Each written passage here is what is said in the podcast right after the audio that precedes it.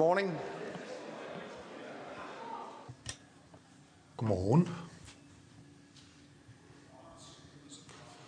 Ærede folketingsmedlemmer, ærede ambassadører, admiraler, generaler, ærede gæster, mine damer og herrer, kære venner.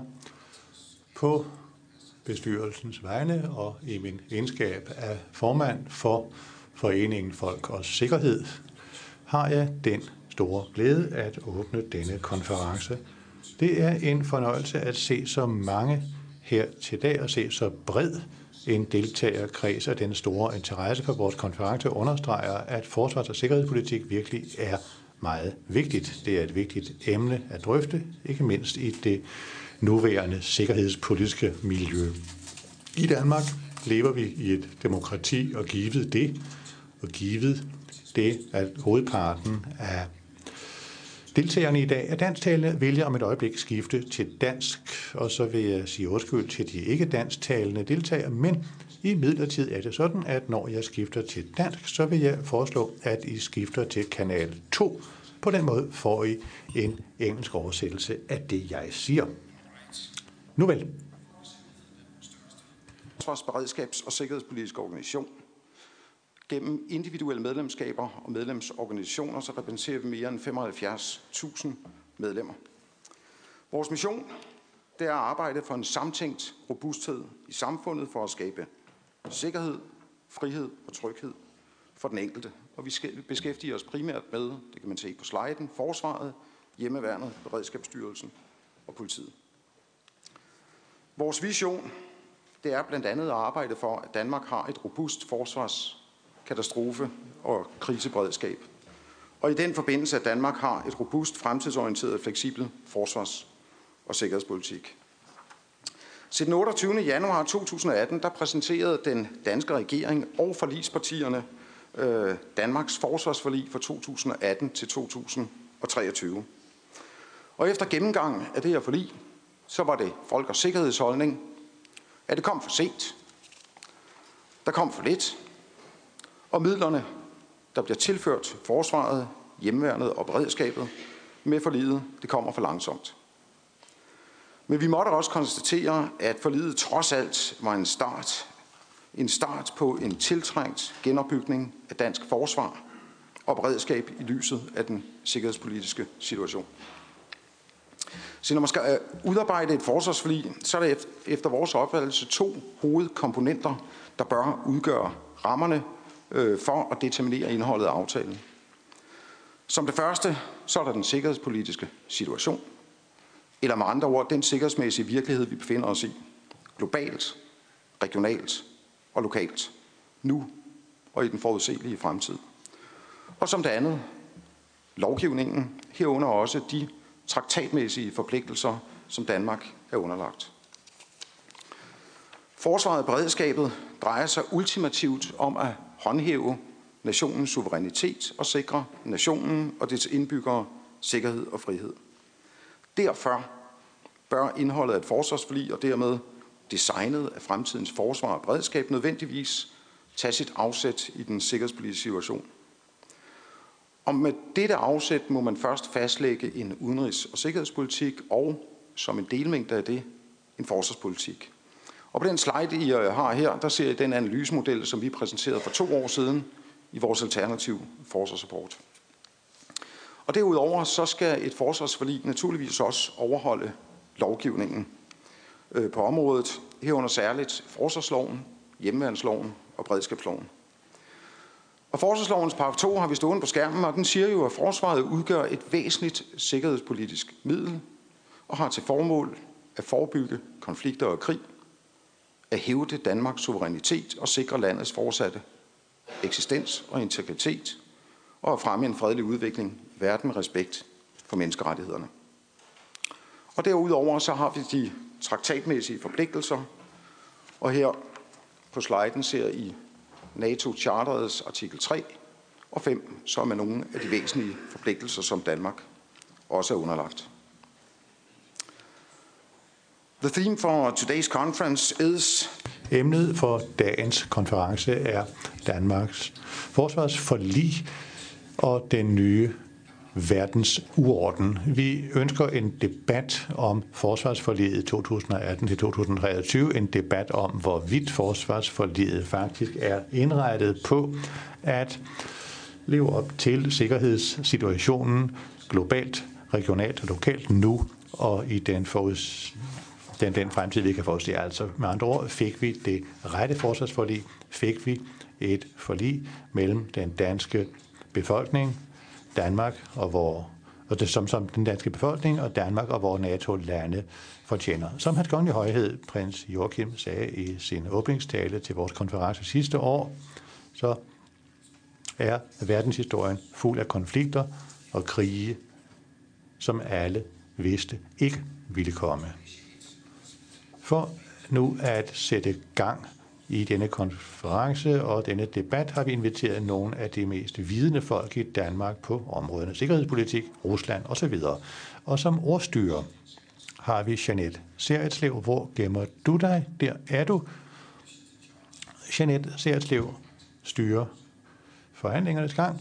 Hun er en aktiv forsker. Hun har været udstationeret af forskellige gange og har haft forskellige øh, poster i det civile og har også en militær uddannelse, og hun arbejder nu på det Danske Forsvarsakademi som militæranalytiker med speciale i strategisk kommunikation, informationsoperationer og public affairs.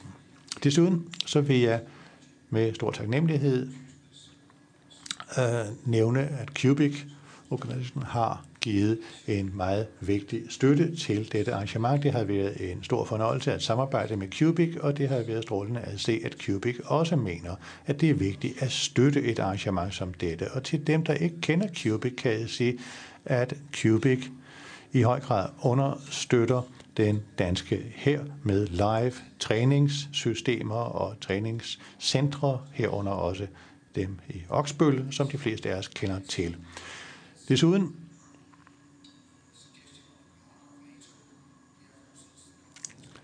er virksomheden nu efter forslag fra NATO's øh, luftforsvarssystemer, er virksomheden også i gang med at udvikle fjerde og femte generations luftforsvarssystemer integreret i Karup. Og tak til det. Tak for det. Og med disse enede bemærkninger vil jeg om et øjeblik give ordet Jeanette men inden da, så vil jeg give ordet til hr. Nasser Kader, som har været medlem af Folketinget gennem en årrække og har repræsenteret det konservative Folkeparti. Hr. Kader er formand for Folketingets forsvarsudvalg. Mange tak.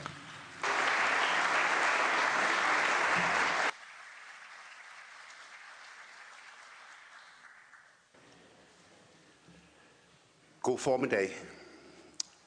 Verden omkring os forandres med stigende hastighed og bliver mere og mere uforudsigelig. Med de ord indledes regeringens udenrigs- og sikkerhedspolitiske strategi, som blev, som blev fremlagt for Folketinget her for nylig. Det er en sætning, som siger noget om, at vores udenrigs-, forsvars- og sikkerhedspolitik skal håndtere mange forskellige udfordringer på samme tid. Rusland truer sine naboer og udfordrer sikkerhedssituationen i vores nærområde. Se bare på situationen i Ukraine. Kina fylder mere og mere og forsøger at øge sin indflydelse globalt. De har nærmest koloniseret Afrika. De er i gang med det samme i Mellemøsten. Jeg har lige skrevet en kommentar til Banske, der kommer på lørdag, som jeg kalder den arabiske verden Made, made in China. Kina forsøger også at øge sin indflydelse i det arktiske område, hvor kineserne har vist meget stor interesse for Grønland. USA har fået mere og mere fokus på America First og forventer, at deres europæiske allierede påtager sig en større byrde i NATO-samarbejdet. Jeg er enig. Der er fortsat krig og ufred i Europas nærområde, og regionale stormagter som Iran og Saudi-Arabien udviser destabiliserende adfærd, nu også på dansk og europæisk jord. De ustabile forhold i Mellemøsten og Nordafrika skaber desuden et migrationspres på Europa, som vi skal håndtere. Og så må vi ikke glemme, cybertruslerne. Det er et område, som jeg personligt er meget optaget af og bekymret over. Disse trusler er anderledes end de traditionelle sikkerhedspolitiske udfordringer, som potentielt er meget ødelæggende. Der er med andre ord nok at tage fat på. Og i forsvarsforlidet, der blev indgået for snart et år siden, har vi også adresseret disse udfordringer. Forsvaret får et løft. Bevillingerne er øget med 4,8 milliarder kroner årligt, når vi når til 2023. Til den tid står vi med et styrket dansk forsvar med flere soldater og mere materiel. Det at styrke forsvar er, et hjerte, er en hjertesag for mit parti. Det handler ikke om, at vi godt kan lide krig. Det handler tværtimod om, at vi godt kan lide fred. I Danmark og i verden og i Vesten nyder borgerne historisk stor frihed. Frihed fra undertrykkelse, frihed til at udtrykke sig og frihed fra andre magters indblanding i vores affære. Men den frihed og sikkerhed er bare ikke gratis.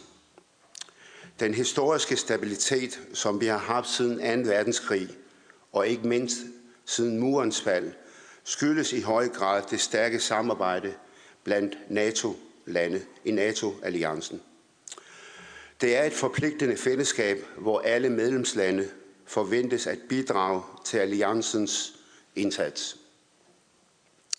Blandt andet har vi en fælles erklæring fra Wales-dokumentet om at bruge 2% af vores bruttonationalprodukt på forsvaret. Hvis vi skal leve op til musketeriden, så skal vi ikke bare stå klar. Vi skal også have noget at stå klar med. Derfor er det glædeligt, at vi med forsvarsforlidet fik hævet budgetterne. Men det er ingen hemmelighed, at vi i mit parti gerne var gået endnu længere, så vi kommer til at leve op til 2% erklæring i 2024. Øh, så Danmark får et styrket forsvar. Vi skal betale vores forsikring.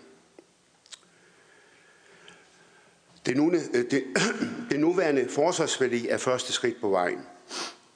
Vi har styrket vores tilstedeværelse i Østersøområdet, både til lands, til vands og i luften. Blandt andet bidrager vi til NATO's fremskudte tilstedeværelse, ligesom vi, af flere omgange har varetaget opgaven med air policing i de baltiske lande. I de seneste års tid har Danmark desuden haft kommandoen over NATO's, NATO's stående flådestyrke i Østersøen. I Arktis arbejder vi tæt sammen med selvstyret om den store opgave, det er at overvåge og være synligt til stede i og omkring Grønland. En opgave, som er blevet opprioriteret i de seneste år. Cybersikkerhed og beskyttelsen af cybertruslerne blev opprioriteret i forsvarsforliget med blandt andet flere midler og styrkelse af Center for Cybersikkerhed. Vi, vores institutioner, vores virksomheder øh, bliver udsat for hacking hver evig eneste dag. Ikke kun fra Rusland, men også fra Kina, Iran, Nordkorea og kriminelle bander. Og derfor er det min opfattelse enormt vigtigt, at vi ikke kun øh, forsvarer os, men at vi også har en offensiv cyberstrategi. Min mening med den her konference er ikke fremhæve, hvad jeg selv øh, mener, og hvad øh, vi forlispartierne har øh, gjort øh, i forbindelse med seneste forsvarsforlig. Det vil hurtigt blive for øh, kedeligt. I stedet skal vi høre en række eksperters vurderinger og analyser af både forsvarsforliget og af den sikkerhedspolitiske situation, vi befinder os i. I den forbindelse vil jeg gerne takke Folk og Sikkerhed for det flotte program, I har sat sammen det, der er lagt op til nogle rigtig spændende timer sammen med dygtige folk. Jeg glæder mig meget til at høre jeres øh, synspunkter, og vil på vegne af Folketingets øh, forsvarsudvalg takke jer for, at I øh, stiller op. Om øh, ikke så længe, så skal jeg øh, til, ned i salen, men jeg kommer tilbage senere og deltager i den politiske debat øh, senere. Men lad mig med disse ord byde jer alle såvel oplægsholder, tilhører som politiske kolleger velkommen til dagens konference. Ikke mindst, ikke mindst skal lyde en særlig velkomst til de mange ambassadører. Jeg ved, der er til stede i dag. Det er dejligt at opleve, at der er så stor interesse for dagens øh, emne fra både ind- og udlandet. Dejligt også at se så mange unge mennesker. Der var også en del her, der Folk og Sikkerhed arrangerede en konference for et par uger siden. Der var rigtig mange unge mennesker, der dukkede op, og de var der uden at blev tvunget til at være der. Så det, det, det er skønt. Øh, det er i hvert fald dejligt at opleve den store interesse. Men øh, nu vil jeg overlade ordet til dagens moderator, Janette Særtslev. Janette, ordet er dit. Tak.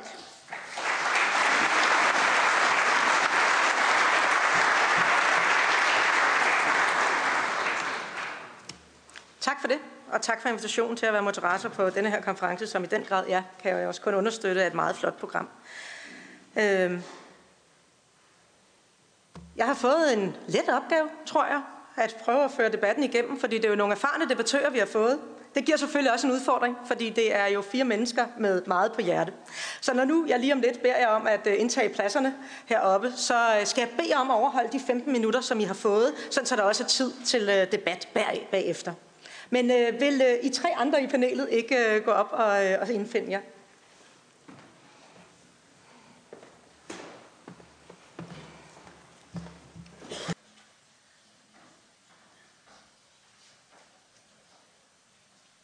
Jeg skal slukke, ja.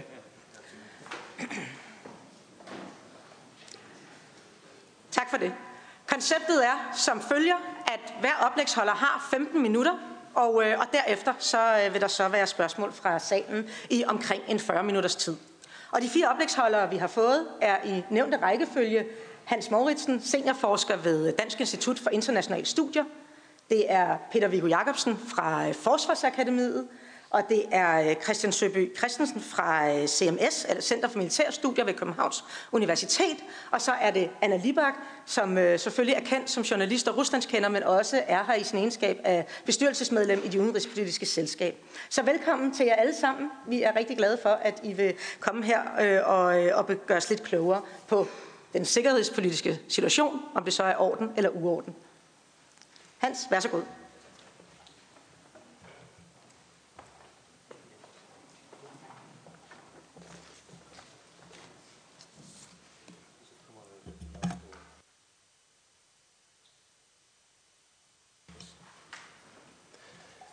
Ja, øh, tak for invitationen. Øh, jeg er glad for at være her og set frem til det, og det er imponerende at, at se så mange mennesker komme til arrangementet.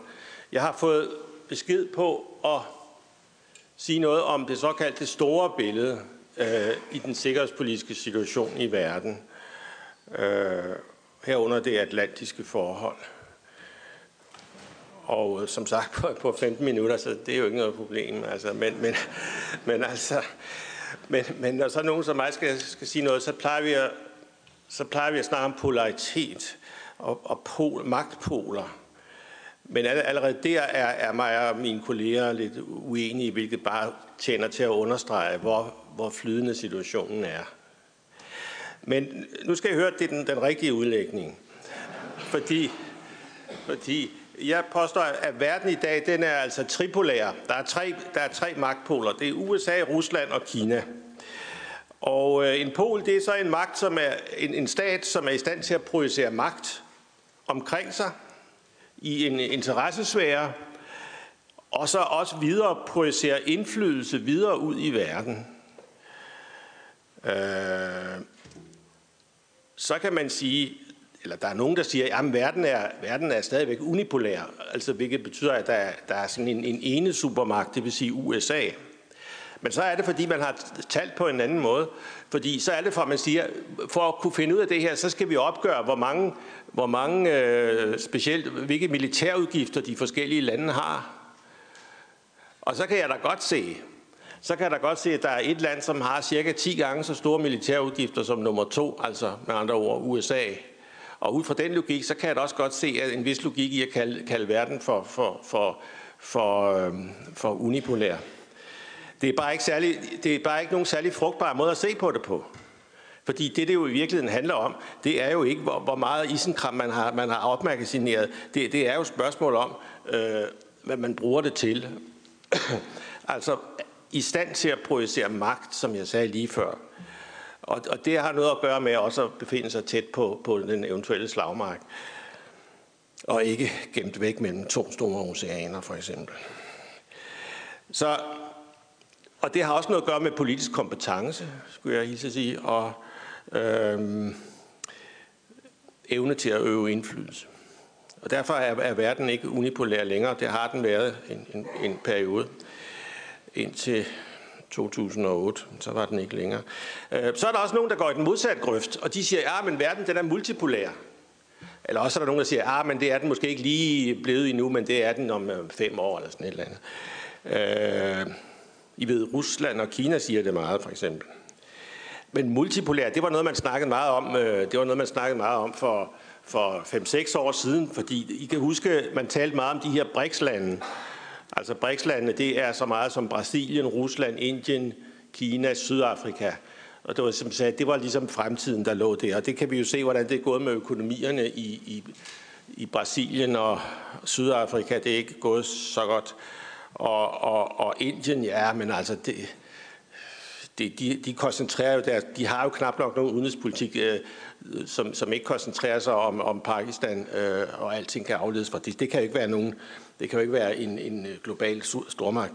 Så derfor, men man siger tit multipolær, fordi det, det lyder en lille smule som multilateral, og det er et plusord, som alle kan lide at høre. Øh, så derfor så kan det være, at man også, øh, selvom det betyder noget andet, så, så, kan, så, så lyder det fint at sige multipolær. Men den er ikke multipolær, den er tripolær. Nå, det var det. Og så, så, er der disse, så skal det, fortjener det også lige at blive sagt, at de her tre magtpoler, jeg har nævnt, Kina, Rusland og USA, de har det til fælles, at der er ingen af dem, der støtter, i hvert fald ikke helhjertet, en liberal verdensorden, som vi har været vant til. Det er første gang i meget, meget lang tid, at der ikke er en eneste af de tre af, af stormagterne, der, der gør det. Jeg skal komme tilbage til, hvorfor, hvorfor det måske ikke er så godt for nogen. Men blæs med det. Så er der nogen, der vil sige, har du ikke glemt EU for pokker? Hvorfor har du ikke talt EU med? Jeg kan, godt, jeg kan godt gå med til, at EU er selvfølgelig en magt inden for handelspolitik, miljøpolitik, klimapolitik. Men inden for det område, vi taler om her, der er EU ikke nogen stormagt, fordi EU ikke er nogen magt. Derfor, hvis man skulle, hvis man skulle være det, så skulle man have det, der hedder strategisk autonomi, med et, Øh, et fint ord, øh, som I sikkert har hørt Macron sige. Og strategisk, strategisk autonomi, det betyder, at man, groft sagt, man står på egen ben i forhold til sine væsentligste sikkerhedspolitiske udfordringer. I kan også høre på ordet autonomi, det kalder ligesom på, at, det er, at man er ligesom autonom fra nogen, uafhængig af nogen. Og som enhver kan regne ud, der har ved, at det er Macron, der har sagt det, kan jo regne ud, at det er uafhængighed af USA, fordi det har altid ligget i, i DNA'et i fransk udenrigspolitik at være det. Øh, nogen har endda i de senere uger talt om en øh, uh, Europa her.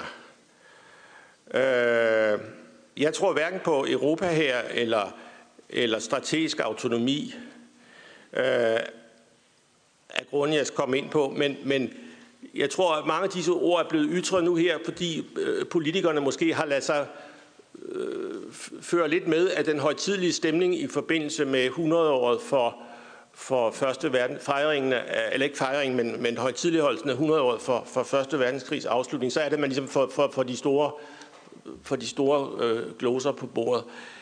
Men, men nøgternt betragtet, så tror jeg altså ikke på det, fordi øh, der skal i så fald være en, en, en, en politisk vilje til strategisk autonomi.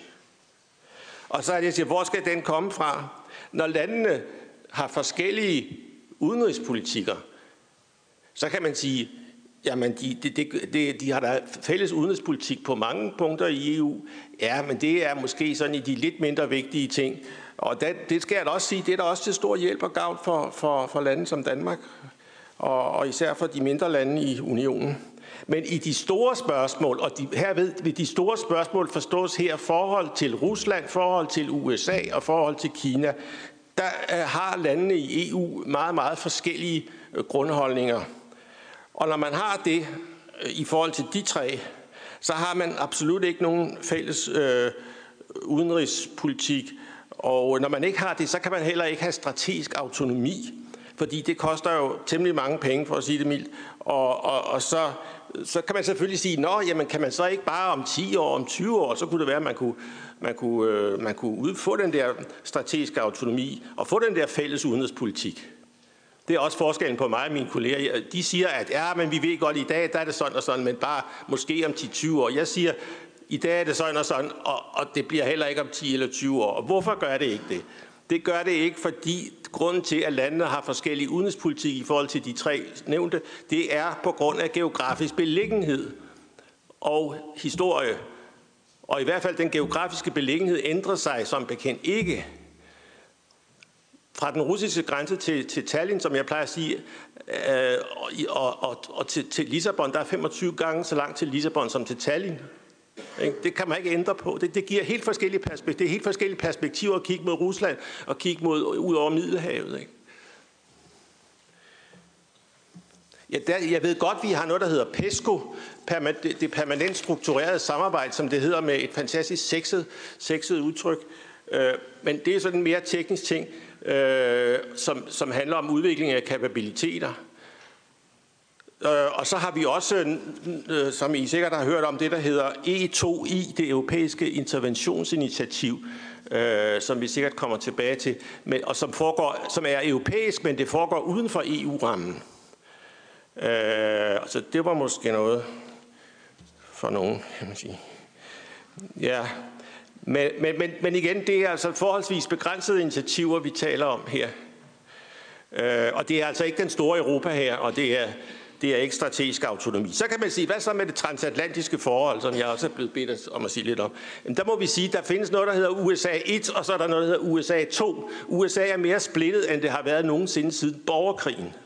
Og hvis vi nu siger, at USA 1, det er præsidenten, og så er USA 2, det er det meste af kongressen. Og øh, så er det Pentagon og CIA og støttet op af mainstream media. Hvis vi så siger det, så kan USA 2, det er sådan, øh, hvad skal man sige, den traditionelle amerikanske udenrigs- og sikkerhedspolitik, det er sådan residual fra Obama-perioden. Øh, og så er der USA 1, det er så altså præsidenten, der er hovedvægten på geoøkonomi. Øh, hovedprincippet det er, at det gælder om ikke at blive snydt. Fordi som gammel ejendomshandler, eller ikke gammel, men som forhenværende ejendomshandler øh, på, i stort format, så er det værste, der, der overhovedet kan ske, det er at blive snydt i en handel. Ikke? Og det er blevet overført på det her på verdenspolitikken. Og derfor gælder det hele tiden om at se efter, at man ikke er blevet snydt i forskellige internationale organisationer. Og øh, herunder NATO nogen, der ikke har betalt deres kontingent og sådan noget. Og, øh, man, men, men, men, men, men, men derimod er man ikke særlig interesseret i sikkerhedspolitik. Og man har måske en, en, en interesse, fælles interesse med russerne i at splitte EU ad. Det, der er det vanskelige ved det set udefra, det er, det, man kan godt forstå, hvad, hvad, hvad Trump tænker, og man kan også godt forstå, hvad USA 2 går ud på. Men det, der er det svære, det er at forudsige, hvad kommer der ud af det samspil i hver enkelt situation, fordi det, det er svært at forudsige, om Trump sætter sig igennem i en given sag, eller han slapper af, og ligesom så lader USA 2 ligesom køre igennem. Det, det, det, er, ikke, det er meget svært at forudsige, og det er det, der gør det så, så vanskeligt for, for, for, for andre aktører i verden. Normalbilledet, når vi snakker om, om europæer i forhold til USA, det plejer altid at være, at vi siger, ja, men der er, nogle, der er nogle lande, der er atlantister, og så er der nogle lande, der er kontinentalister, og som lægger vægt på, at det europæiske øh, kontinent skal kunne forsvare sig selv. Det er også dem, der i dag er, øh, håber på strategisk autonomi. Øh, sådan har det sådan været allerede, i og for sig allerede under den kolde krig. I ved, det er jo ikke en hemmelighed, at Danmark har hørt til blandt atlantisterne. Men hvis man så spørger en af de fremmeste atlantister, nemlig Danmark, og læser vores udenrigspolitiske strategi, som blev nævnt af, af, af Nasser for et øjeblik siden, øh, så står der om, så står der, i modsætning til hvad der stod sidste år, så står der nu, at Danmark erklærer sig uenig i mange ting, som USA har begået det sidste års tid.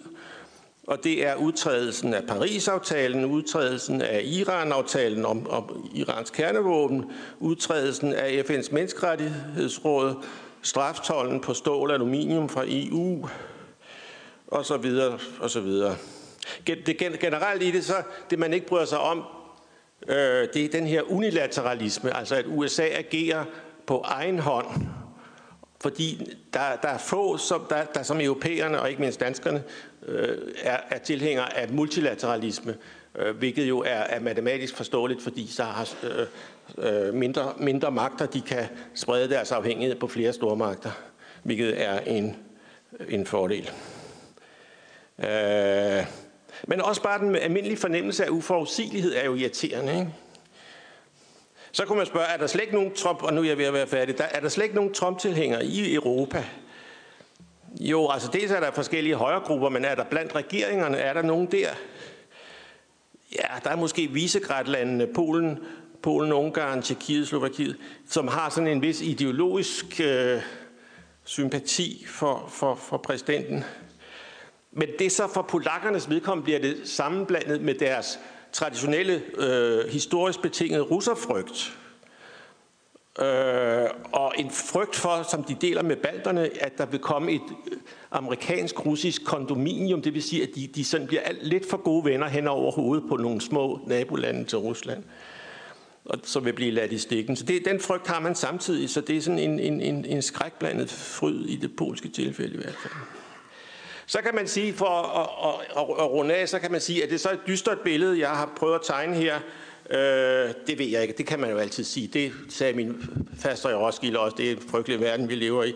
Men det har vi sådan set jo så altså altid gjort, så, så det ved jeg ikke. Men det kommer også lidt an på, hvor man ser det fra. Ikke? Hvis man ser det fra småstaternes synsvinkel, så er der altså ikke nogen positiv udvikling, øh, vi har været igennem øh, af, af den grund. At det er, fordi det multilaterale betyder mindre.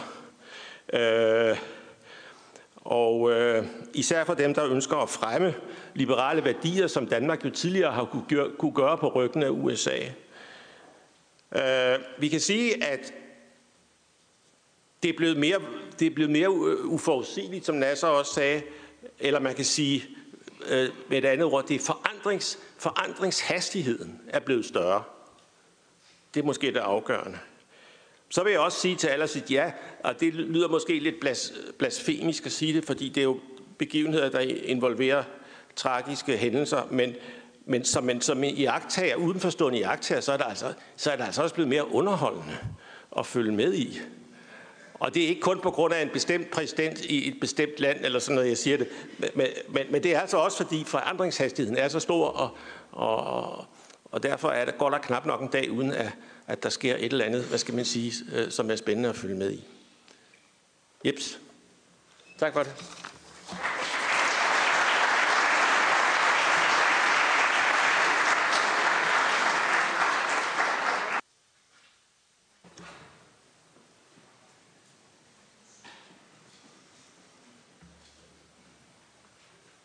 Er det på? Ja, det er flot, men det virker altså ikke.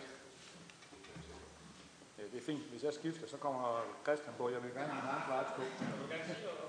Nej, det er ikke. Jeg vil bare, jeg vil bare stå og vise billeder. Helt uden pjat kan jeg ikke få mine slides på.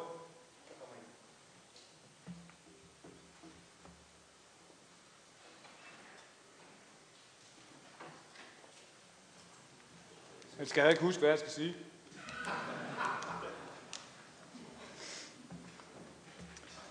Jeg fik et lidt mere snævert brief. Øh, jeg blev bedt om at, at fortælle jer, hvad vi skulle gøre, når USA kom hjem. Og så skrev jeg tilbage på den der mail. Det gider jeg altså ikke, for de tager ingen steder. Øh, og derfor så har jeg tænkt mig at holde mit oplæg om at fortælle, hvorfor amerikanerne bliver her. Og alle dem, der render rundt og siger noget andet, de har ikke helt fanget, hvad der foregår. Øh, så det er sådan set det, der er pointen i mit oplæg.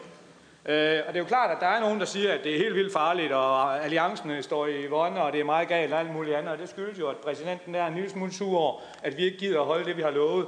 Vores regering siger godt nok, at det har vi gjort, fordi der stod jo, at man skulle arbejde hen imod. Så bare det, at man har hævet sit budget en lille smule, efter at man har fjernet 3 milliarder, så bevæger man sig i den rigtige retning. Øh, det synes Trump ikke rigtigt. Det kan godt være, at han ikke er så klog, og vi gør grin af ham hele tiden, men han kan ikke finde ud af, at 1,3 er lige med 2. Det, det er, så meget har han dog fanget fra matematiktimerne, og det er altså en lille smule svært at være uenig med ham i. Øh, okay.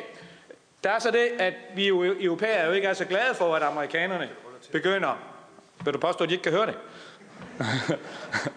det, der er en del europæer, der er begyndt at sige, at, at, at det er meget bekymrende det her, og nu er vi også nødt til at tage skeen i den anden hold og selv tage ansvar for vores øh, forsvar, og det vil da være en rigtig god idé, for det har vi synes det ikke gjort siden 45, øh, og det har Merkel jo så sagt, og Macron han ville jo så selvfølgelig også sige det. Jeg vil så bare sige, det sagde de Gaulle også i 66, da de trak sig ud af det militære samarbejde i NATO, så det er sådan set heller ikke så nyt. Men det er jo ligesom den bekymring og den kontekst, der, skal, der gør det relevant at forholde sig til, øh, hvor vi har amerikanerne i det her spil. Øh, og min pointe er altså, at, at der er ligesom to ting, man er nødt til at kigge på her. Jeg ved godt, at det i pressen er meget populært at rende rundt som en anden øh, hvad det hedder, advokat, der render efter øh, ambulancer. Og hver eneste gang, at uh, Trump han laver et tweet eller kommer med en vild udtalelse, så finder man tre-fire eksperter, der siger, at manden er bindegal, og så har man en fantastisk historie. Det synes jeg er sådan en lille smule skæv måde at analysere ham på. Jeg synes, det er lidt mere interessant øh, som vi plejer at gøre, øh, når man laver en lidt mere øh, solid videnskabelig analyse, at man både forholder sig til, hvad folk siger, men også hvad folk gør. Og hvis man gør det, så begynder der at tegne sig en lidt mere trygt billede, hvis man er europæer og ikke har lyst til at betale for sit eget forsvar. Øh, så jeg er altså ikke helt enig i mine ærede kolleger ude på Forsvarsakademiet, der mener, at det hele er ved at gå helt galt, fordi at han taler så grimt, og, og øh, alliancen nu har lidt ubodeligt skade. Der er vel to ting, der skal til for, at øh, man må regne med, at amerikanerne øh, tager hjem. Det første er, at, at vi skal være helt vildt bange for russerne, for de er helt vildt farlige. Øh, prøv at kigge, hvad EFE skriver. Øh, det, er efterretnings, øh, det er den militære efterretningstjeneste seneste trusselsvurdering, og den er jeg sådan set enig i. Der står, at det er usandsynligt, at russerne vil foretage direkte militært angreb på de tre baltiske lande. Øh, og to, NATO har ikke tænkt sig at lave nogen militær konfrontation med, med NATO. Det ved med også være dumt. Jeg er ikke nogen tvivl om, at russerne de vil vinde første halvleg. Hvis de vil have lyst til at hvad det hedder, tage de tre baltiske lande, så kan russerne meget hurtigt mobilisere 40.000 mand, stille dem op på grænsen, og så kan de køre ind over de tre baltiske lande, inden vi kan nå at stave til NATO-krisemøde. Øh, men hvis de gør det, så dør der nogle amerikanere, der dør nogle tyskere, der dør nogle franskmænd, og der dør nogle englænder. Og så nogle gamle stormagter. Når de dør i krig, så bliver de sure. Ikke? Prøv at tage Falklandskrigen. Ikke? Britterne havde næsten glemt, hvor de lå henne. Så besluttede argentinerne, at så kunne de jo godt snuppe dem, uden der skete noget. Øh, så tog de dem. Så blev de altså en lille smule sure i Storbritannien. Og det galt både regeringen, og det galt både befolkningen, og så mobiliserede de resten af den stolte flåde, og så blev den sendt en tur til Falklandsøerne, og så tog de dem tilbage igen. Til trods for, at hvis man regner det op i kroner og øre og det hedder, så gav det jo ingen mening. Hvad skete der, da hvad der hedder Osama Bin Laden, han lavede en lille smule byfornyelse i New York? Altså dagen før, der havde amerikanerne ikke været villige til at sende deres soldater ind i Mitrovica, fordi der var nogle banditter, der smed, med, smed flasker efter dem. Dagen efter 11. september, der var de klar til at vælte regeringer. De havde en præsident i USA, der havde sagt, at han blev valgt, at jeg skal ikke, øh, mine, mine soldater skal ikke bruges til at, at, at, at følge børn, øh, børn i skole og lave nation building og alt muligt andet.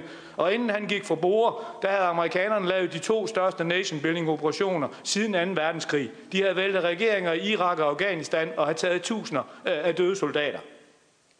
Så, så jeg tror ikke, at russerne har lov til at prøve at, at, at gå ind i Baltikum, for det kan godt være, at de vinder første halvleg. Men jeg ved godt, hvem der vinder anden. Og alternativet det er, at de tager en lille rask atomkrig med os, og det tror jeg ikke, de har lyst til, og det har vi jo heller ikke selv. Så jeg er helt enig i FE's trusselsvurdering.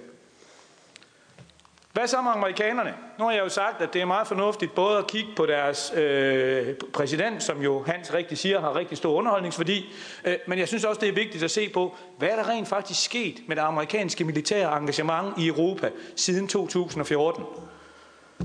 Altså, hvis amerikanerne ikke havde slået i bordet og forklaret øh, europæerne, at nu skulle vi altså til at, lave noget på Østfronten, så har vi stadigvæk toget rundt mellem hinanden og ikke vidst, hvad vi skulle. Øh, og der var ikke sket ret meget. Øh, det er sådan set amerikanerne, der har slået i bordet og knaldet skaller dernede og sagt, venner, nu skal vi altså til at håndtere det her over Østpå. Og det, siden da har de øget deres militære tilstedeværelse. De har flere soldater i Europa i dag, end de havde før 2014. De er begyndt igen at bruge rigtig mange penge på at lave landingspladser, lave den infrastruktur, der skal til for, at man igen kan føre amerikanske soldater til Europa i en krisesituation. De har omlagt den amerikanske flåde, så man igen har en særlig afdeling i den amerikanske flåde, der igen, ligesom den kolde krig, skal forhindre russerne i at bryde ud op fra, hvad det hedder, øh, hvad det hedder deres, deres, deres flådebase op ved Murmansk og komme ud i Atlanterhavet.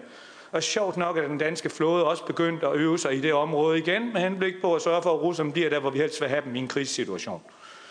Og så er der jo så også sket det, at de er begyndt at lægge massivt pres på de allierede for, at vi skal øge vores budgetter og øge vores kapacitet. Og så Danmark, er jo begyndt at hæve forsvarsbudgettet. Så, så der virker det sådan set også efter den amerikanske hensigt. Hvorfor tror jeg ikke, at amerikanerne render af pladsen?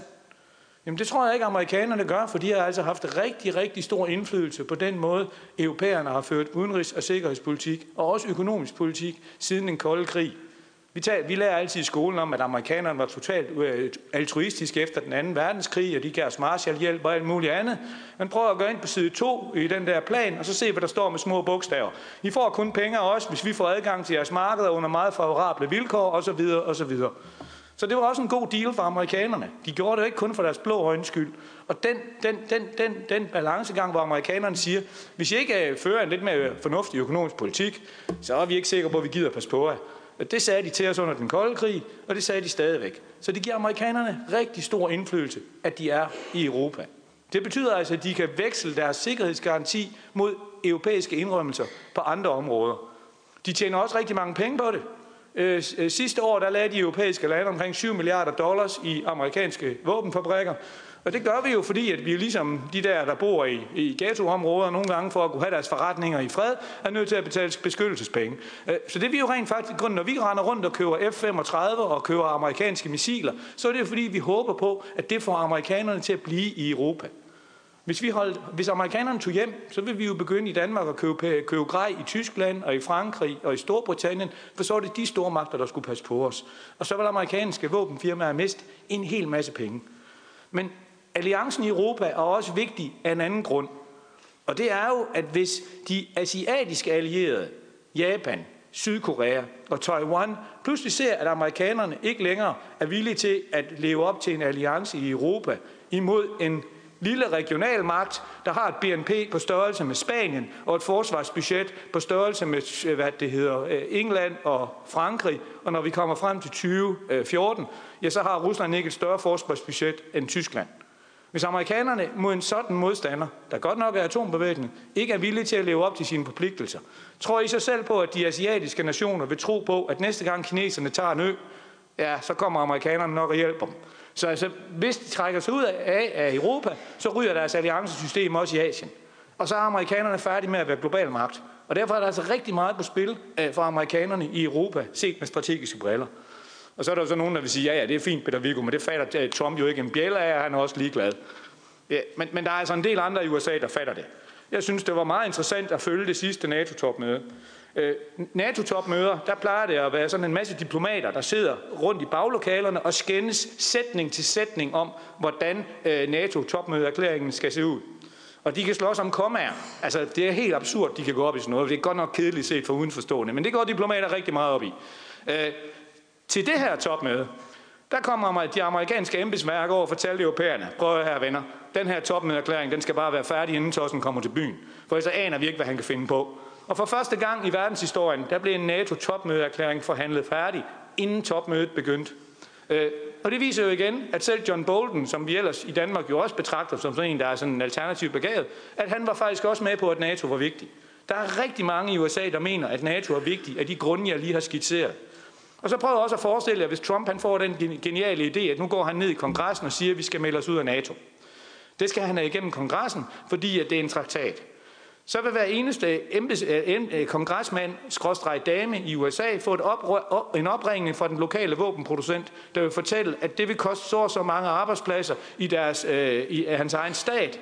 Øh, og i øvrigt så får den pågældende embe, øh, øh, øh dame, så heller ikke de flasker, han plejer at få til jul, og heller ikke de penge, han plejer at få, når han skal genmeldes. Og så kommer den der altså ikke igennem kongressen.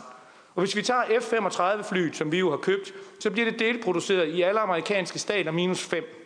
Og så kan I lægge alle de andre våbensystemer oveni, de missiler, vi har købt osv. Og, og hvordan tror I så, at sådan en, en, hvad det hedder, en lov kan gå igennem kongressen, når det koster 7 milliarder om året for de amerikanske våbenfirmaer?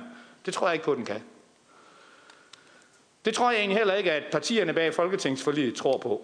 Fordi hvis de var bange for, at amerikanerne tog hjem, så havde de altså ikke øh, vedtaget et forsvarsbudget, der kun hævede budgettet til 1,3 procent af BNP, og så endda forlænget det med et ekstra år ud over det sædvanlige, i håbet om, at så skulle man først skændes med amerikanerne igen efter 6 år, i stedet for efter 5 år.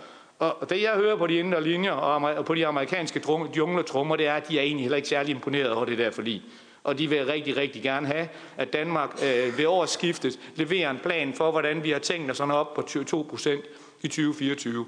Og det er jo en lille smule vanskeligt, når man har lånt, låst det til 1,3 i, i forsvarsforliget. Øh, så, og det, det vidste de politikere, der lavede den her aftale jo godt, for de er ikke dårligt rådgivet. Øh, så derfor så kan jeg kun se forsvarsforliget som en, hvad, det er et udtryk for, at man har lavet en kynisk kalkyle og sagt, amerikanerne render ikke af pladsen, derfor gider vi ikke bruge mere end på forsvaret, er det højst nødvendigt, for vi vil hellere have hospitaler, veje og så videre, og det er der jo sådan set ikke noget odiøst i. Det er jo sådan set bare samfundsøkonomisk smart. Så det var det, jeg havde. Jeg håber ikke, det tog ret meget længere end et kvarter. Så beklager jeg.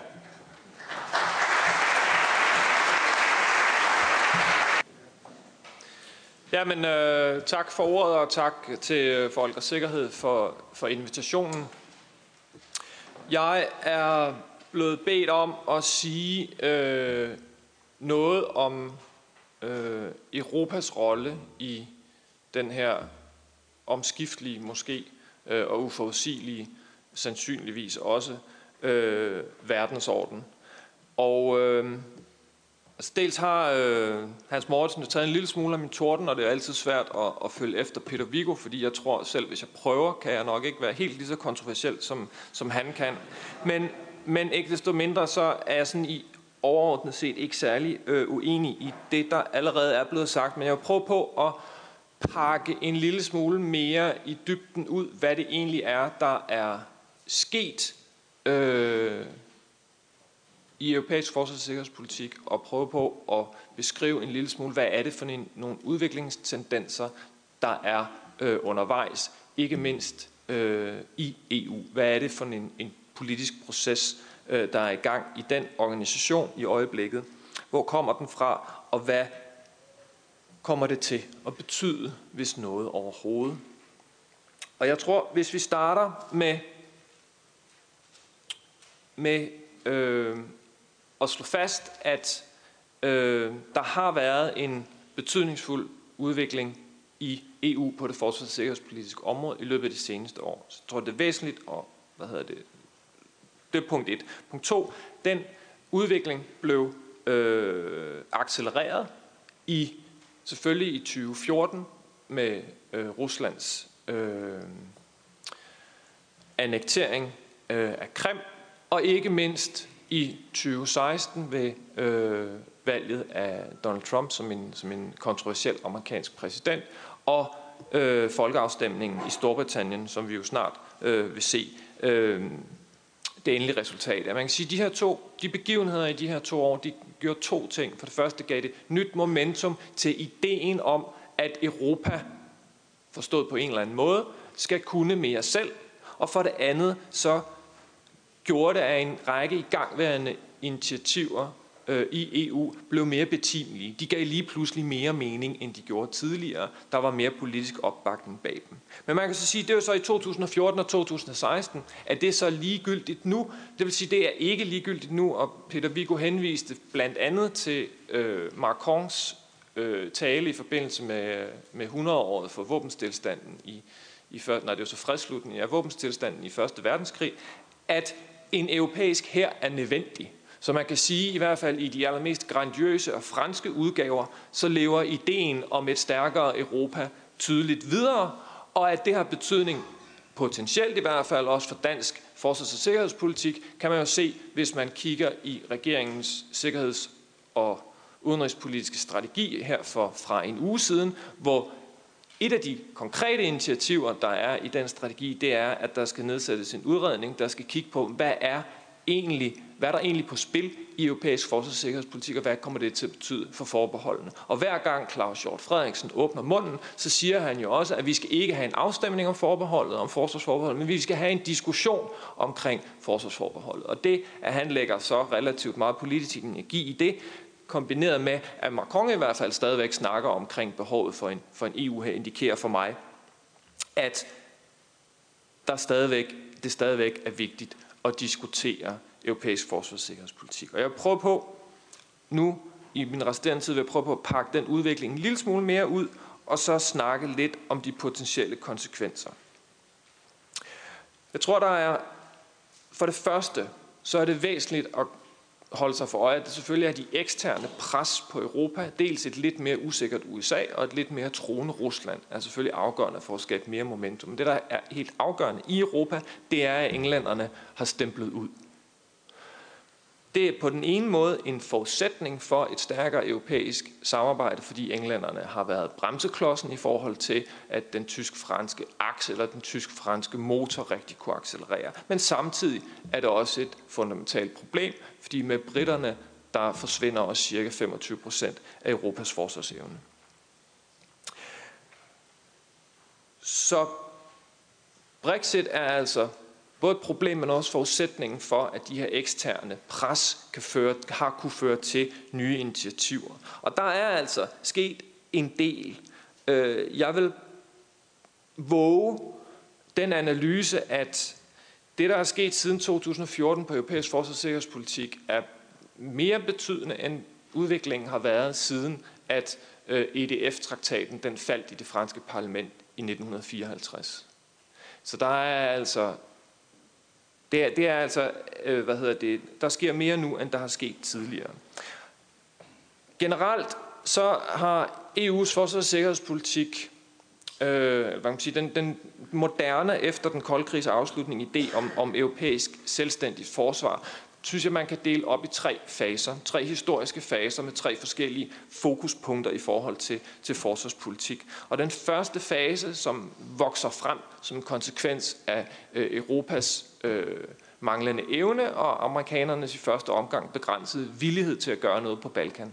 handler om at skabe den her evne, handler om at etablere nogle europæiske militære styrker, som kan foretage krisestyring. Der er en lang række initiativer, drevet af en, af en, øh, af en fransk-britisk først og fremmest enighed, som fokuserer på det, og opstille, have, skabe betingelserne for, at Europa selv kan opstille militære styrker. Det går så mellem godt med det af en række årsager. Det fører så til et, til et fokusskift, som jeg vil kalde den anden fase, hvor EU i højere grad fokuserer på at skabe organisationen for at kunne føre nogle styrker, som nogle medlemslande så kan stille til rådighed. Fokuserer på at have de rigtige beslutningsorganer, fokuserer på at have militære hovedkvarterer og en lang række andre de stabsfunktioner, der skal til for faktisk at kunne gennemføre en militær operation, uafhængig af om man har styrkerne. Det går også mellem godt med det. Og jeg vil så sige, at vi nu er i en, en tredje fase, hvor, hvor EU's blik skiftet igen. Stedet for at fokusere på at opstille styrker, eller fokusere på at lave hovedkvarterer, så handler det nu om at fokusere på at skabe betingelserne for, at Europa sammen kan opstille militære styrker. Og det er der måske i virkeligheden meget god grund til at fokusere på. Der er to, et, to af de mange initiativer, som EU har sat i søen med utrolig mange og lange og besværlige forkortelser. Der er to, der er væsentligt at holde sig for øje. Det ene er det, som Hans Morrison henviste til PESCO, det permanent strukturerede samarbejde, som er en, en traktatsfæstet model for, at landene kan gå ind i et tættere samarbejde. Det er fint nok. Den anden er det, der hedder den europæiske forsvarsfond. Den europæiske forsvarsfond åbner, og det er for mig at se et af de afgørende nybrud, åbner en rolle for EU i forhold til forsvars- og sikkerhedspolitik, der hvor EU er stærk i forvejen. Nemlig på det, der handler om budget, det, der handler om industri, og det, der handler om markedspolitik.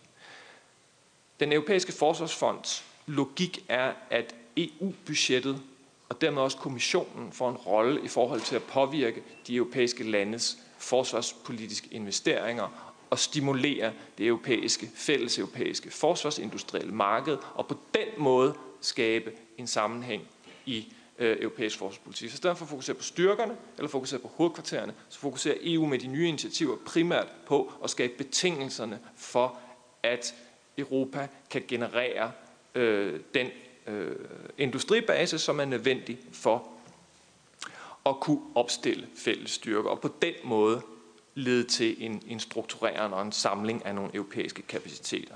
Så hvad er konsekvenserne? Det, det blev en lille smule teknisk, men det gør EU altid, fordi at kommissionen er virkelig god til at skrive tekniske øh, dokumenter, og det er en masse tekniske instrumenter, de beskæftiger sig med. Men på sigt, så er der potentiale i at få åbnet budgettet øh, til, til, til forsvars- og sikkerhedspolitik. Og jeg vil argumentere for, at der som sagt er mere potentiale nu, end der har, har været længe. Man kan sige, de, sådan, hvis ikke dødfødte, så i hvert fald øh, tidligere initiativer, der har været præget en lille smule af misvækst, har dog i hvert fald skabt betingelserne for, at, der, at man ved, hvordan man kan organisere europæisk militærmagt, hvis man har lyst til det. Man har de hovedkvarterer, der skal være, der, der, kan, der kan beefes op, så de faktisk kan gennemføre militære operationer. Og nu har man så også etableret redskaberne til, at man kan få øh, styrket og mere effektivt få forsvarseffekt øh, ud af de stadigvæk relativt store øh, investeringer, der bliver gjort i Europa, men som er ineffektive, fordi det er 28 frem for en øh, politisk aktør, der investerer dem. Så strukturen er altså på plads. Men det kræver politisk enighed, og, for, og det kræver, hvis det her skal, skal realiseres, så kræver det konstant, at der vil blive pumpet politisk kapital ind i initiativerne og ind i strukturerne. Og der er altså der, at min øh, bekymring lidt, øh, hvad hedder det, min bekymring først og fremmest ligger. Det kræver, hvis Europa skal realisere et eller andet øh, forsvars- og sikkerhedspolitisk ambitionsniveau, som kan snærpe hen mod på et eller andet tidspunkt og realisere en eller anden form for strategisk autonomi, og, som ikke er en e- Europa her, men en eller anden form for evne til at operere selvstændigt, så kræver det en tysk-fransk enighed, fordi det er de to lande, der skal drive det, og den, de skal tage lederskab og blive ved med at poste politisk kapital og energi i at drive de her initiativer frem. Og jeg er usikker på, om evnen og viljen til fortsat at lægge politisk kapital i de her initiativer, vil være til stede på så lang sigt, som det kræver, fordi vi snakker ikke 10 og ikke 20, vi snakker 30-40 år før en fransk drøm om en Europa her, eller en måske mere, øh, en mere delt idé om et mere selvstændigt Europa kan realiseres. De her kapaciteter tager lang tid at udvikle. Og det der så, som min sidste min sidste pointe i forhold til det her, det der så er det, den helt fundamentale, det helt fundamentale spørgsmål, en helt fundamental usikkerhedsfaktor. Hvad betyder et mere øh, selvstændigt, et mere citationstegn strategisk autonomt øh, Europa? Hvad betyder en, en, en styrkelse af, af kontinentets militære og politiske magt? Hvad betyder det for det transatlantiske forhold? Fordi, som Peter Viggo ganske rigtigt påpeger, så er situationen jo den, at Europa er et fundamentalt afhængighedsforhold til USA.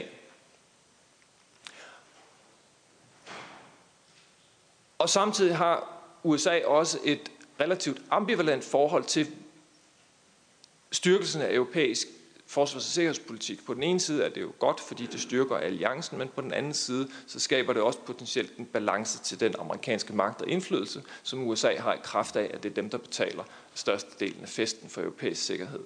Så, så det, der kommer til og i høj grad også at være afgørende for det her, det er på den ene side fastholdelse af tysk-fransk lederskab og tysk-fransk enhed omkring, øh, at det her det er en god idé at drive fremad og at den enighed kan fastholdes i en eller anden form for transatlantisk idé om, at amerikanerne også bakker op omkring øh, de her initiativer med de konsekvenser, det måtte have for, hvordan det transatlantiske forhold det udvikler sig, med de konsekvenser, det måtte have for den amerikanske politiske indflydelse i Europa. Så, så for at summere op, det der er sket i løbet af de sidste par år, europæisk forsvars- og sikkerhedspolitik, det er, nu er der nogle flere strukturer, der kommer på plads. Om det kommer til at have en fundamental betydning, og måske dermed gøre Europa til en magt, som Hans Mortensen påpegede, at Europa ikke var i øjeblikket, det afhænger af de kontinentale stormagters enighed og en ny transatlantisk forståelse, som skal holde relativt langt sigt. Det var ordene for mig. Tak.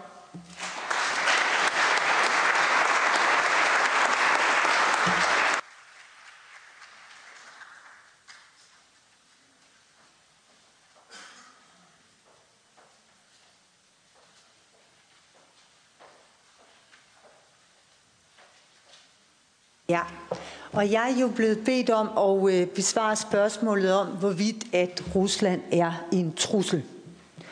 Øh, inden jeg gør det, vil jeg lige høre, om der er nogen russere til stede her i salen.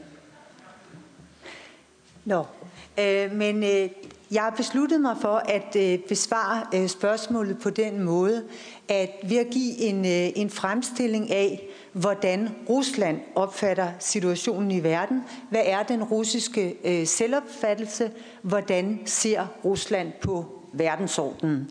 For det er nemlig ret afgørende for, øh, for, for svaret på, hvorvidt Rusland er en trussel mod Vesten eller ej. Set fra russernes side er der ikke nogen tvivl om, at der er sket et sammenbrud af det, Hans Morrison kaldte den unipolære øh, verdensorden, altså hvor en magt dominerer kloden. Ikke i den forstand, at den magt altid kan sætte sin vilje igennem, men i den forstand, at der sker ikke nogen større internationale begivenheder, uden at de aktører, der er involveret i de begivenheder, bliver nødt til at forholde sig til øh, den unipolære øh, magts holdning til det, og også forsøge at tage den i ed. De tider er forbi. Russerne siger så, at vi lever allerede i en multipolær verden. Hans Mortensen siger, at den er tripolær. Det tror jeg, de vil være meget tilfredse med. Jeg tror, de vil være glade for at høre, at den domineres af Rusland, Kina og øh, USA. Selv det vil jeg vende, eller det kommer jeg tilbage til lige om lidt. Selv ser de måske en øh, i virkeligheden mere beskeden øh, fremtid for sig, nemlig en bipolær verden, øh, hvor de kun er del af den ene pol. Men øh, det betyder også, at sammenbrud betyder, øh, at den øh, unipolære verdensorden eller af øh, en periode, hvor Vesten har øh, sat dagsordenen, betyder også, at Trump han er et symptom på den nye verdensorden. Grunden til, at han taler om America First, det er simpelthen, at øh, USA øh, ikke skal være hele verdens politibetjent. Han skal primært være præsident for amerikanere, og han skal være af USA's politibetjent. Når det pludselig sker, så er det fordi, der er sket et skifte i, øh, i magtbalancen i, øh, i verden. Hvad er det, russerne mener, der er sket? Jo, de mener, at siden den kolde krigs ophør, der har amerikanerne opført sig revisionistisk. Det er normalt et ord, vi her i Vesten øh, hæfter på Rusland og siger, at Rusland er en revisionistisk magt. Den, øh, den er ikke tilfreds med den bestående verdensorden. Men som russerne ser det, så har Vesten siden øh, slutningen ophører af den kolde krig opført sig revisionistisk. Man har gjort hele verden til sin indflydelsesfære. Og derfor siger russerne også, og det er jeg sådan set meget enig i, at når man for tiden taler så meget om samme, øh, sammenbrud af den liberale verdensorden, og daterer den liberale verdensorden til slutningen på 2. verdenskrig, så tager man fejl. Der er forskel øh, på den periode, der har været øh, e-, eller den periode, som har været siden den kolde krigs ophørelse de sidste øh, 25 år, godt og vel, har været karakteriseret ved, at Vesten ikke har accepteret, at der var indflydelsesfære, eller rettere, Vesten har gjort, øh, har gjort kloden til en stor indflydelsesfære. Sådan siger russerne, var det ikke tidligere. For hvordan var det lige, det var under den kolde krig? Ja, den samme øh, præsident, Roosevelt, Franklin Roosevelt, som førte amerikanerne ind i øh, Øh, ind i 2. verdenskrig. Det var også ham, der sad på Jalta sammen med Stalin og sammen med Churchill og besluttede øh, Europas skæbne. Vi fik øh, Varsava-pagtslandene, der kunne USA og Vesten ikke gøre sin indflydelse gældende. Det betød, da der var en opstand i Østberlin i 53, hvor var amerikanerne der, hvor var diskussionerne om, skulle man hjælpe øh, Østberlinerne, de var der ikke. I Ungarn 56, vi var der ikke. Vi troede ikke, vi skulle være der. Vi gjorde os ikke forestillinger om det. Tjekoslovakiet 68, heller ikke. Selv ikke, da Solidarnost i Polen, øh, man indfører krigsrets... Øh, tilstand og begrænser dem på forskellige vis. Jo, der blev indført sanktioner fra amerikansk hold, men der var ikke for alvor øh, tanke om militært at støtte dem. Det er noget helt nyt set med øh, Ruslands øh, øjne, at, at Vesten egentlig, eller USA, øh, har betragtet hele verden som sin indflydelsesfære. Altså hvis I ser talerne fra, øh, fra den gamle Bush fra starten af 90'erne, så er det meget klart, at han lover jo at komme øh, alle systemkritikere i hele verden til undsætning, for alle autoritære øh, fjender er øh, USA's fjender. Og, øh, og det, øh, det, det er, er det, som øh, russerne med stor lettelse konstaterer øh, ikke længere er en realitet med Trump. USA har erkendt efter en række øh, nederlag, militære nederlag, som Danmark også har været del af i Afghanistan, i Irak og i Gaddafi, at man har ikke styrken eller øh, viljen til at sætte sig øh, igennem. Øh, og, øh, og, og man må også øh, sige, at når man ser på, øh, på øh, hvad vi har foretaget os siden den kolde krigs ophør, så er det jo egentlig også helt utroligt, hvor stor en del af den tidligere sovjetiske indflydelsesfære, det er lykkedes os at, øh, at erobre. Øh, hvis vi tager, øh, hvad startede det med? Jo, det startede med, at det genforenede øh, Tyskland, ja, det bliver jo så også Østtyskland, eller Østtyskland bliver optaget i NATO som følge af genforeningen. Under Golfkrigen øger USA sit engagement i Mellemøsten øh, væsentligt. Hvad sker der under Clinton? Der bliver både Polen, Tjekkiet og Ungarn optaget i NATO. Øh, under øh, den Bush den yngre, der bliver så yderligere syv lande, som tidligere var sovjetisk indflydelsesfære, optaget. Det bliver Estland, Letland, Litauen, Slovakiet, Slovenien, Bulgarien og Rumænien. Øh, samtidig, det er også der, hvor øh, under øh, George Bush, øh, at øh, Afghanistan og Irak bliver invaderet, hvor Rusland jo også øh, har ment at have noget at, øh, at sige. Og allervæsentligst, i 2008, der afgiver NATO et løfte til Georgien og til Ukraine om, at man kan blive medlem af NATO. Man, man laver ikke en såkaldt roadmap øh, og fortæller dem helt præcist, hvordan det skal ske, som de havde håbet på. Man sætter heller ikke dato på, hvornår det skal ske, men man siger, at det kan de blive. Det skal de nok blive. Og, det, der, og der, øh, der, der må man sige, at, øh, at det har Rusland siden arbejdet hårdt på at omgøre det løfte fra NATO's side og arbejder øh, stadig på det også i disse dage.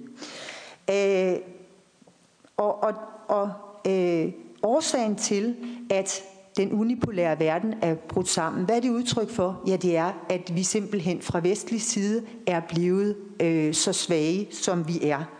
Øh, altså, da Trump han kom til, der havde USA 63 permanente allierede i hele verden, altså ved sikkerhed man øh, garanterede. Og øh, som, som øh, der også blev nævnt, at deres øh, militære udgifter gigantiske. De øh, står for en tredjedel af verdens militære udgifter, men kun en fjerdedel af det globale BNP. USA bruger mere på sit militær end, end de syv følgende lande til sammen. Øhm, det vil ikke kunne lade sig gøre i fremtiden, fordi når man ser økonomernes fremskrivninger, så siger de jo alt. I 2050, der vil det være sådan, at, øh, eller nu, det er jo ikke indfundet sig nu, og forhåbentlig vil det ikke være sådan, men, øh, men hvis alt øh, går med fremskrivning af vækstrater som forventet, så vil det være sådan, at det man kalder E7, Evolving Economies, øh, de, de syv største magter øh, som ikke er en del af Vesten, det man plejer at kalde resten. De vil sidde på 50 procent af verdens bruttonationalprodukt, og øh, G7, de syv vestlige ledende øh, magter, de vil stå for hvor meget. Er der nogen, der har et bud på det? 2050. Hvis de andre sidder på, hvis de andre stærkeste syv sidder på 50 procent, hvor meget sidder Vesten så på? Eller hvor meget sidder G7 så på? De sidder på 20 procent. Det er det, der menes med magtbalance, et skift i, øh, i magtbalancen. Ja. Øh, og sagen er den, i denne multipolære verden, der spiller øh, Rusland i egen selvforståelse en rolle som en af de ledende magter. Og Rusland ser øh, det bekræftet af, at man allerede på de, på, eller de seneste år sådan set i høj grad er lykkedes med øh, sine udenrigspolitiske prioriteter. Man er lykkedes med at forhindre, at øh, Ukraine og øh, Georgien i nogen nær fremtid, tør jeg roligt sige, kan blive medlem af af øh, EU og NATO, også selvom Ukraine forleden dag ændrede sin forfatning, så det fremgår, at det er en, øh, en, en prioritet øh, for landet. Og det gør man selvfølgelig ved at forsøge at gøre øh, de lande så uattraktive for NATO og EU, at det overhovedet ikke er realistisk med et medlemskab.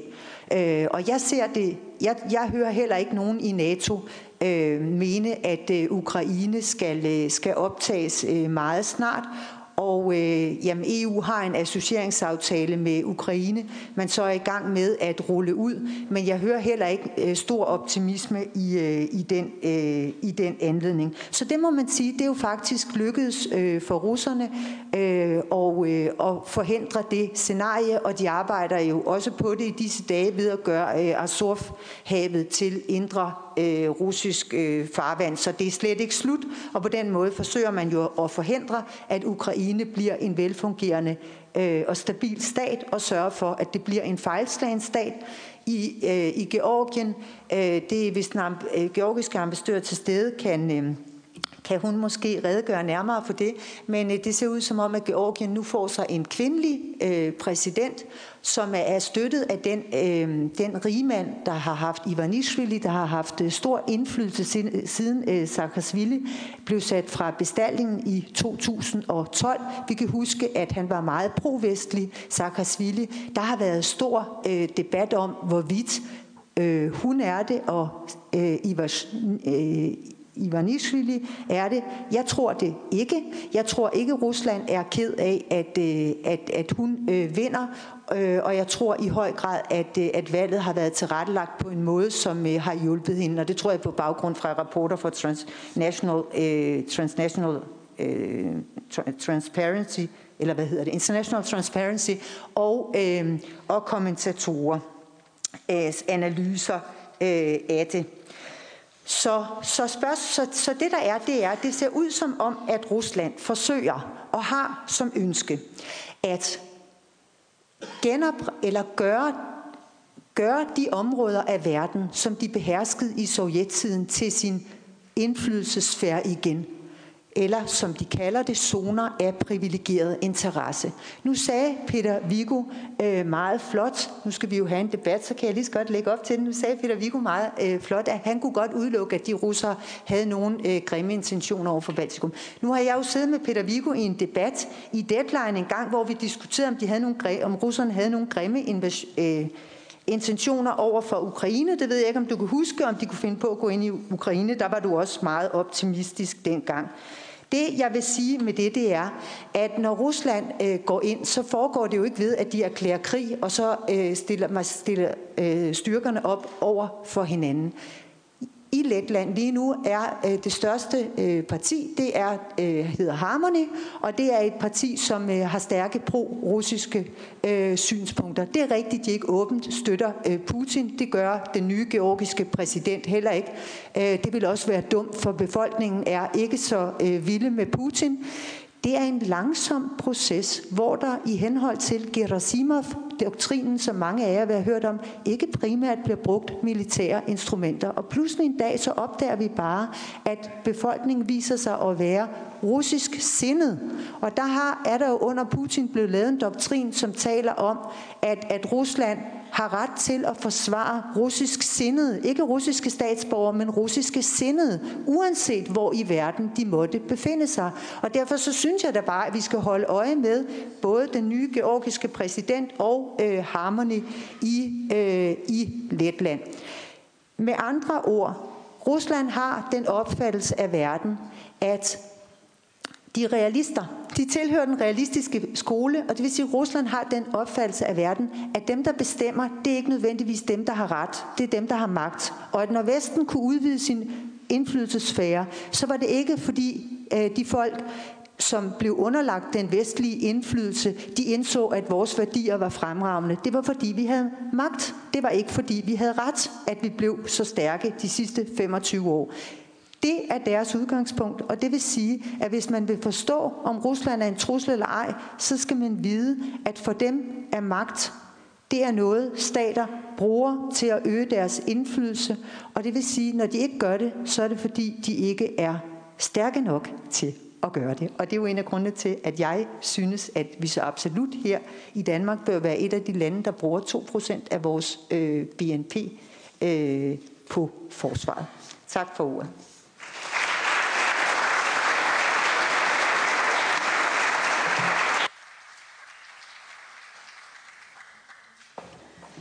Mange tak for det. Mange tak for nogle fire spændende bud og nogle skarpe pointer. Øh, og den samlede tid var, er faktisk, eller det samlede resultat er faktisk, at vi blev færdige et minut før tid.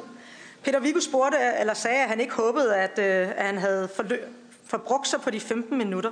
Jeg tror, du øh, havde ord til 20, men du brugte faktisk kun 13 minutter. Så det var, det var meget fint, og det betyder jo så kun, at der er plads til spørgsmålene her. Selvom vi ser forskelligt på verden, så synes jeg alligevel også, at der er nogle ting, der går igen øh, i, i jeres oplæg, i hvert fald som jeg hørte det. Når man læser sin avis om morgenen, kan man jo godt få det indtryk, at verden er lave, øh, og at øh, krigen er nært forestående. Men, men øh, det, jeg synes er interessant ved jeres oplæg, er jo, at selvom der er kriser, selvom der sker mange ting, så er der også meget af det, som er støj, og som ikke nødvendigvis er den store trussel, i hvert fald hvis vi forstår den som en konventionel militær trussel. Øh, så, øh, men, øh, men jeg har været omkring mange interessante ting. Et NATO i krise, måske ikke så meget i krise. Øh, spørgsmålet om det transatlantiske samarbejde, om truslen fra Rusland er militær eller, eller anderledes. Øh, og, øh, og så kom jeg også ind på, på Brexit, og selvfølgelig den seneste øh, snak om øh fokus på en EU her. Om lidt så er der spørgsmål fra salen, og der vil øh, Ali fra Folkets Sikkerhed gå rundt med en mikrofon, som øh, vi vil bede om at tale ind i, også selvom I måtte have nok så klare røster. Og det skyldes simpelthen, at øh, denne her konference også bliver livestreamet på Folketingets TV. Så selvom I, øh, I godt kan tale, så vi andre kan høre det, så er der altså også andre, som øh, kan sidde og lytte med. Så det vil jeg bede om at øh, respektere. Men inden at øh, Ali får øh, mikrofonen, så vil jeg som øh, moderator, moderator anvende mit øh, privilegium for at stille det første spørgsmål. Vi har været rundt omkring i hele verden, men hvis vi nu kigger ind på vores egen lille andedam, hvad vurderer I så er den største sikkerhedsmæssige trussel, sikkerhedspolitiske trussel over for Danmark? Kan man identificere en sådan? Øh, eller hvis man ikke kan, hvordan bør vi så prioritere de midler, vi så bruger på sikkerhedspolitik? Så øh, Hans, hvis du vil, vil starte, og så, øh, og så vi tager rækken ned.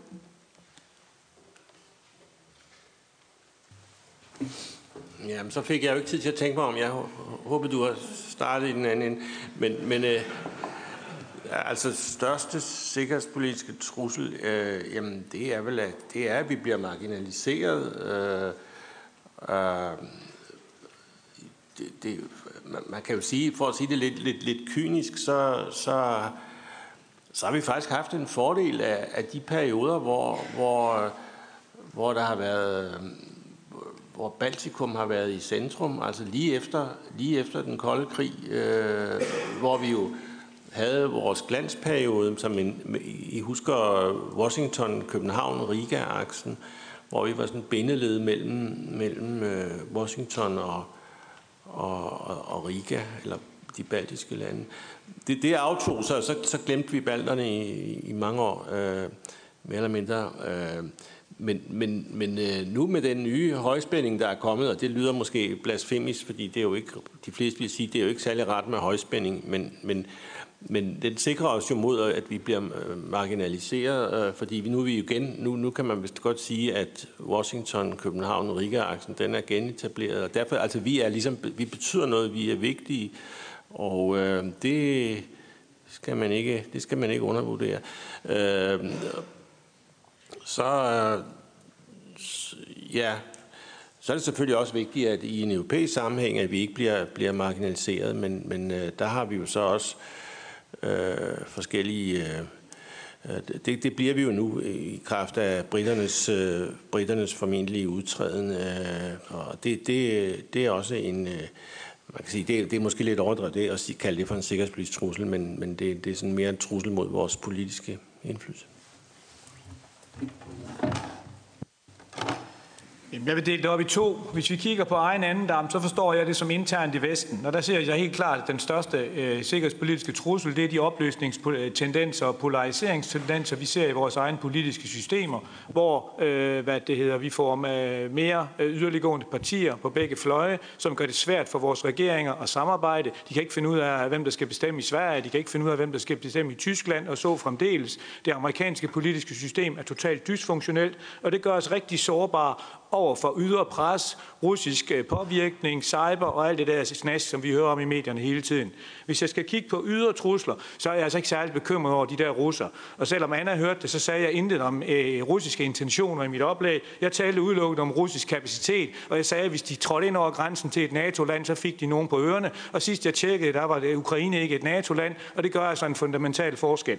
Så jeg ser som det største ydre problem, at der er øh, frem mod 2030 omkring 550 millioner millioner flere mennesker, der bliver født i Afrika, og hvis de ikke får øh, det bedre der, hvor de er, så kunne de forsøge at søge nordpå. Og hvis de søger nordpå i meget større tal, end vi så i 2015, så er vores politiske systemer i dag ikke i stand til at håndtere det. Og det ser jeg sådan set som den største bekymring, hvordan vi får stabiliseret sydflanken frem mod 2030, så vi sørger for, at folk øh, får lyst til at blive der, hvor de bor i forvejen. Og det vil være fint, hvis vi kunne prøve at, at fokusere lidt på det også, når vi taler sikkerhedspolitik.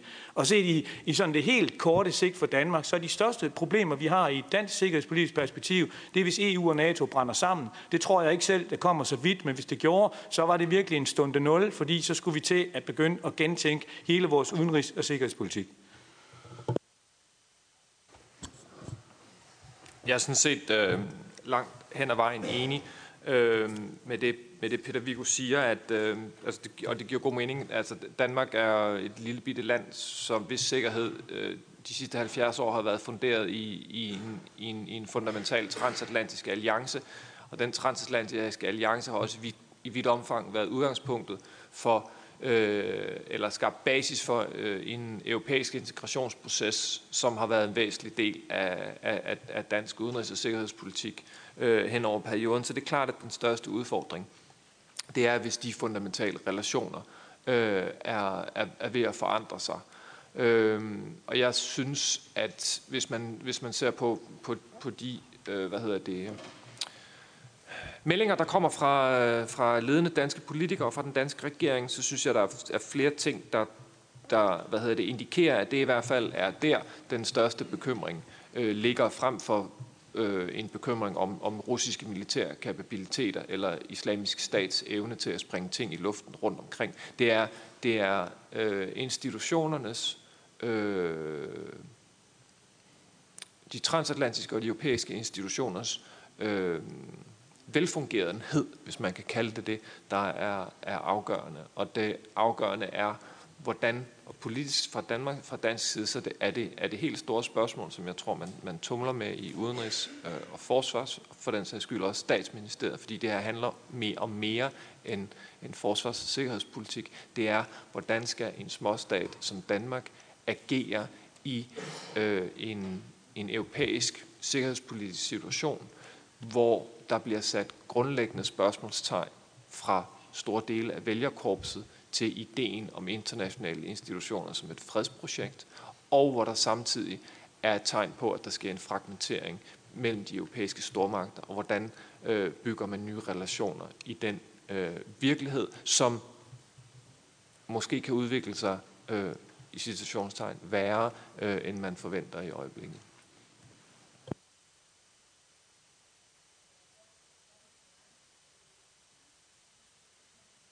Øh, jeg vil gerne tilslutte mig det om, at, øh, at min største bekymring er også øh, det transatlantiske samarbejde, og det, at der i Danmark simpelthen er en fremherskende opfattelse af, at vi har grund til at tvivle på, at at USA vil komme os øh, til undsætning, uanset hvad vi øh, gør. Altså, jeg er nemlig meget enig med det, øh, Peter Vigo sagde i sit oplæg om, at hvis man ser på øh, den amerikanske administrations handlinger, så øh, tyder det i høj grad på, at den vil NATO.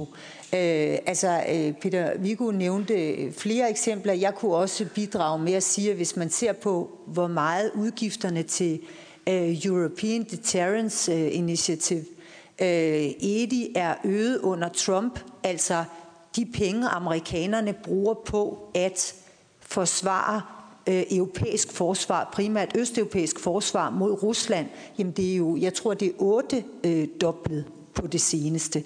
Det tyder på, at man, man øh, synes, at, eller holder det for en prioritet at beskytte øh, europæerne mod Rusland. Og lige nu er der jo forhandlinger, som jeg håber ender lykkeligt, i en aftale mellem Polen og øh, USA om en øh, amerikansk militærbase, øh, Øh, i Polen, at man simpelthen overfører nogle af de 36.000 mand, der er i Tyskland, øh, til Polen. Det vil styrke de baltiske landes sikkerhed. Så, øh, så, så det, der bekymrer mig mest, det er, om man i Danmark har besinder sig på, at der skal altså to til en tango, og det vil sige, det gælder også fra vores side om at vise vilje til at samarbejde med USA og gøre noget for USA. Og når jeg siger det, så er det jo i lyset af den sikkerhedspolitiske strategi, nye sikkerhedspolitiske strategi, som Hans Mortensen refererede til, at man er optaget af at lægge afstand til, at USA øh, træder ud af Iran-aftalen for eksempel. Og det, det, det, at vi er optaget af at lægge afstand til det, synes jeg er helt vildt. Altså vi har øh, en kæmpe Øh, vi har lige haft en stor politiaktion, fordi at, at det iranske regime angiveligt har, har øh, sendt en dødspatrulje herop, så vi vil gerne have sanktioner på Iran, men ikke de sanktioner, som USA gerne vil. Nej, nogle andre helt særlige sanktioner, som skal vise, at vi ikke står sammen med USA i, at, i ophævelsen af Iran-aftalen. Selvom øh, alle de store spillere fra dansk erhvervsliv, der var til stede i Iran, for længst har trukket sig, fordi det amerikanske marked er vigtigere for dem, så, øh, og vi derfor heller ikke handels, øh, altså økonomisk har noget ud af at fortsætte den Iran-aftale, så fastholder vi det alligevel som en prioritet, at den Iran-aftale er god. Selvom dem, der burde føle sig allermest truet af de atomvåben, som, som, som øh, aftalen skulle forhindre øh, udviklingen af, nemlig Saudi-Arabien og Israel, ja, de er jo besynderligt nok utrolig glade for, at den er faldet på gulvet, og det er da mærkeligt, hvis den virkelig forhindrede øh, udviklingen af de atomvåben. Nu skal jeg stoppe. Det jeg bare vil sige, det er, jeg håber, at Danmark vil vide, at Trump er en noget for noget type, der øh, forventer, at vi også fra dansk side øh, ved, at, det, at, at, at vi skal levere noget, hvis vi skal have amerikanerne til at forsvare os. Tak for det. Hans, nu gav jeg dig ikke mulighed for tænketid først, så du får lige det sidste ord. Værsgo. Nej, det var bare lige en lille eftertanke, øh, som øh, den største derut, vi kan komme ud for, og det er der ingen, der har, tænkt, ingen, der har sagt i hvert fald, øh, heller ikke mig selv, men, men det er, at vi mister, at det er rigsfællesskabet går under. Det, det er meget symptomatisk, det, det sidder vi ikke lige og tænker på, vel? men, men hvis, hvis der er noget, der kan, der kan ændre vores status fra at være mellemstor magt til at være småstat, så er det da, at vi øh, mister rigsfællesskabet. Så, ja. Tak for det. Og så er vi klar til spørgsmål fra salen. Jeg vil bede jer om, når I stiller et spørgsmål, lige rejse jer op selvfølgelig, sige jeres navn og, øh, og hvor I kommer fra. Hvem vil lægge ud?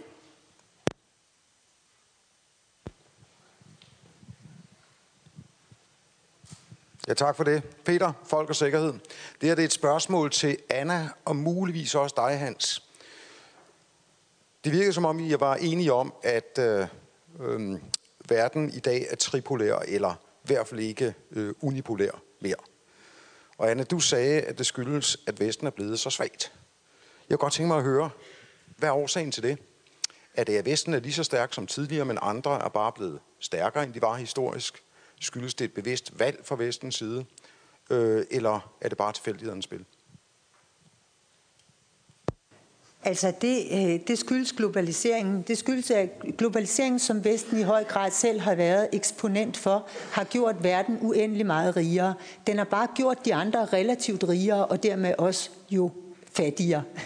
Øh, og det, det var derfor, jeg kom med de tal for de økonomiske tal. Fordi økono, ø, altså, øh, på, på alle parametre øh, er de andres indflydelse jo stigende Øh, deres befolkningstilvækst, øh, deres øh, økonomi, deres, jamen, jamen også deres kulturelle påvirkning af verden vil blive betydeligt, vil blive betydeligt større.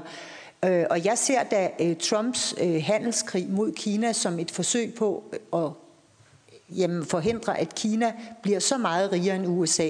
Altså, da, da Sovjetunionen brød sammen, øh, der var, øh, tror jeg, USA's øh, økonomi 15 gange større end Kinas.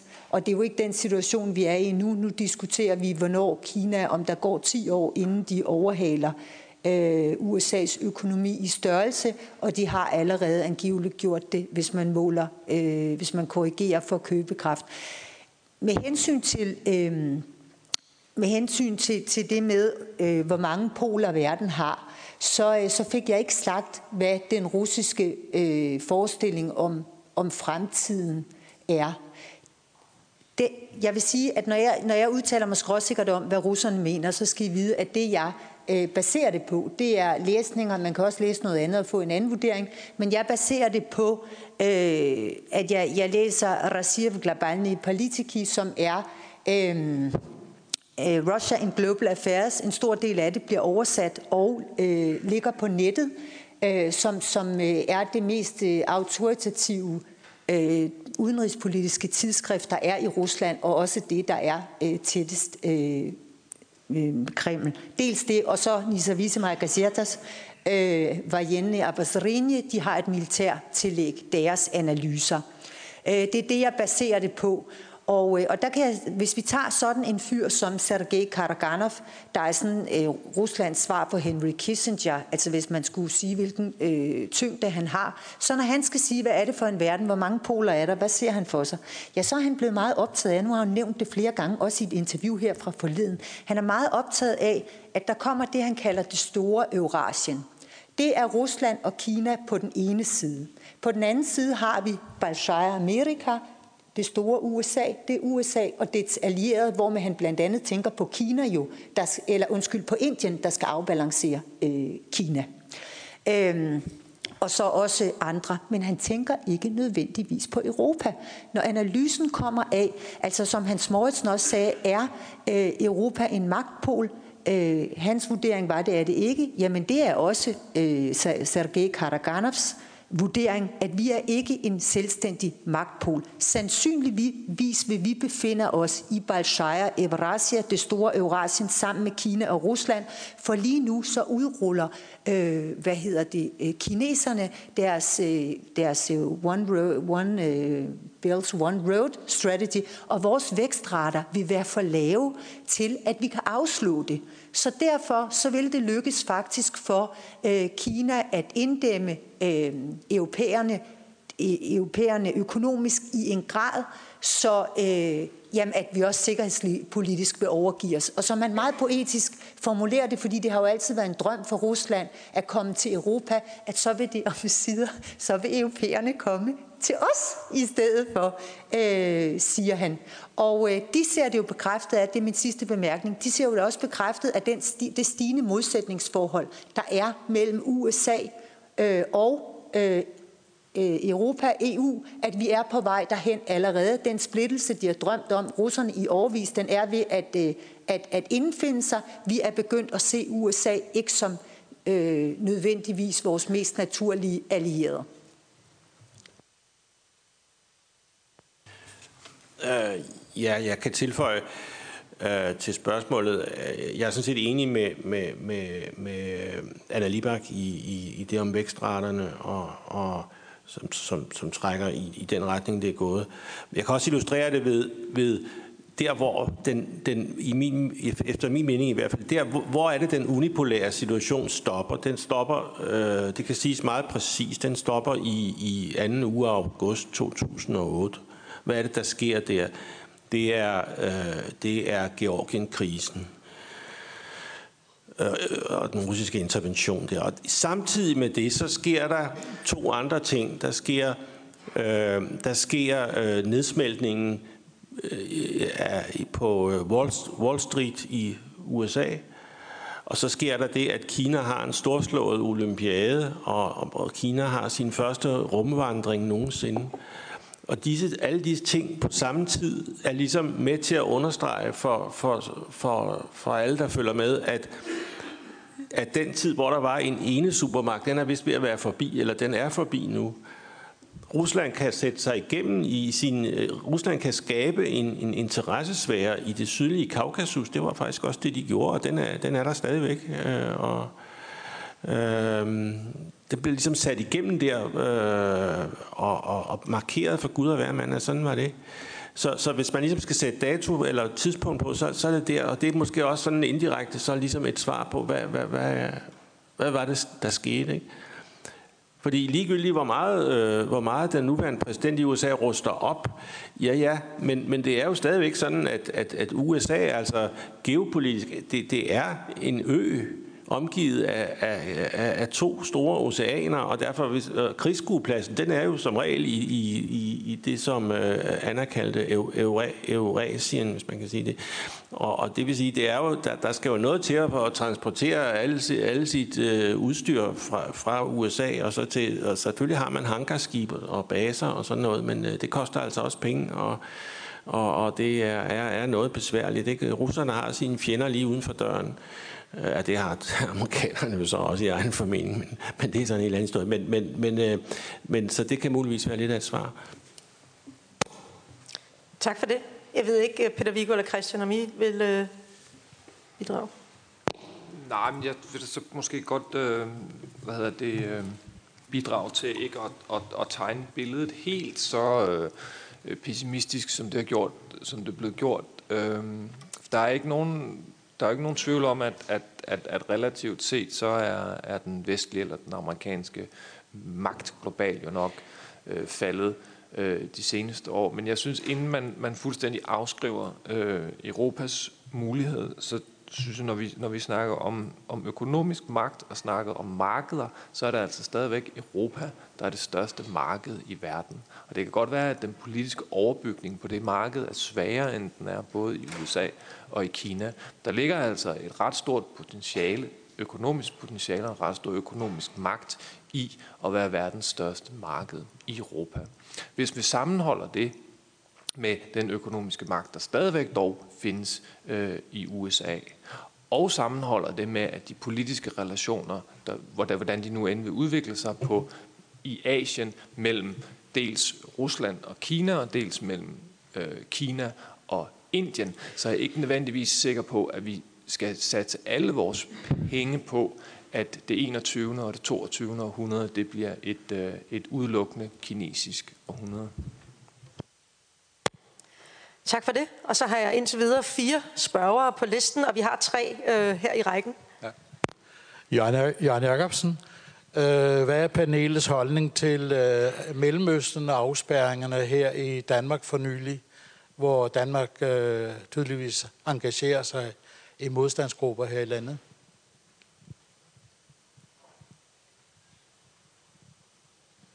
Jeg kan godt starte med at sige ikke så meget min, min holdning til, øh, til, hvad hedder det, øh, til, til, til, til, den, til den danske politiske holdning, men jeg kan sige noget om, hvad det her er udtryk for. Der tror jeg måske til gengæld, at jeg vil, vil hvad hedder det, give, give ret i, at vi ser en, en eller synes jeg, man kan argumentere for, at vi ser en, en, en udvikling i international politik, hvor der er en række stater og en række aktører, som tillader sig at gøre ting, som de ikke har gjort tidligere.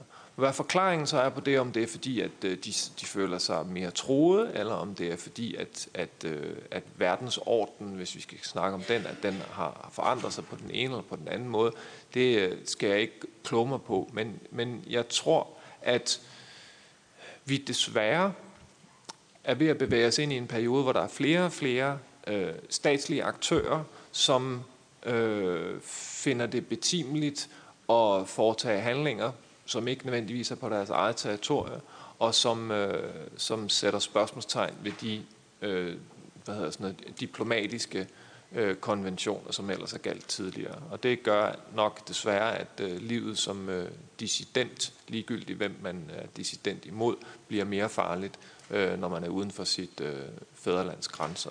Og så er det sådan set ligegyldigt, om man er i Slagelse eller i Singapore. Tak. Og så sprang jeg øh, en herre øh, over hernede. Øh, Bo Grønbæk, jeg er privat, men jeg har lyst til at spørge, hvad er UK's, altså Englands interesse i at være med i det kommende europæiske forsvar efter Brexit, eller går de efter og tror, at de kan være alene?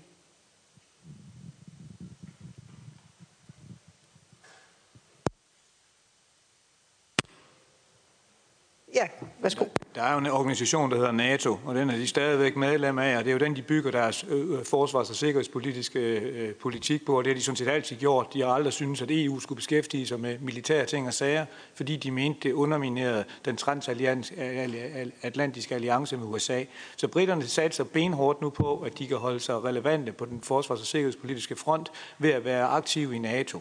Men det spørgsmål, man må stille sig selv, det er jo, om det hele går i hat og briller for dem, øh, og skotterne beslutter sig til at trække sig ud og så videre. For gør de det, så ved de ikke længere, hvor deres atomubåde skal bo og så fremdeles. Så jeg tror desværre, at vi er på vej ind i en periode med Storbritannien, hvor de kommer ud for så meget indrigspolitisk turbulens på grund af Brexit-problematikken, at de ikke vil være nogen særlig stor aktør på den internationale scene øh, og, og være meget mindre til stede, end vi har været vant til tidligere. Og det gør selvfølgelig også, at vi i Danmark er nødt til at forholde os til, det forsvarspolitiske samarbejde, vi til dato har haft med britterne. Men så længe de bliver ved med at være en aktiv i, i, i NATO og i Baltikum, så ser jeg dem stadig som en værdifuld spiller for øh, den danske her i hvert fald.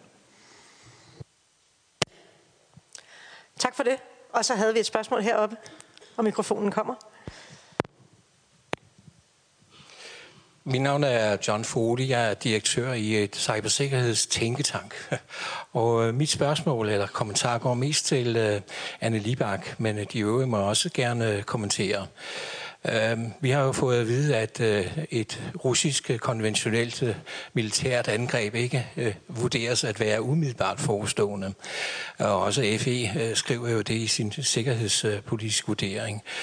Mit, min kommentar er, jeg mener, jeg har læst, at Rusland på anden vis ønsker at destabilisere med andre midler og også skabe kaos i, i, i anvendelse af nogle midler, midler, som ikke er militær konventionelle, men måske vil, vil, vil foregå i cyberspace, og hvor man allerede påstår, nogen påstår, at krigen er i gang.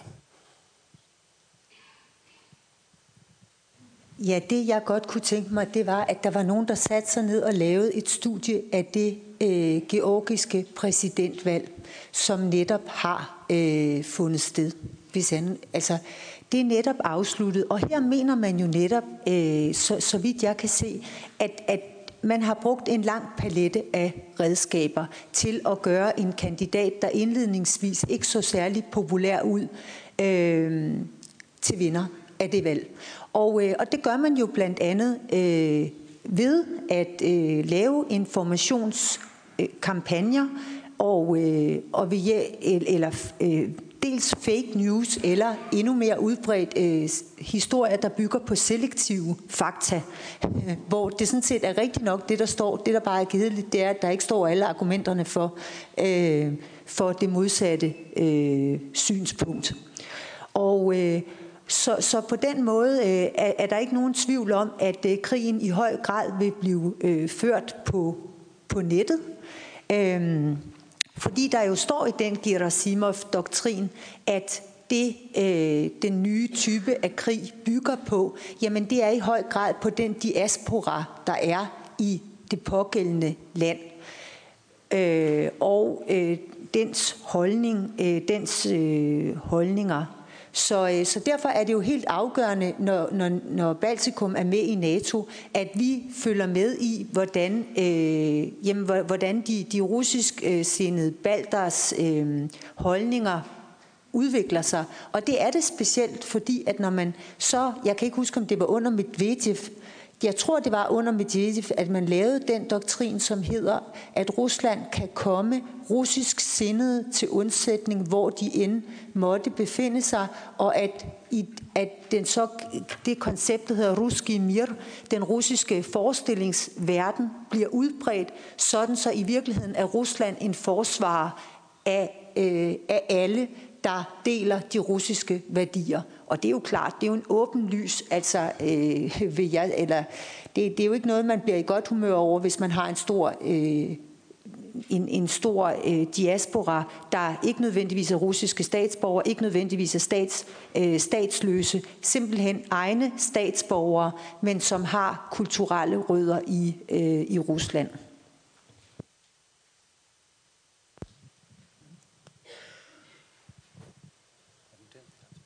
Mit navn er Erling Fleppe. Jeg er øh, formand for Københavnskrisen af Foreningen for Officerer uden for aktiv tjeneste. Når jeg har hørt på øh, jeres øh, indlæg her, så får jeg mestendels den opfattelse, at øh, ro på med hensyn til Rusland. Rusland er ikke farlig. Hvis vi vender blikket østpå, vores nærmeste nabo Sverige, så tror jeg ikke, at svenskerne overhovedet deler den opfattelse. Mit spørgsmål er, hvad er det, svenskerne har misforstået? Ja, de har misforstået, at man skulle melde sig ind i NATO i tide. Det er også det problem, finderne har. De har glemt at melde sig ind i klubben, og nu er de alene hjemme, og russerne er en lille smule irriterende. Øh, men, men altså, hvis jeg var rigtig bange i Sverige, så har jeg nok købt en ny eskadrille Gripen. Hvad har de gjort i stedet for? Og de har sagt til herre og fru Jønsson, at de skal købe noget mere dåsemad, og så er de begyndt at kigge på at lave beskyttelsesrum. Så så, mere, så, så bange er de nok heller ikke. Altså der, hvor Rusland er et problem, det er det, Anna allerede har skitseret, og som John jo selvfølgelig også stiller med sit spørgsmål. Det ved han jo udmærket godt, for det er der, han tjener sine penge. Det er selvfølgelig, at, hvad det hedder, at det er under den konventionelle tærskel. Russer, russerne forsøger at påvirke og destabilisere vores samfund med arme og ben, blandt andet ved cyber og forskellige andre ting, øh, ved, for, i, i håbet om, at hvis vi bliver ustabile og ude af stand til at tage beslutninger, så bliver russerne stærkere. Og det er også derfor, at jeg har peget på, at min største bekymring er polarisering af de vestlige politiske systemer og in, intern uro i de vestlige lande. For jo mere vi bliver uenige blandt os selv, jo større råderum giver vi russerne for at påvirke os og øh, påvirke valg og den slags ting. Øh, og det er Trump jo også lidt et symptom på, ikke? Og det er da muligt, at russerne rent faktisk var i stand til at flytte lige præcis de stemmer, der skulle til, for at det var Trump, der vandt, og ikke Hillary. Men det var altså ikke Putin, der skabte en situation i USA, som gjorde, at Trump han kunne blive præsidentkandidat derovre. Og det er jo det problem, vi er nødt til at adressere. Ikke bare i Vesten, men også i Vesttyskland og alle de andre steder, øh, hvor der er ved at komme nogle øh, strømninger frem, som gør landene svære at, at regere, og som gør det svært for de politiske eliter at tage, træffe beslutninger. Øh, ja, tak. Til, til samme spørgsmål. Øh, jo, men vi skal jo tænke på, at Sverige, øh, Sverige og Finland er jo, er jo i andre situationer, end hvad, hvad, hvad Danmark er. Øh, de færreste af os tænker nok på, øh, at, at, tænker på, tænker på at, at forholdet mellem Sverige og Rusland er i hvert fald indtil for nylig har været iskoldt. Øh, Øh, og det er blandt andet noget med, at Gotland indgår i sådan et øh, militært scenarie. Øh, der er sådan nogle, nogle, nogle lidt uhyggelige spekulationer om, om, om Gotland som i det, I det usandsynlige tilfælde, at Baltikum skulle blive øh, krigsskueplads, så, så vil Gotland være central i den forbindelse, og det har øh, svenskerne så også indset. Så, så der foregår sådan en, derfor er, er Gotland jo også i nogen grad blevet gen, gen, øh, genbesat af svenske militære styrker. De var, de var jo nedlagt en overgang. Øh, men men øh, så, så der er en, en, en, en stemning i Sverige, som er, er, er, er russofobisk, øh, og det har russerne jo også været med til at, at, at gøde med deres øh, næsten overflyvninger af svensk luftrum. Øh, men jeg vil så vil jeg sige, når det så er sagt, altså russerne har ikke spillet nogen rolle øh, i den svenske valgkamp, som, som der var her i september. Øh, det kan godt være, at de har prøvet, det ved jeg ikke, men, men, men det, det nytter jo ikke noget. Der er jo ingen partier, der, russerne har jo ikke nogen partier, heller, heller ikke Sverigedemokraterne, som er særlig Ruslands positive. Så, så de har ikke rigtig nogen trojansk hest, de kan, de kan bruge i den øh, forbindelse. Og jeg, jeg tror heller ikke så meget med det her med påvirknings... Øh, altså det, det, der er farligt, det er, hvis vores institutioner bliver undermineret med hacking og sådan noget. Og, og, og det er også selvfølgelig decideret falsom, øh, øh, øh, forkerte oplysninger, der bliver udbredt. Men det der med, i, i bredere forstand med, hvad folk går rundt og mener, altså vi skal også passe på, at vi ikke øh, lægger censur på den offentlige debat, øh, fordi nogen mener noget forkert i forhold til Rusland. Altså det, det, det er jo da helt tydeligt, at altså folk kan jo altså også tænke selv, og, og, og som øh, Øh, Peter Viggo også siger i forhold til det amerikanske valg, altså jeg tror, jeg tror ikke, at Trump er blevet valgt af, øh, altså af, af russiske grunde, havde han sagt. Altså, øh, det kan da godt være, at de fyrer noget, en hel masse fake news af, men det er der altså også så mange andre, der gør. Ikke? Og, og så længe de ikke er inde og, og manipulerer valgmaskinerne, så, så, så ser jeg ikke noget problem på det punkt. Tak for det. Så har vi et spørgsmål herover, inden vi går op på forreste række.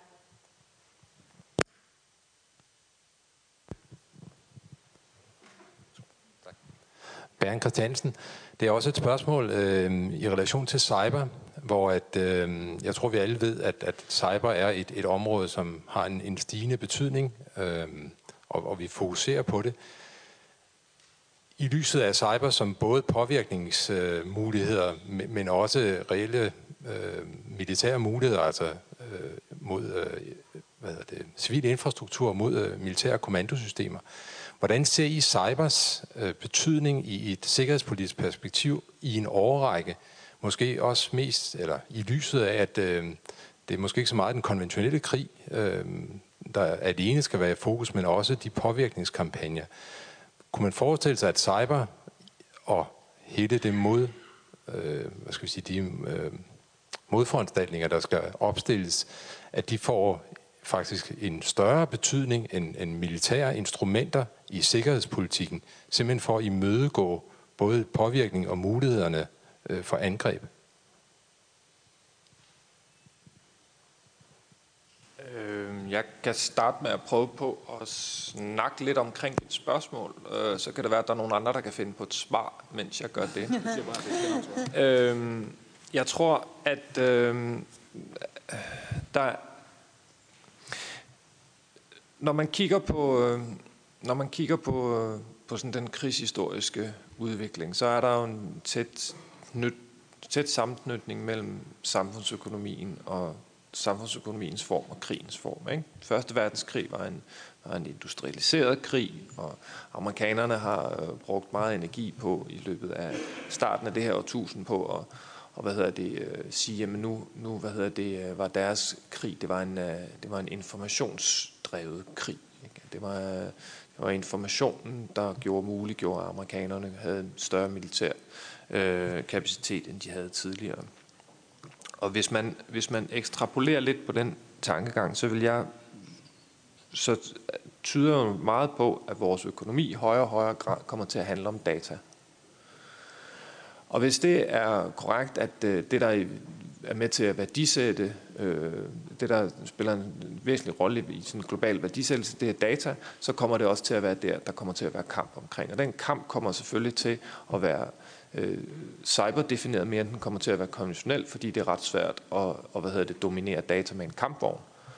Øhm, så, så, så, så, så det tror jeg vil være sådan en, en, et underliggende præmis for, hvor og hvordan politisk magt vil komme til at blive, øh, blive øh, både udfordret øh, og håndhævet øh, i fremtiden. Det er klart, at, at hvis man vil øh, gennemtvinge øh, sin politiske vilje, så er det muligt, at man ikke udelukkende kan gøre det ved hjælp af cybermidler. Men jeg tror, at det kommer til at spille en større og større rolle, og det kommer til at spille en større og større rolle militært. Det kommer til at spille en større og større rolle øh, civilt. Også et samfund som det danske har jo gladeligt høstet gevinsterne af, af hvad hedder det, digitalisering de sidste 30-40 år. Men der kommer altså også en pris, der skal betales i forhold til at sikre det. Øhm, så, så jeg, der, der arbejder med cybersikkerhed, jeg gyldne tider foran jer. Ja. Jeg, jeg vil, der, der er to skoler inden for det her. Der er dem, der siger, at cyber bliver alt dominerende, og så er der dem, der ser cyber som en del af de andre komponenter, som vi kæmper med. Og jeg, jeg abonnerer altså på den sidste, den sidste opfattelse. En af grundene til, at, at russerne jo prøver at ramme os nu med cyber, det er fordi, de ikke tør at angribe os konventionelt, de tør heller ikke at os med atomvåben. Så så længe vi har en situation, hvor der ikke er nogen stormagter, der kan lukke ned for et muligt atomangreb fra et andet stormagt, og selv ved, at de får nogle atombomber i, i æsken, hvis de begynder at bruge den slags ting, så er det selvfølgelig med til at skubbe konfliktniveauet ud i nogle andre domæner øh, domæner. Der er heller ikke nogen, der har lyst til at kæmpe imod Vesten konventionelt, for hvis de gør det i en straight fight, så holder de ikke ret længe. Så bliver de simpelthen kørt over. Det kan godt være, at I sidder og siger, at USA er helt vildt svag, men prøv at stille jer op over for en, den amerikanske krigsmaskine, og så kæmpe imod den amerikanske krigsmaskine på amerikanske præmisser. Og så bliver det altså en kort krig, og jeg kan godt afsløre for jer, hvem der vinder, hvis I er i tvivl.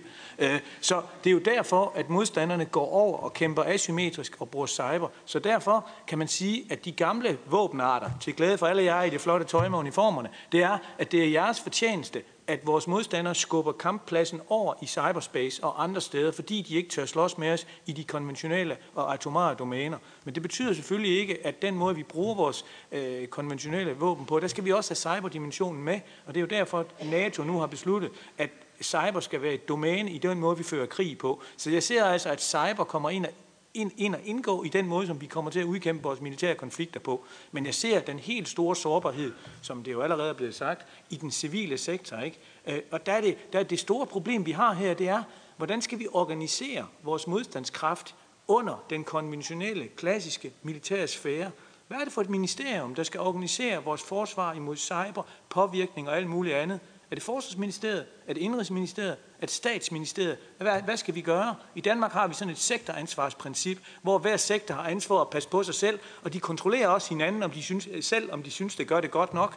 Det er der så ved at komme lidt styr på med den nye nationale cyberstrategi, men det er her, vi har en stor udfordring, som vi ikke rigtig har fundet nogen god løsning på. Og vi skal nok tilbage i en moderniseret udgave af det, vi i gamle dage kaldte totalforsvaret.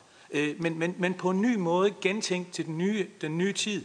Øh, og der, der har vi jo totalt øh, nedlagt alt det, vi kendte fra den kolde krig, så vi skal på en eller anden måde finde ud af at gøre det igen på en måde, som heller ikke bliver for dyr. Og det er også derfor, jeg synes, det er rigtig klogt, at de politiske partier afsætter en pæn, en pæn pose penge til det her, men ikke tog nogle hurtige beslutninger om, hvordan vi skulle bruge pengene, for det tror jeg stadigvæk helt, vi har en, en klar idé om, hvad der vil være mest smart. Nej, det jeg bare vil sige, det var, at Ruslands øh, forsvarsministerium har jo nedsat nogle, øh, nogle øh, cyberstyrker, og jeg tror, at, øh, at det man skal regne med, det er, at forud for en, en, en hver øh, krig med militære midler, vil der jo gå en, øh, en cyberfase. Det er klart, det er jo fordi, at hele øh, vores samfund er øh, lagt an på det, så hvis man kan jo forholdsvis enkelt, øh, med, med mindre vi har beskyttet os mod det, øh, sætte hele infrastrukturen ud af kraft. Samtidig med hensyn til informationskampagner kan vi også se, hvordan man bliver dygtigere og dygtigere til at manipulere videoer. Øh, og det, det er jo en stor troværdighed at have en eller anden statsleder siden og sige, vores egne ledere siden og komme med budskaber, som man spreder, og så er det en falsk video. Altså, så, så, så jeg tror, at, øh, at, at man kan øh, sagtens øh, forestille sig, eller man skal forestille sig, øh, cyber som et præludium til enhver militærkrig. Og jeg siger det også, fordi strømmen i Valby, hvor jeg bor, regelmæssigt går, og jeg har derfor erfaringer med det i min hverdag, og bliver rystet hver gang, at vi har haft en dag uden strøm øh, i Valby, over hvor utrolig afhængige vi faktisk er af det. Tak for det. Jeg har fire spørgere på listen, så derfor så vil jeg gerne bede både spørgere og øh, paneldeltagere om at være korte og, øh, og koncise. Øh, men vi begynder først herover. Og jeg kan så lige sige til de af jer, der kan mærke maven rumle lidt, at jeg har fået lov til at spise lidt af jeres frokost, men der skulle stadig være tid nok, da vi havde afsat en hel time. Værsgo. Tak for det, Jeppe Jacobsen, forsvarsordfører for Dansk Folkeparti. Jeg kunne godt øh, tænke mig at høre lidt om jeres analyse af Kina som øh, en kommende supermagt. Nu tog Anna Libak øh, 2050-brillerne på. Og, og det er jo rigtigt, at hvis man bare fremskriver og skriver væksten i Kina, så er det øh, astronomiske tal, vi taler om. Men er det et stabilt Kina, hvor man bliver ved, hvis man fortsætter, som man gør nu, hvor magten eller væksten den tilfalder de få, er det et stabilt samfund? Øh, ser I ikke nogen øh, muligheder for, at befolkningen vil vende sig imod det system? Eller alternativt, at befolkningen får del i kagen og dermed bliver mere oplyste? Vil de så på sigt acceptere det her øh, kommunistiske autokrati, som, øh, som eksisterer? Er Kina så stabil og øh, en supermagt på den lange bane også? Øh, kan I uddybe, øh, kommentere lidt på det?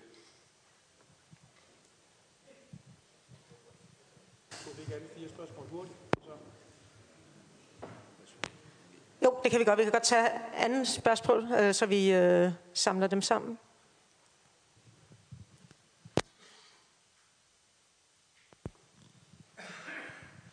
Øh, tak. Øh, Mads fra Radikale Ungdom. Øh, Anne Libak, du nævner, hvordan at Georgien og Ukraine er blevet gjort uattraktive over for, øh, for foreninger, ikke foreninger, organisationer som EU og NATO. Øh, vil du uddybe det en smule?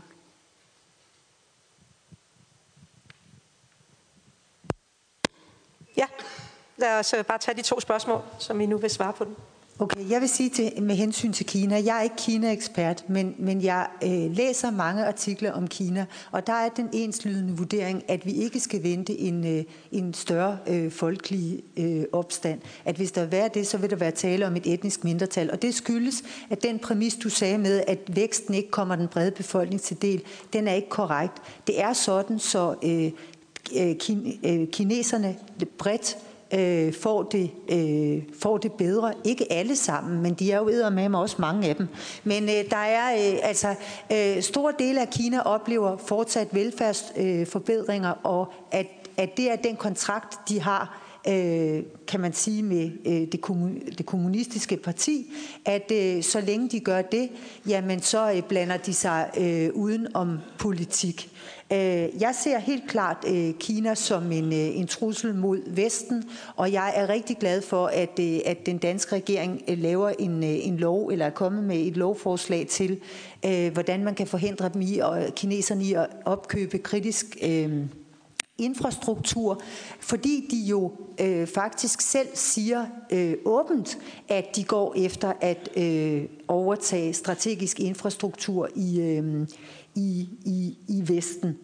Øh, og, øh, og det der jo er, det er, at vi, vores øh, forestilling om, om vores egen øh, overhøjhed, eller hvad man skal sige, i, i Vesten, vi har altid ment, at markedsøkonomi, den, den, var, øh, den var overlegen. Vi havde de bedste hjerner, fordi dem, der blev ansat i vores udviklingsafdelinger, de blev ansat der på grund af deres talent, og ikke fordi, at deres, øh, deres onkel eller deres øh, far øh, fik dem ind.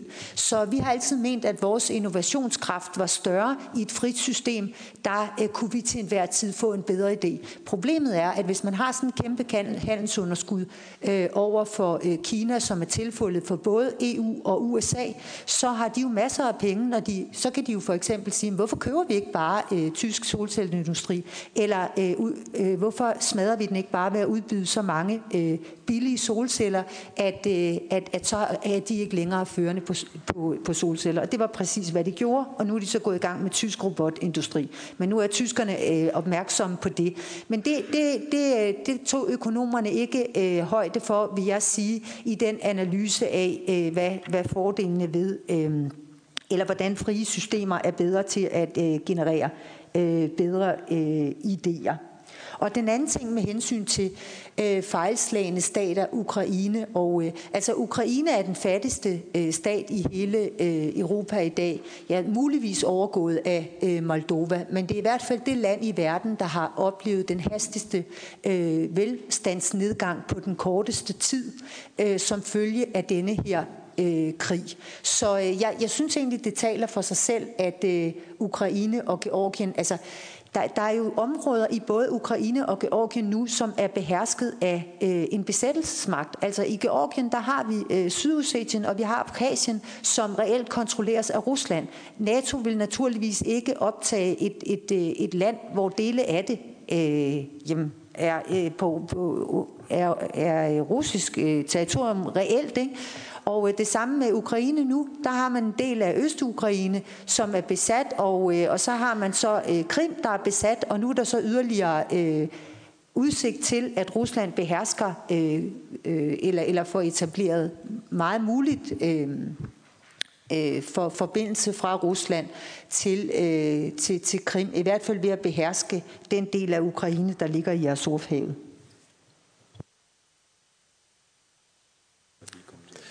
Jo, øh, man kan sige, Kina er jo ikke øh, relevant for dansk sikkerhed. De er relevant for dansk økonomi, øh, tør man nok sige, men, men, men øh, ikke rigtig for vores sikkerhed på grund af den øh, geografiske afstand. Men, men når det er sagt, når det er sagt, det der vil være et, et, et, et uheldigt scenarie ud fra et dansk eller vestligt synspunkt, det er jo, hvis, hvis, hvis Kina og Rusland bliver så presset at de, øh, hvad skal man sige, ser bort fra sine interne øh, uenigheder om mange ting, og vi, vi, de ligesom kommer til at udgøre en blok, Kina og Rusland, fordi så øh, har de jo alt, hvad der skal til, ikke? og det, det vil være et meget uheldigt scenarie, hvis det, hvis, øh, hvis det skulle ske. Altså med hensyn til de der kinesere. Øh, tilbage i 60'erne, der stod der i mange amerikanske økonomiske lærebøger, at det var bare et spørgsmål om tid, inden Sovjetunionen overtog positionen som verdens stærkeste økonomi. Øh, I 80'erne der blev øh, Paul Kennedy rig på at skrive en bog, der hed The Rise and the Fall of the Great Powers. Og grunden til, at han blev rig, det var, fordi han skrev i sidste kapitel, at det bare var et spørgsmål om tid, inden Japan, over, Japan overtog USA's førerposition.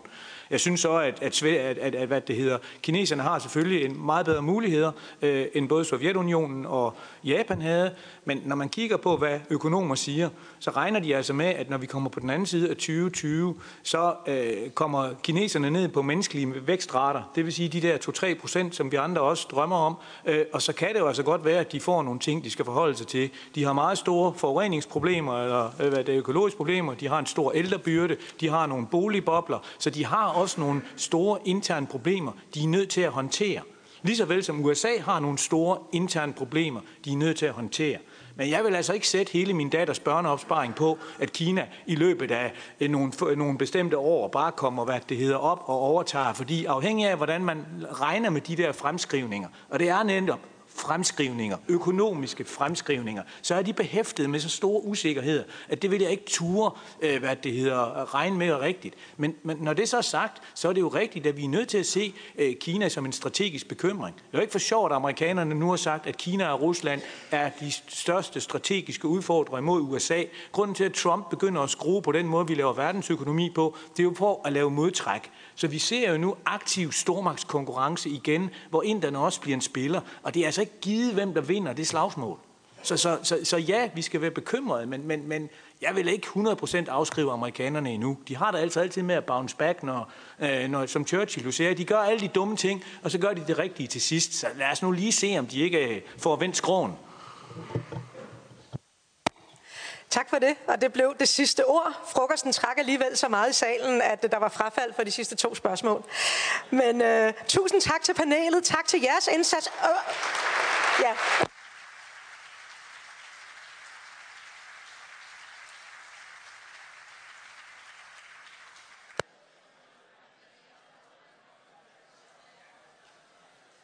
Og det var sådan. Godt så er vi klar til at gå i gang igen. Og det er jo herligt at øh, have fået opgaven som moderator i en øh, forsamling, hvor der er så mange officerer til stede, for det betyder, at folk rent faktisk sidder her til siden. Så øh, tak for det. Det var dejligt. Nu er vi klar til at øh, skifte scenen lidt. Det handler selvfølgelig stadig om sikkerhedspolitik, men det gør det i en national kontekst, fordi vi skal se på forsvarsforledet. Og øh, inden at øh, vi giver ordet til ordførerne og, øh, og debatten til jer, så har vi fået Jeppe Travner øh, fra Forsvarsakademiet til at komme øh, med en analyse af forsvarsforledet. Så Jeppe, med disse ord, tak fordi du vil komme. Den næste halve time er din. Mange tak. Det første er, er lyden i orden? Den del af lyden, der ikke er i orden, det skyldes, at øh, jeg har fået en form for, for lungepest, men jeg håber ikke at komme til at hoste, ellers vi alle hører i høj grad til det. Nå. Jeg har omkring netto 25 minutter til at gennemgå forsvarsforliget. Det er heldigvis et ret lille forlig. Det fylder kun 18 sider, plus naturligvis omkring 300 sider med ekstra instruktioner og bilag. Så jeg har valgt at skære på en helt anden måde. Også for at få ro til at fordøje, ved at gennemføre det som en øvelse i tal, nærmest en sudoku, og så ser vi, hvad der sker. Når, jeg skal nok væk jer, når jeg går igen. Her starter Sudoku'en. Jeg vil tale om dansk forsvar, hvordan det var for 30 år siden. Ikke fordi, at 1988 var et fantastisk år, hvor jeg blev løjtnant. I øvrigt var jeg nok omtrent den yngste løjtnant i Danmark, og effekten af, at jeg blev løjtnant, var enorm. Det var et år, så var Sovjet knækket, formentlig af grin på grund af mit overskægsforsøg. Hvor med alting er, dengang, der havde Danmark et forsvarsbudget på 24 milliarder kroner per år.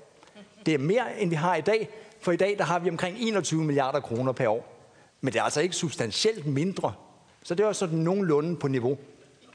Dengang, der var der 29.000 fastansatte i det danske forsvar. Nu er der 19.000. Dengang der blev der brugt 9.200 værnepligtsårsværk, fordelt på lidt flere mennesker, men der var jo 9-12 måneders værnepligt. I dag der er der 4.000 værnepligtige, der er der mellem 4 og 12 måneder, i alt omkring 1.500 årsværk. Så jeg ser et forsvar, som man skal lære ned og lave noget om. Lad os prøve at se på, hvad det betød for de militære kapaciteter, som forsvaret opstiller. Jeg vil først sige noget om hæren, eller landstyrkerne, jeg kalder det her. Dengang der var den primære danske her omkring 30.000 soldater. I dag der kan vi nok mønstre omkring 1000 soldater. Dengang der var vores beredskab sådan, at vi kunne stille de 30.000 og nogen flere i løbet af 24 til 72 timer. Efter 72 timer regnede, regnede vi med i min enhed, som var en del af anden jyske brigade, at køre ind i Tyskland til Slesvig Holsten, hvor jeg og mine kolleger skulle øh, i en forsvarsstilling i Pløn, men den anden historie. Dengang der var der også 35.000 soldater, der var støttetropper. Det vil sige, at de var ikke i front, men de var omme bagved for at støtte den del af forsvaret, der kæmpede. I dag der har vi selvfølgelig også støttetropper, fordi man kan jo ikke bare have soldater i front. Der er omkring 2.000. Der var et hjemmeværn på 70-100.000. Det er lidt svært at blive klar på tallet. De var bevæbnet med tunge maskingevær, med øh, let maskingevær, med øh, øh panserværnsvåben og meget andet godt. I dag der er der 13.000 tilbage, og jeg glæder mig til den dag, hvor de vil få våben og udrustning. Um, vi havde også 350 kampvogne, hvor en stor del var noget gammelt skrammel mildestal. Men der var alligevel pænt mange, nogle 100 egentlig moderne, eller rimeligt moderne kampvogne på det tidspunkt. I dag, der står vi med 40 kampvogne, en, også en rimelig moderne, og endda er de lige ved at blive opgraderet. Vi havde dengang 220 artilleripjæser. Det er altså kanoner, det hedder artilleripjæser. Jeg skal nok prøve at tale så menneskeligt som muligt. Jeg, I må ikke komme til at trække med en militær retning. Nå, vi havde kanoner, 220 af forskellige slags dengang. Nogle kunne køre selv, nogle kunne ikke. Og blandt 79 er de helt moderne M109 A3-modellen, opgraderet i Holland til bedste kvalitet. Det er dem, der er 3A tilbage. De er lidt trætte i det og skal køres rundt på blokvognen for at virke ordentligt. Dengang der havde vi 55 krigsskibe og rigtig, rigtig mange andre fartøjer, øh, sådan inspektionsfartøjer til Grønland. Nu er vi nede på fem egentlige krigsskibe, men derudover har vi selvfølgelig fortsat i dag rigtig mange inspektionsfartøjer og andet. Altså ubevæbnede skibe til søværnet. Dengang havde vi et flyvevåben, der var beregnet til at tage et ordentligt konventionelt slag fra Sovjetunionen. I dag der er vores flyvåben lidt nedskaleret, så det er mest beregnet til at blive indsat med kun flyene. Så det, der passer på flyene, den logistik, der får flyene til at virke i krig, den er altså ikke rigtig længere blandt os. Vi havde også 120 kampfly, hvor 50 var noget forfærdeligt gammelt skrammel, men 70 var de super nye F-16. Vi har heldigvis de super nye F-16 i en lidt ældre alder, opdateret et par gange, og 30 af dem tilbage. Der er simpelthen mindre militær nu, end der var dengang. Og det gælder sådan set også evnen til at udsende militær. Dengang der kunne, der kunne jyske divisions tre øh, jyske brigader tumle til den nordlige del af Tyskland, som del af George sammen med 14. pansergrenadier division og meget andet. Og i dag der har vi også tropper, der kan udsendes med et passende varsel. Der kan man få omkring 1000 soldater samlet i Danmark, som kan udsendes. Dengang der havde vi jo ikke udsendte soldater, for krigen kom ikke. Vi havde et par hundrede mand på Kyberen, også kaldet feriekolonien, og lidt hist og pist. I dag, der må man nok sige, de seneste 10-15 år, der har det ikke været en feriekoloni at være udsendt. Det har været i kamp i Afghanistan og Irak, og det er substantielt forskelligt fra, hvad man kunne der slut 80'erne. Men jeg vil nok sige, kigger man ud over hele billedet, så er det et forsvar, der ikke kan helt så meget, som det kunne dengang. Det kan faktisk meget mindre. Det synes jeg er interessant, det her Sudoku-elementet kommer ind i det. Jeg beklager over for Søværnets og flyvevåbnets deltagere her i dag, at øh, givet de få minutter, der er tilbage, så bliver jeg lige kørt ud på et sidespor. Det kommer til at blive lidt hertungt. Og jeg startede med at kigge på hærens krigsstyrke. I tilfælde af krig, hvor meget kunne hæren komme med? Og dengang jeg var en lille dreng i militæret, der var der 60-70.000 soldater, man kunne regne med kom. Det er en illusion. Det havde ikke været 60 eller 70.000 kamptrænede, superklare soldater. Nogle af dem havde haft meget gammel udrustning, men der var også nogle pæne 10.000 af dem, som for alvor havde materiellet og uddannelsen til at slås. Det falder, og når man kigger ud over billedet siden dengang, så ser man det helt store skift Selvfølgelig fra 1988, den kolde krig sidste hårde år, og så langsom nedskalering ind til 2003, fire stykker. Og det store skift kommer så i 2004 med det såkaldte kapacitetsnotat, K-notatet kaldet. Der tager man en stor beslutning i dansk forsvar, som for alvor ændrer forsvaret, og med politisk stor og varm opbakning til det nye forsvar, som jeg her vil kalde kapacitetsforsvaret. Og nu skylder jeg at forklare, hvad i himlens navn er et kapacitetsforsvar, fordi et koldkrigsforsvar tror jeg nok, I ved, hvad er. Men da jeg er så glad for koldkrigsforsvar, så starter jeg selvfølgelig med det. For at have et forsvar, der kan slås, sådan et forsvar, som man havde under 2. verdenskrig, som man havde i Danmark under den kolde krig, som Finland har i dag, som Rusland har i dag, som Schweiz og Tyrkiet og Grækenland og Israel og en hel masse andre lande har i dag, så gør man følgende. Man tager soldater, det har den lille fyr, I ser øverst. Soldater er meget sårbare, derfor tager man tit tanks eller kampvogne, som lider af militæret, og øh, sammen med soldater, nu er de ikke så sårbare mere, og så propper man dem ind i den sorte kasse, I ser nederst, en pansret mandskabsvogn eller battlefield taxi, så kommer det ikke så meget til skade under transporten. Og det der, man kommer til skade af, det er den sidste del, kanoner. I moderne krig, det vil sige krig siden 1915, der er der omkring 80-90 procent af tabene i krig, der skyldes kanoner. Så sådan er det. Sådan laver man et forsvar. Men det vigtigste er næsten de gule pile mellem kanoner, øh, kampvogne og, øh, og pansrede mandskabsvogne og soldater. Evnen til at få de her ting til at fungere sammen. Sådan en slags sten, saks, papir militært set. Den, hver del duer ikke rigtigt, men kan man få det til at du sammen, har man en stærk militær. Evnen til at få de fire ting, og mange flere i virkeligheden, til at fungere sammen, det er væsentligt for forsvar. Men for at det her skal virke, er man nødt til at have en meget stor, tung logistik. Har man 5.000 soldater i front, har man brug for mindst 2.000 køretøjer og 10.000 containere om bagved. I drømmer ikke om den logistiske byrde, der skal til at føre krig på den måde. Der er ikke mange, der kan det i dag. Russerne kan det. Og bagved igen har man brug for noget andet. Personel, det er et rigtig militært ord. Det betyder mennesker. Men i den her tilfælde er det ikke mennesker, men blot personel. Man kan have værnepligtigt personel under træning på kaserner, der øver i at, at skyde og sådan noget. Så kan man have hjemsendte værnepligtige. De er altså trænet som soldater i enheder, og nu går de derhjemme og passer deres arbejde, og så har de en soldaterbog med en mødebefaling, og når man så siger nu, så møder de. Finland har 900.000 af dem. De mener det alvorligt. Og så kan man have et hjemmeværn også. Så udover de soldater, der er i front sammen med kampvognen og det andet, så har man altså brug for en stor gruppe mennesker til at bemande hele systemet, og med en stor dybde i. Og om bagved, for at det ikke skal være løgn, i den kolde krig i Danmark og i Rusland og Finland og lande, der stadigvæk har et konventionelt forsvar, der har man simpelthen brug for et logistisk dybde, baglandslogistik. Det er transportmidler, transportformer, der er øvet, så man kan transportere en hel masse tropper og forsyninger på landevejene. Det er kaserner, hvor man træner folk, fordi træningsbyrden bliver da ikke mindre, fordi man kommer i krig. Det går for alvor op. Det er ammunitionsfabrikker, ligesom ammunitionsarsenalet AMA, som Danmark solgte for nogle år siden, og så er det hele hospitalsystemet, fordi det hænder desværre i krig, at nogen kommer til skade, og så skal de tilbage og ud igen, når de er repareret, eller hvad de nu skal. Det her var Danmarks konventionelle forsvar, og den forsvarsmodel, der anvendes i rigtig mange lande i verden, undtagen i Danmark og et par andre. Den er dyr. Hvad gør man så? I 2003 var de klar over i forsvarets top, at den gik nok ikke rigtig mere. Det var for dyrt, og man synes ikke, man fik noget ud af det. 9-11 og så gjorde man følgende. Man sagde, det her kan vi skære ned på. Vi skal kun have det, der er nødvendigt. Det første, man gjorde, var at tage kanonerne væk og sådan noget. Og evnen til at føre konventionel krig og fordelene til at passe sammen.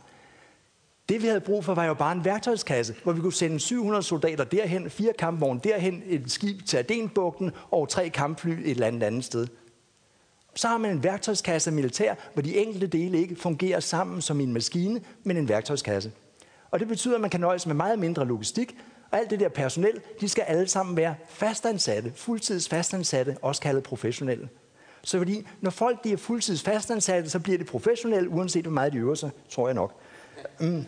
Man følte dog fra politisk hold, at det var lidt for dramatisk at sige fuldstændig farvel til værnepligten. Den blev skåret ned til fire måneder, og det gjorde man, fordi man tænkte, ja, noget kunne gå galt, plus vi gerne vil have lidt kontrol med militæret. Og militæret sagde i Danmark, det vil vi gerne have, fordi så kan vi rekruttere soldater fra dem. Men der er et forbud til den dag i dag mod at uddanne egentlige soldater ud af de værnepligtige. Det er en form for erhvervspraktik med henblik på rekruttering. Og alt det der baglandslogistik, det koster en bunden går væk med det. Sådan. Det her er Danmarks kapacitetsforsvar, som i model minder rigtig meget om de fleste andre europæiske, vesteuropæiske forsvar, inklusive Bundeswehr.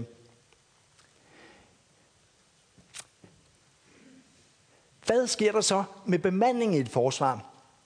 Den meget mærkelige figur, I ser her, skal fortolkes på følgende måde. Den forreste lille bitte streg fortæller os, at der er omkring 12 fastansatte i det danske forsvar, der er 18 år gamle. Der er 119-årige, 350 20-årige, og så går den derop efter.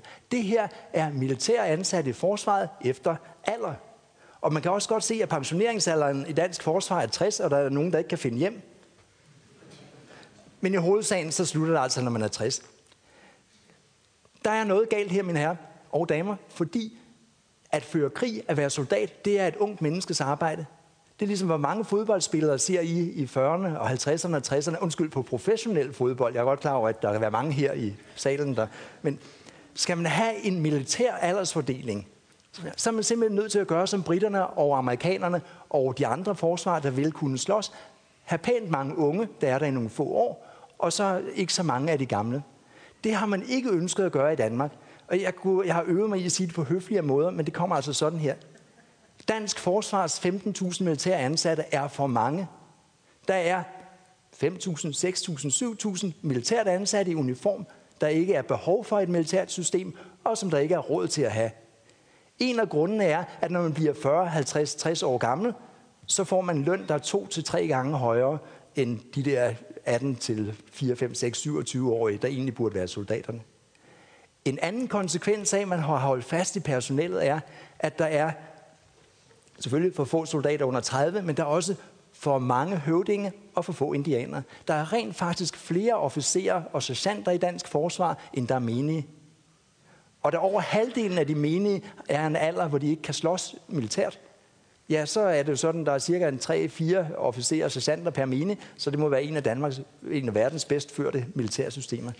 Der er en ubalance. Det her er en af grundene til, at vi ikke kan komme frem med ret mange soldater i dag. Samtidig i de senere år er der sket følgende.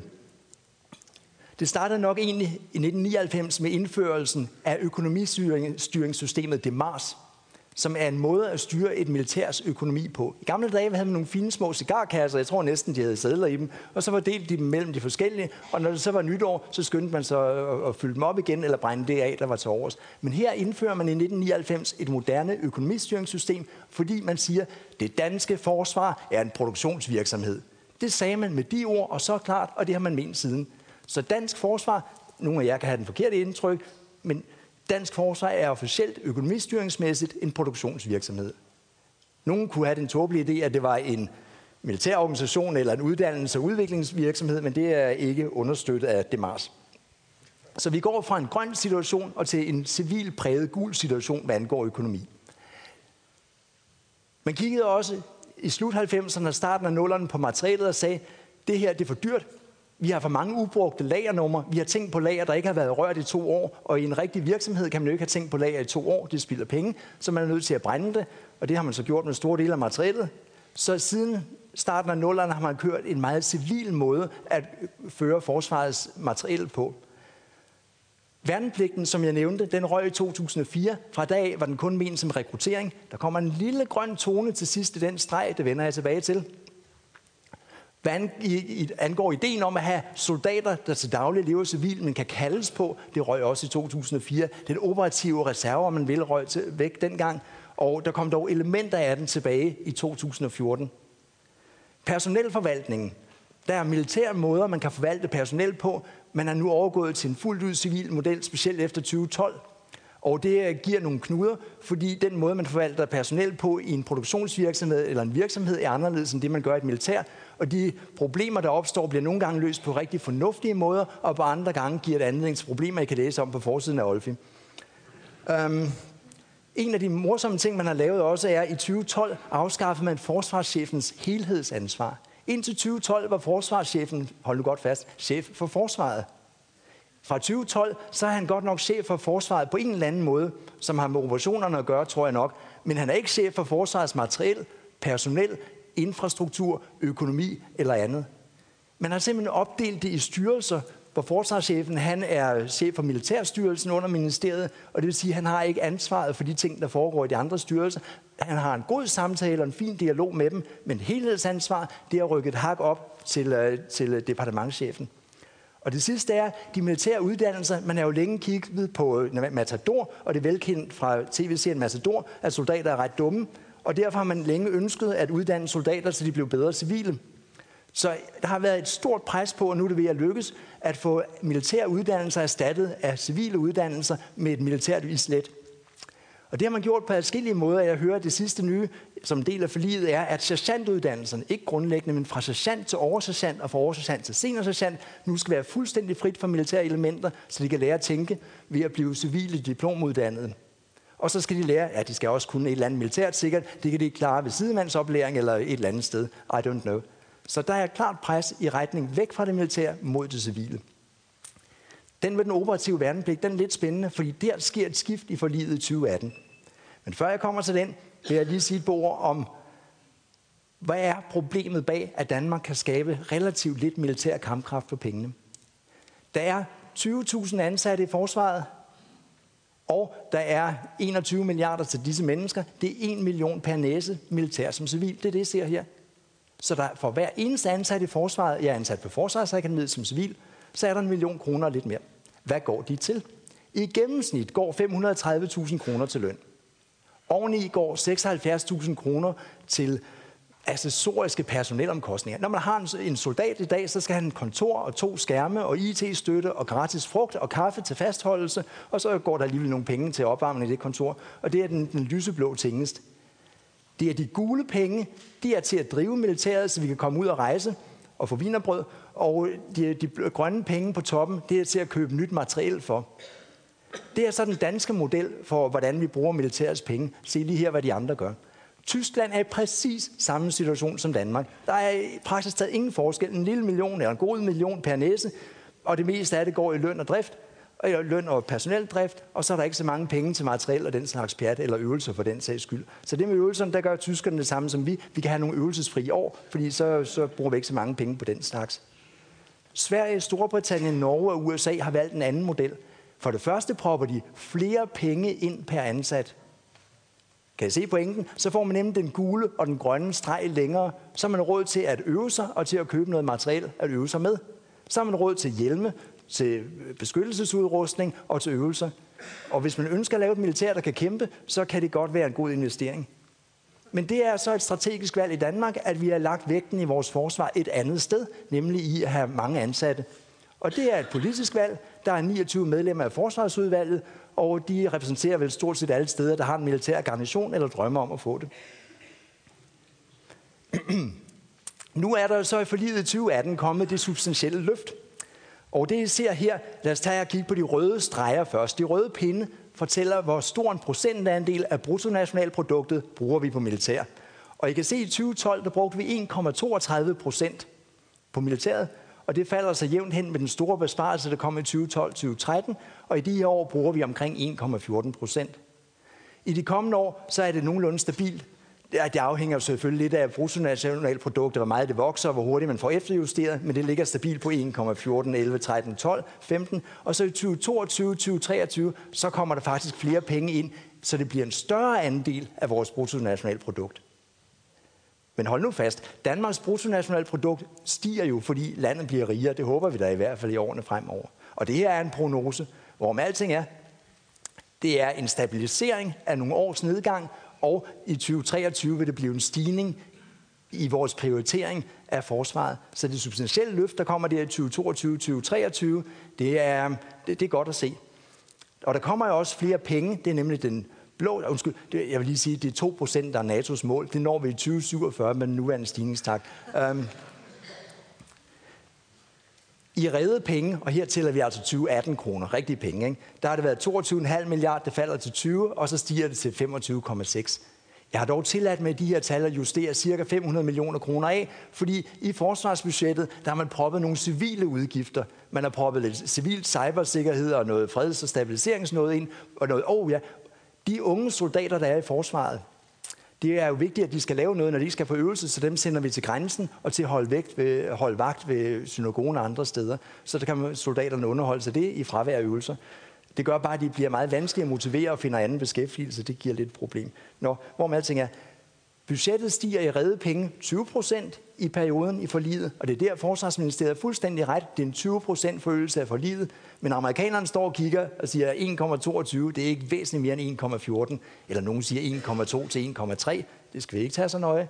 Men i hovedsagen, det her, det er Danmarks prioritering af forsvaret, og det er sådan, det er. Den her forsamling, formoder jeg, er utrolig forsvarspositiv. Men at der sidder 272 forsvarspositive i det lokale, skal ikke skjule for nogen, at der sidder lige 5 millioner, som er egentlig pænt ligeglade. Og det er derfor, at Danmarks forsvarsbudget er rimelig stabilt og stiger en lille bitte smule. Hvad er det, der har ændret sig med 2018 for livet? Nu kommer jeg det meget konkrete. Um, jeg lader den lige blinke lidt frem og tilbage, før jeg forklarer det. Der er faktisk nogle væsentlige forskelle på 2018 for livet og de foregående forlig. Man bevæger sig i retning væk fra kapacitetsforsvaret og tilbage mod et konventionelt forsvar. Det man gør er for eksempel, at man anskaffer, ja, dem havde man så skaffet i forvejen, kanoner, men mindst lige så vigtigt, panserværn, det er kanoner, der kan ramme kampvogne, luftværn, det er noget, der kan ramme fly, der flyver forbi, og på den måde vil man igen skabe et helt forsvar i rammen af en brigade. Altså, man gendanner det, man afskaffede i 2004, et forsvar, hvor alle delene efterhånden kunne passe sammen og øves sammen til det dur og kan udkæmpe en konventionel krig. Det betyder også, at man, eller man lægger også nogle flere penge i søværnet, hvor man putter raketter i de skibe, man har haft i nogle år, og flyvevåbnet ved I får de nye fly. Man får også brug for lidt mere frontlogistik. Man laver nogle ændringer i personelsystemet med 2018-forliget, så det bliver dybere og stærkere. Så er det ikke one man deep, så er det ikke kun én person, der er i front, ham soldaten deroppe, så er der også en eller en halv til at afløse ham. Og så giver man den også en lille smule mere på logistikken, men vi er jo ikke i nærheden af den type forsvar, som for eksempel Rusland har. Så de forandringer, der ligger i 2018-forliget, er faktisk ganske substantielle i ideen. Og nu vil jeg jo ikke være mig, hvis jeg ikke sagde, at der er også en bagside til det. Man vil den reelle brigade, man vil mere logistik, og man vil have yngre soldater. Men når man kigger i forliget, så står det, vi vil det her, og på næste side, men vi ved det alligevel ikke rigtigt. Brigaden det skal være den tyndest, svagest mulige brigade. Den skal være på 180 dages varsel, så vi er sten sikre på, at krigen er overstået længe inden vi har fået den mobiliseret. Og den skal være klar i 2023. Det er ikke det, NATO bad os om. Det er ikke det, NATO forventer af Danmark. Men det er, hvad vi kan slippe afsted med. Og igen, husk, øh, I er 272 forsvarspositive. Resten af samfundet derude mener det er fuldstændig fløjtende ligegyldigt totalt spild af tid. Og også for at spare penge. Jo, der kommer lidt mere logistik, men vi er ikke i nærheden af at have noget, der minder om krigslogistik. Og den med de yngre soldater, der kommer så mange forbehold. Nej, de må ikke indkaldes, og de må ikke have våben, og de må ikke bla, bla, bla. Der er mange ting i vejen, så det, er, det skal komme i 2023, som kan håbe, det går væk. Så der er en uenighed i NATO om, at Rusland en trussel. Der er en uenighed på forsvarsakademiet, i universiteterne, i pressen, i gruppen her. Er der noget, vi skal løse med et militært redskab? Og den uenighed i situationen ser man også i vores forlig, som vil begge retninger samtidig. Nok mest i retning af det gode gamle forsvar, nemlig et forsvar, der kan kæmpe i krig, snarere en værktøjskasse. Men det er ikke entydigt det her. Og her, der kommer så mit oplæg til politikerne og resten af jer. Der er to væsentlige spørgsmål, forsvarspolitikere sidder med, og jeg er glad for, at jeg ikke sidder i deres stol. Et, gør vi det rigtige? Hvad er landets strategi? Er Rusland et militært problem, eller er militære midler fløjtende ligegyldige i forhold til problemet Rusland? For vi er nok enige om, at Rusland er et problem. Men måske vil vores atomvåben og cybersikkerhed holde Rusland øh, på jave, og så er konventionelle våben og krigsmaskineri ligegyldigt. Så det er op til den enkelte. Er Rusland et militært problem? Og det næste? Det svarer næsten på det første, ikke? Hvis man mener, at Rusland er et klassisk militært problem, så skal man nok genopbygge et konventionelt forsvar, men vi er uenige, så vi går et lille trin i den retning, og et lille halvt trin baglæns. Eller skal vi have det, det kapacitetsforsvar, der sikrer en hel masse dejlige lokale arbejdspladser?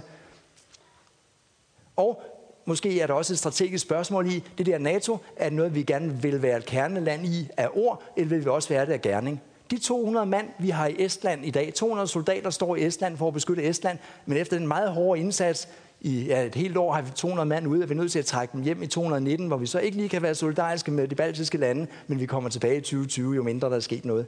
Øhm, værnepligten, hvad mener I her? Skal man bruge værnepligtige som rekrutteringsmaskine, eller skal man lave militære enheder af dem? For livet åbner for begge dele. Og som jeg nævnte, der er altså noget galt med balancen i økonomien. Antallet af ansatte, alder, rang, der er noget galt her og til sidst de militære styringslogikker. Der er rigeligt på bordet til forsvarsordførende. Og der tænker jeg sådan set, at jeg har sagt, hvad jeg havde på hjerte.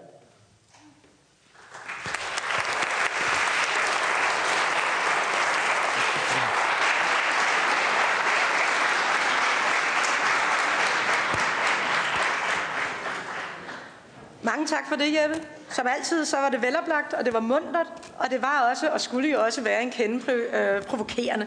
Jeg er godt klar over, at der sidder en del officerer i forsamlingen, både øh, i og uden for aktiv tjeneste, der måske føler trang til at komme med en replik øh, i forhold til øh, officerer, alder øh, og hvor meget de har bydet ind med i forsvaret.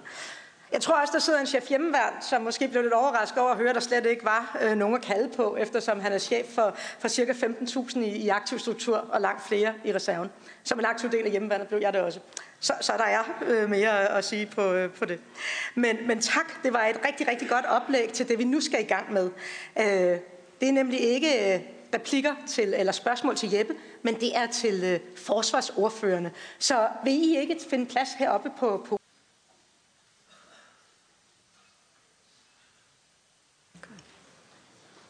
Tak for det, og velkommen til.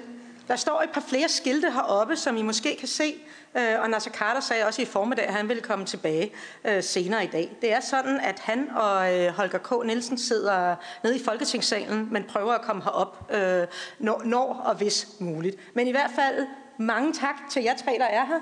Henrik Dam Christensen fra Socialdemokratiet, Peter Jul Jensen fra Venstre og Jeppe Jacobsen fra Dansk Folkeparti. Mange tak. Konceptet er på den måde, at øh, I lige får mulighed for at komme med en replik til Jeppe Travners indlæg, eventuelt hvis der er noget, I vil supplere med i forhold til det, vi drøftede i formiddag, og derefter så er ilden sådan set fri til, øh, til jer i salen. Jeg er, øh, har fået at vide af formanden for Folkets Sikkerhed, at øh, jeg skal være efter jer, hvis der går for meget valgkamp i den her oppe, men jeg er også sikker på, at jeg ellers nok skal få god hjælp fra, fra jer. Så gå endelig til den og, og giv ordførerne noget at, at svare på. De kan godt klare det. Men allerførst, så øh, værsgo, ordet er lige jeres. Henrik Dam, værsgo. Tak for det. Jeg var jo nok den aller dårligste at bede om at begynde. Fordi jeg desværre har været øh, i den situation, at jeg først lige er ankommet. Øh, og derfor er det svært at svare på et indlæg, øh, som, som der har været lige forud. Øh, Øh, så det, det, kan jeg, det kan jeg sagens natur ikke, og jeg er også ked af, at jeg ikke har haft lejlighed til at være her øh, i løbet af formiddagen, men, men sådan går det en gang imellem.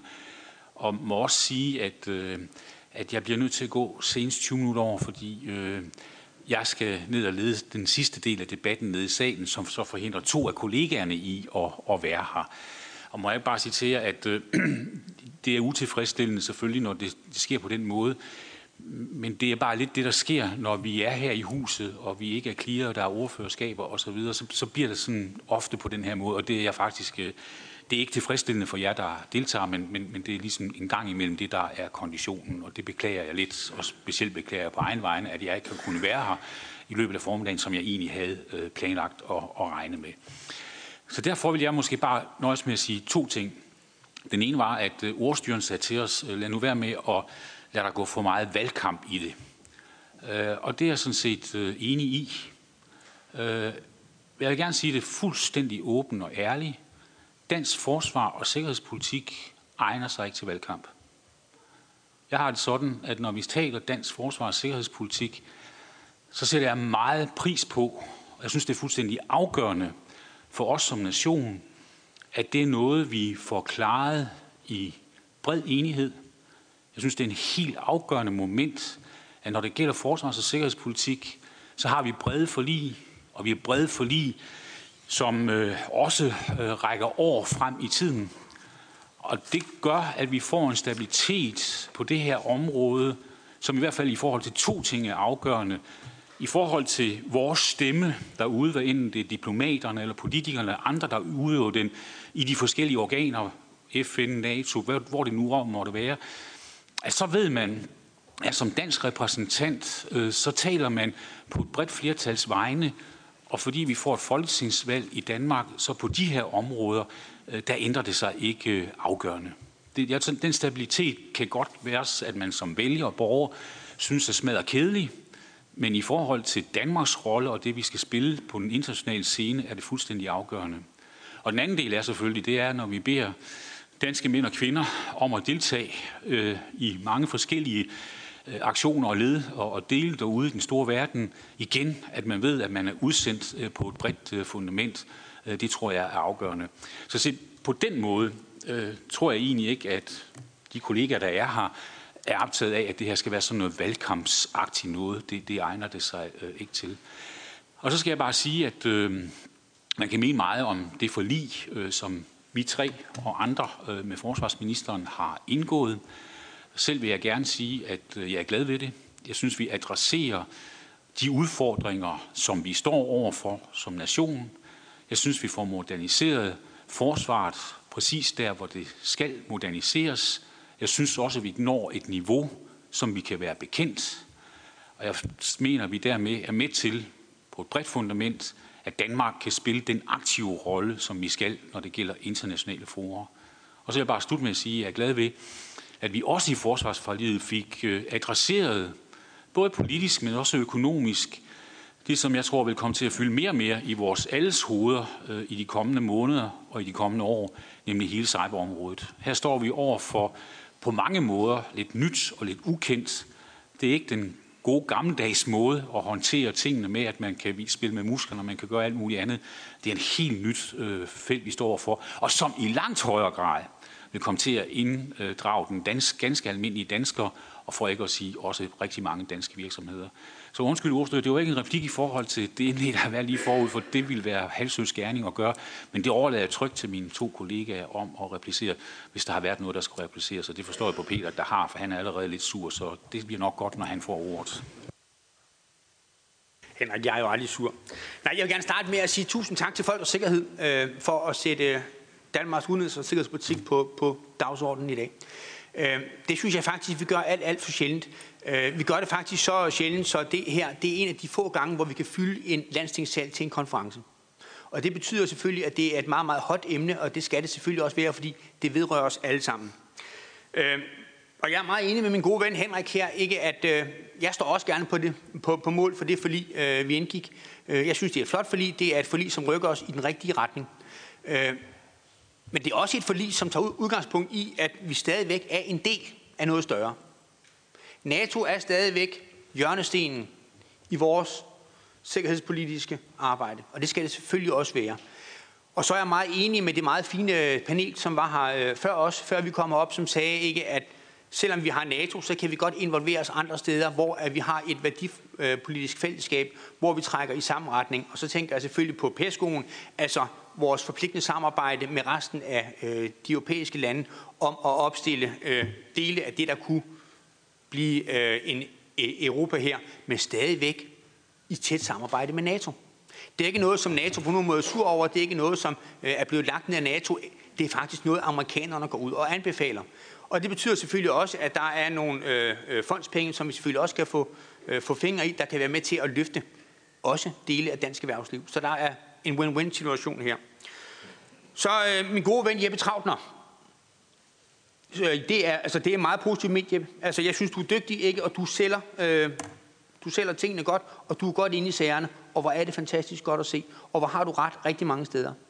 Øh, du sætter fingeren ned på nogle steder øh, med værnepligt og så videre. Ja, der er lavet et, øh, et øh, forlig på tværs af en række partier, som hver havde nogle krav, ønsker og, for, og forventninger. Ikke? Jeg synes, vi har landet det på et acceptabelt niveau, øh, og jeg tror også, at vi alle sammen kan stå, stå inden for det. Øh, og så tror jeg også, at det er her, hvor jeg skal hilse fra min gode ven Martin Lidegaard og sige, at de radikale selvfølgelig også er med hele vejen, og også synes, det var et flot forlig. Så vi har nået noget, hvor vi alle sammen kan, kan lande tingene. Nu er enighed jo ikke et mål i sig selv, men det er i min verden, der er det vigtigt, at der er en opbakning til dem, vi sender ud og gør noget for os andre. Og der er altså et bredt politisk flertal for det. Øh, og derfor så sætter jeg stor pris på, at vi fik et relativt bredt forlig. Fordi havde det ikke været relativt øh, bredt, så kunne sådan noget hurtigt ændres. Det kan det så ikke nu. Nu ved vi, hvad vi har at gøre med. Der er blevet skruet op for værnepligten. Der er blevet skruet op for nogle enheder, som vi kan kalde ind, hvis vi får behov for det. Øh, vi får ikke helt et øh, forsvar af det finske. Det var heller ikke meningen, fordi som Peter Viggo rigtig nok sagde, vi har noget, som finnerne ikke har. Vi har NATO. Og det vil så sige, at mange af de elementer og vores forsvarsforlig er selvfølgelig også udarbejdet i tæt kontakt med SHAPE, altså med NATO. Det er ikke bare noget, som vi har siddet og drømt op, godt sparet af forsvarets personale. Det er jo noget, som vi har været i dialog med NATO om. Hvad er det for nogle kapaciteter, som man kan forventes, vi skal stille med? Hvad er det for nogle opgaver, som vi kan forventes at skulle løse, hvis tingene nu skulle gå helt skævt? Og det gør de der forhåbentlig ikke. Så det er altså også noget, som er tilpasset en overordnet plan. Så blev jeg meget glad for, at du øh, kom ind på øh, øh vores personalpolitik i forsvaret, og den måde forsvaret er bygget op. Øh, og der har vi altså ikke set den egentlige udmyndning af forliget endnu, fordi det ligger altså også i forliget her, i hvert fald som jeg har forstået det, og som jeg har spillet ind, at vi skal ind og kigge på vores kontraktformer i forsvaret. Fordi du satte jo fingre ned på det meget, meget ømme punkt, at vi har måske en knap så hensigtsmæssig aldersfordeling i vores forsvar.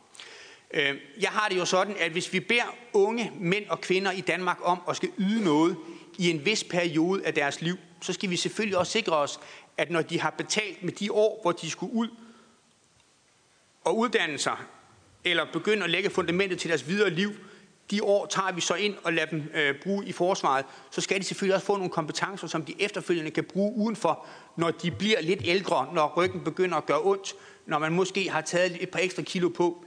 Det synes jeg er en anstændig måde at, at øh, behandle sit, ikke personale, men personel på. Øh, har vi lært i dag, det hedder personel. Øh, så altså, vi skal sørge for, at når man har givet sine bedste år, sine unge år til til Danmark, at man så har nogle kompetencer med, når man skal ud igen på den anden side. Fordi Jeppe har jo fuldstændig ret i, at den alderssammensætning i forsvaret, den går altså ikke på sigt. Den optager alt for mange ressourcer, vi bliver tvunget til at gøre det her smartere og på en bedre måde. Men vi kan ikke efterlade danske mænd og kvinder efter en del år i forsvaret, uden nogen kompetencer, der gør, at de kan tage, øh, fortsætte på et efterfølgende liv og stadigvæk betale deres kreditforening osv. Det synes jeg, det er acceptabelt. Også fordi, at vi står faktisk et helt andet sted. Havde vi nu taget udgangspunkt i forsvaret af øh, 1984 og skulle bruge alle de penge, så havde vi ikke haft hænder nok til at gøre det. Så vi bliver altså også tvunget til at tænke vores forsvar på en sådan måde, at vi skal være en attraktiv arbejdsplads. Der foregår uden for Christiansborgs tykke mure en kamp om unge mennesker, en kamp på arbejdskraft.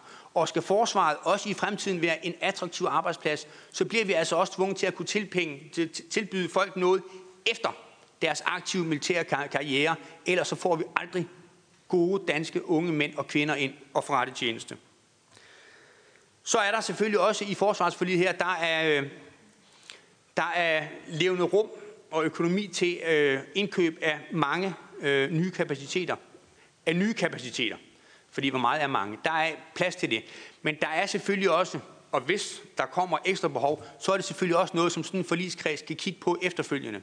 Vi har snakket øh, noget om, ganske løsligt, øh, og den har også kørt den danske øh, øh, presse, ikke, at vi har måske nogle udfordringer med nogle raketter over på den anden side af Østersøen, som vi måske godt øh, skulle tilføre øh, øh lidt mere opmærksomhed, fordi kan vi reelt gøre noget ved det?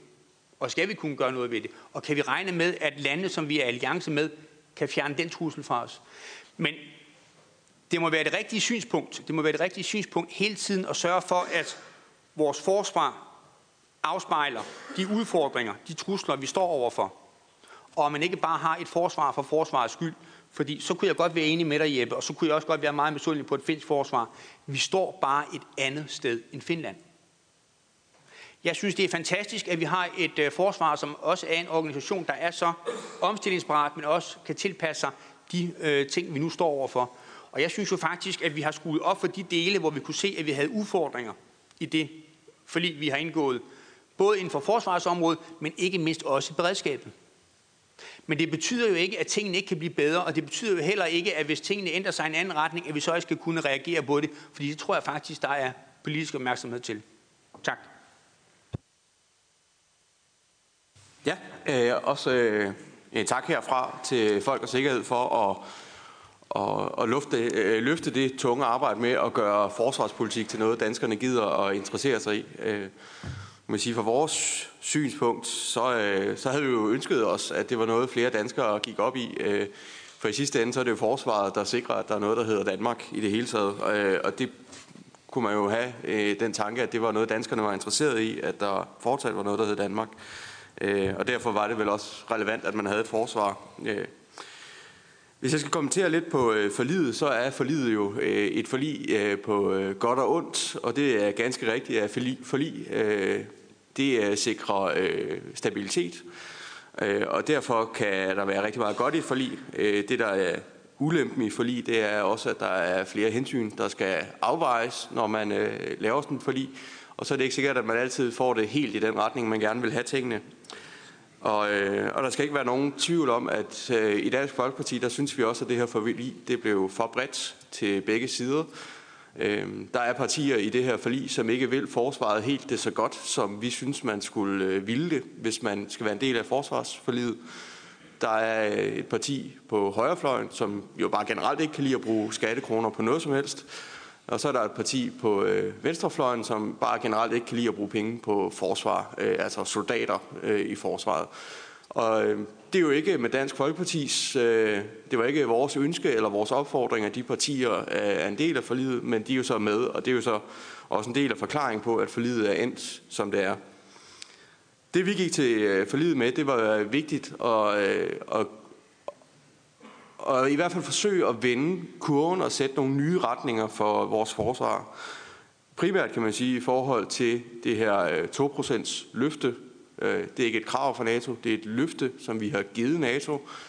Skiftende regeringer, blå og røde, har lovet NATO, at vi vil bruge 2% af vores BNP på forsvaret. Det er vigtigt det her med at blive ved med at fortælle den historie. Det er ikke noget, Trump han kræver af os. Det er noget, vi har lovet NATO, at vi vil gøre. Det vil vi øh, arbejde hen imod, for der er ingen tvivl om, at hvis NATO skal agere som øh, brandforsikring, så alle os, der kender til at have forsikringer, ved godt, at man øh, kan ikke få nogen øh, øh, forsikringssum ud, hvis man ikke har betalt sin øh, præmie. Og sådan er det også med NATO. Man kan med ret og rimelighed sige, at vi skal yde vores, for at vi kan forvente, at NATO hjælper os. Og det, det synes vi er vigtigt, at vi holder de løfter, vi giver internationalt på det her punkt. Så vil vi have genoprettet reserven. Og det er rigtigt, som Peter siger, vi konkurrerer skarpt med resten af arbejdsmarkedet, og det er svært at øh, rekruttere til forsvaret. Vi kan og skal ikke være lønførende øh, ude på arbejdsmarkedet, og derfor ser øh, vi i Dansk Folkeparti reserven som en mulighed for at have et øh, potentielt stort forsvar den dag, vi skal bruge det. Giv folk en basisuddannelse og lade dem overgå til reserven, så kan vi kalde på dem, når vi får brug for dem øh, senere hen, uden at vi behøves at give dem løn øh, måned for måned.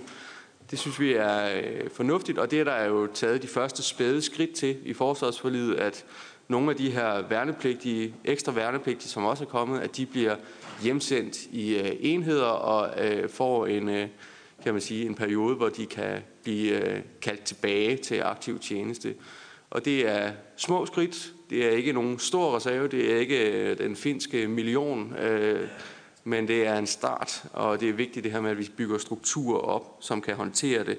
Øh, så var det vigtigt for os at have fokus på NATO's artikel 3, den øh, ikke altid så omtalte øh, artikel i forhold til femmeren, men det her med, at NATO ikke er et fælles forsvar, men er en alliance, og at man kommer hinanden til undsætning, men som artikel 3 siger, så skal man kunne afvæve angreb på eget territorium.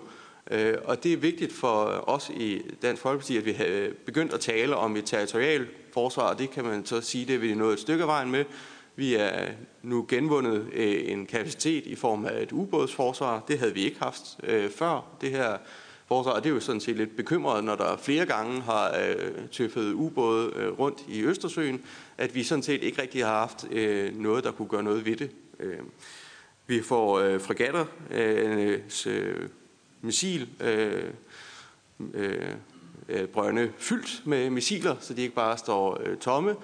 Det synes vi er øh, umådeligt fornuftigt, at vi også har ammunition til de våben, som vi, øh, vi har. Øh, og det er sådan nogle af de øh, ting, der peger i retning af, at vi nu genopbygger vores øh, territorial forsvar. Øh, og det må være enhver stats fornemmeste opgave at være i stand til at forsvare sit eget territorium.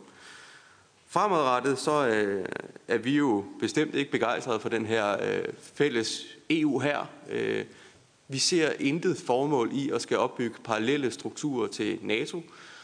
Vi kan deltage i internationale koalitioner, hvis vi vil, udenom NATO, og vi kan deltage sammen med NATO, og der er ikke nogen grund til, at vi også skal have et eller andet EU-system, som også skal kunne øh, udsende danske soldater.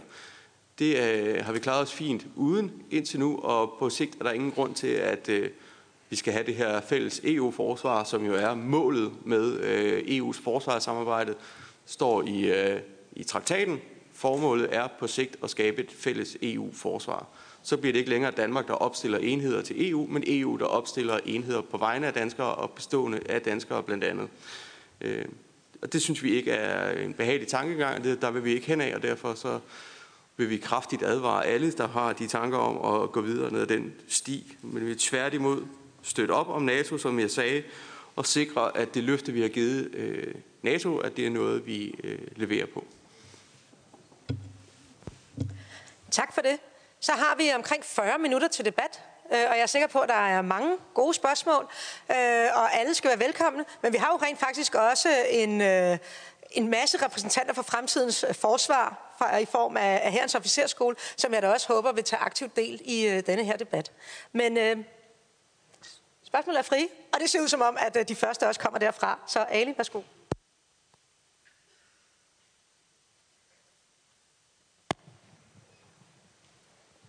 Ja, Nikolaj Tejsbak fra Herrens Officerskole Kadet.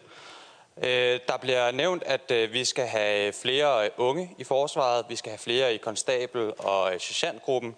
Og øh, hvordan gør man så det? Øh, tidligere har vi jo haft øh, CU'en, altså øh, støtte, hvor øh, man for hver måned, man arbejdede i forsvaret, optjente et beløb, som man kunne bruge på uddannelse, når man så var færdig. Så man i tiden i forsvaret kunne bruge øh, uddannelsestiden på at øve militære aktiviteter, og ikke på at gøre sig dygtig, så når man engang ikke var i forsvaret, det kunne man så gøre for det, man havde optjent øh, senere. Så hvorfor ikke bare tage den model, som man havde før, og gennemføre den?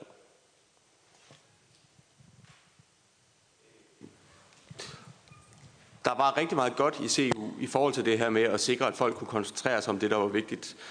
Øh, men en total gennemførelse synes jeg ikke, der er noget forhold. Dengang jeg havde øh, øh, grønt tøj på, det var det dengang, øh, der havde jeg en oversergeant, som øh, brugte sin CU på at tage på øh, tre måneders sprogkursus på Cuba, hvor han lærte spansk. Øh, jeg er ikke sikker på, at han bestod sine eksamener. Han brugte vist nok det meste af sin tid på at drikke rom derovre. Øh, og det var noget af det, man kunne med civiluddannelsessystemet. Det var, der var ikke rigtig noget sådan formål med det, og man kunne sådan løbende sådan klatte det lidt væk på øh, guideskoler og alt muligt andet øh, sjov.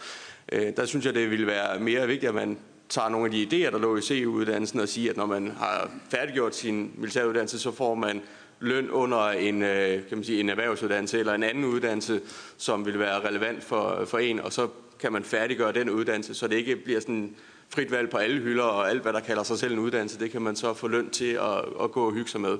Men, men jeg synes bestemt, det er værd at, at, at vende sig tilbage øh, i, i, den, i nogle af de tanker, der lå bag øh, CU-systemet. Ja, okay. Ja. Nå, jamen, øh, jeg synes jo heller ikke, at øh, den gamle CU var noget at råbe hu- hurra for. Øh, jeg har også en fortid i forsvaret. Øh, og mange af dem, som jeg kendte og arbejdede tæt sammen med, jeg kunne se, at de tog på guide, guideskolen. Øh, det var noget, Spis havde stort glæde af. Øh, der, blev, øh, der blev festet i en periode, og så knaldede man al sin CU af på det. Øh, jeg synes bare, det er vigtigt, at når vi ikke kan tilbyde en K60 længere, altså en kontrakt indtil du fylder 60 år, men måske den kommer til at hedde K35 eller K, K32, at man så, når man kommer ud som 32-årig eller 35-årig, at man så har nogle kompetencer med, der gør, at man kan finde fodfæste ude i, øh, i samfundet bagefter, og så fortsætte en eller anden form for en civil kar- karriere. Og der er jo ingen tvivl om, at i løbet af ens militære forløb, så får man rigtig mange kompetencer, som ikke bliver anerkendt, som ikke bliver nedskrevet, øh, og det kan man jo godt måske sætte sig lidt hårdere, hårdere på, så man sørger for, at man har noget at bygge videre på, når man kommer ud. Så kan det være, at man skal uddanne sig, når man kommer ud. Det kan være, at man har fået nogle kompetencer, der gør, at man kan træde videre ud, og man kan betale sit realkreditlån. Det handler om, i mine øjne, at gøre forsvaret til fortsat en, øh, en attraktiv arbejdsplads. Og derfor så skal sådan noget her udvikles i samarbejde med personaleorganisationerne. Og det er vel nok der, vi står i dag. Så jeg vil ikke komme et bud på, hvordan et uddannelsesforløb skal se ud, fordi jeg synes, det er meget vigtigt, at vi lytter til personaleorganisationerne, så, så at vi rammer rigtig første gang, fordi konkurrencen den bliver benhård. Øh, tak for spørgsmålet, Nikolaj. Jeg, jeg, nu er jeg ikke på fat i din efternavn, så jeg nøjes med, med Nikolaj. Øh, jeg synes sådan set, at øh, øh, forsvarsforlidet adresserer øh, på to områder det, du, du spørger til. Øh, for det første er det en del af forlidet, at øh, vi øh, inden udgangen af 19, tror jeg det er, Øh, der, skal, der skal ministeren vende tilbage øh, med en konkret model, som de ikke mindst forhandlet med Flemming Winter og Herrens Konstabelforening, om øh, hvordan kan vi sikre, at det kan blive en, en del af erhvervsuddannelserne, det her. Det, der er lidt af problemet i dag, det er, at øh, hvis man har arbejdet som konstabel i en årrække, så ved vi alle sammen, at man har fået en masse kompetencer, men man har ingen dokumentation for det. Et eller andet sted, så begynder man i hvert fald uddannelsesmæssigt forfra, og det er jo fudetosset. Og, og derfor er der en konkret Altså, vi har, vi har simpelthen bedt om et konkret udvalgsarbejde, som skal vende tilbage til os i forligskredsen, som så gør, hvordan kan vi sikre, at det har været i forsvaret som konstabel eksempelvis, gør, at den dag, man så beslutter sig for at stoppe, så skal man på en ny uddannelse ikke begynde forfra, så får man merit med i forhold til det, som man kunne. Det tror jeg vil være attraktivt for rigtig mange andre. Et andet sted, som er, er rigtig vigtigt, det er, at øh, på de mere tekniske områder, der mangler vi jo desperat øh, øh, medarbejdere. Det er elektrikere, øh, ikke mindst, men det kan også være forskellige smedetyper osv. Når jeg besøger øh, nogle af vores øh, flådestationer osv., så, så er det en af de steder, hvor vi virkelig har et problem. Og det, andet ting, vi så lægger op til i forsvarsforledet, det er, hvorfor bruger forsvaret ikke den mulighed, det er for at få delelærlinger? Fordi jeg kan godt forstå, at der kan være nogle funktioner øh, i forsvaret, som gør, at man ikke kan få en fuld elektrikuddannelse, for eksempel fordi det er for småt, eller for smalt, det man skal kunne. Men den lokale elektriker, som man jo ofte hørt har lavet en aftale med, kan man så lave delelærlinger med. Så det er to helt konkrete eksempler på, øh, vi har adresseret nogle af de her ting øh, i forsvarsforledet. Tak for det. Der var et spørgsmål hernede, og så bagefter heroppe. Ja, Kristoffer, også fra Herrens Officerskole. Øh, det gør, at det bliver lidt teknisk, men øh, nu spørger jeg alligevel. Det er meningen ifølge den nye øh, hvad hedder det, aftale her, som jeg forstår det, at man skal overgå til en enstrenget struktur. Kan I sige noget mere om det? Fordi det, der ligesom for mig er det store i det, det er jo, at man så skal indlemme uddannelseselementerne over i de operative elementer. Men hvad betyder det? Betyder det, at I også vil udsende folk, som reelt set ikke er færdiguddannede? Fordi så bliver det i hvert fald on the job training på den hårde måde.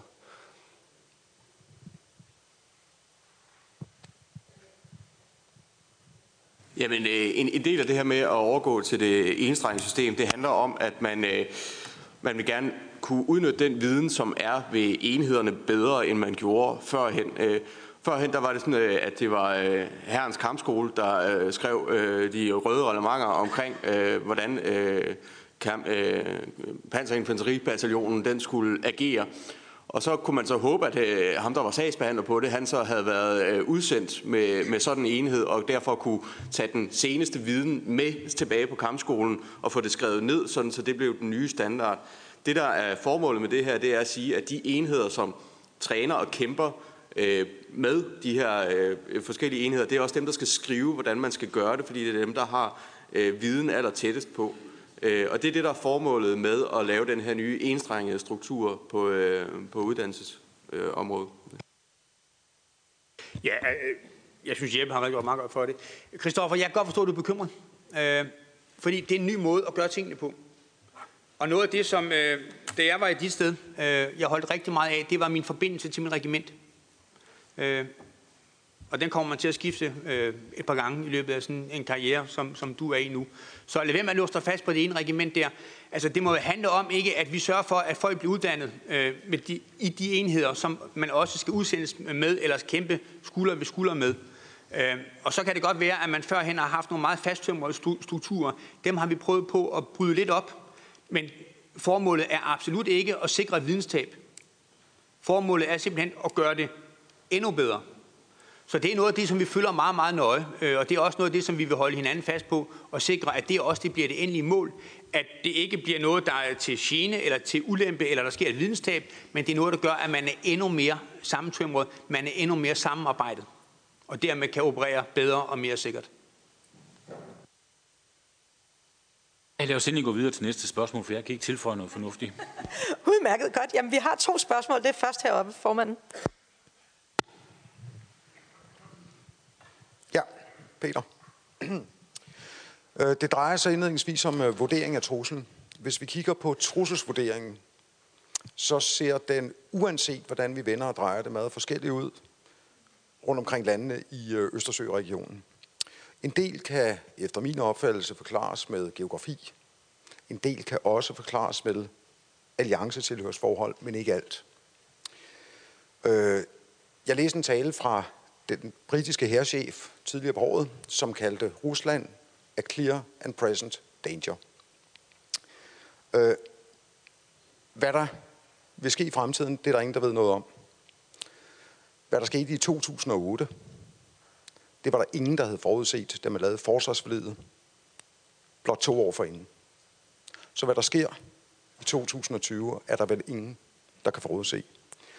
Det vi ved, det er, at det tager tid at genopbygge et forsvar. Lang tid. Det vi ved, det er, at den sikkerhedspolitiske situation, den er uforudsigelig, og den er usikker.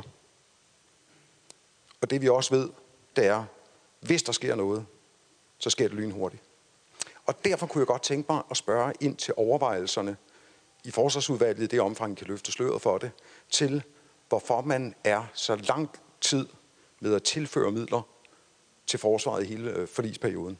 Og jeg ved godt, en del af forklaringen skyldes anskaffelse af materiel og udbudsprocedurer.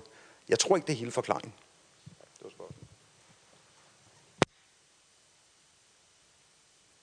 Så fik jeg lov at starte. Gudskelov. Tak for spørgsmålet. Jamen altså, øh, her i pausen, øh, der prøvede jeg at skulle blive lidt klogere på de, til, på de, på de unge mænd i spættetøj der. Øh, jeg står også og snakker om en af dem, og øh, man kommer selvfølgelig ind på den der forventning, som der nu er i NATO til, at man skal op mod de 2 procent. Øh, hvis mit engelske er nogenlunde korrekt, så skal vi towards øh, the 2 procent. Vi skal ikke op på de 2 procent. Øh, kan være, at vi har forskellige ord, ordbøger. Øh, og så siger det der meget begavede unge mennesker også, og det, der fik jeg faktisk smil på læben. Øh, du, øh, den nemmeste måde at komme op på 2% på, det er jo bare at fordoble lønninger og pensioner. øh, og det havde han jo ret i. Jamen altså, hvis vi skal plise, hvis vi skal plise vores gode ven på den anden side af den store sø, øh, og skal op på de 2%, så vil det da være nemmest bare at fordoble løn og pensioner.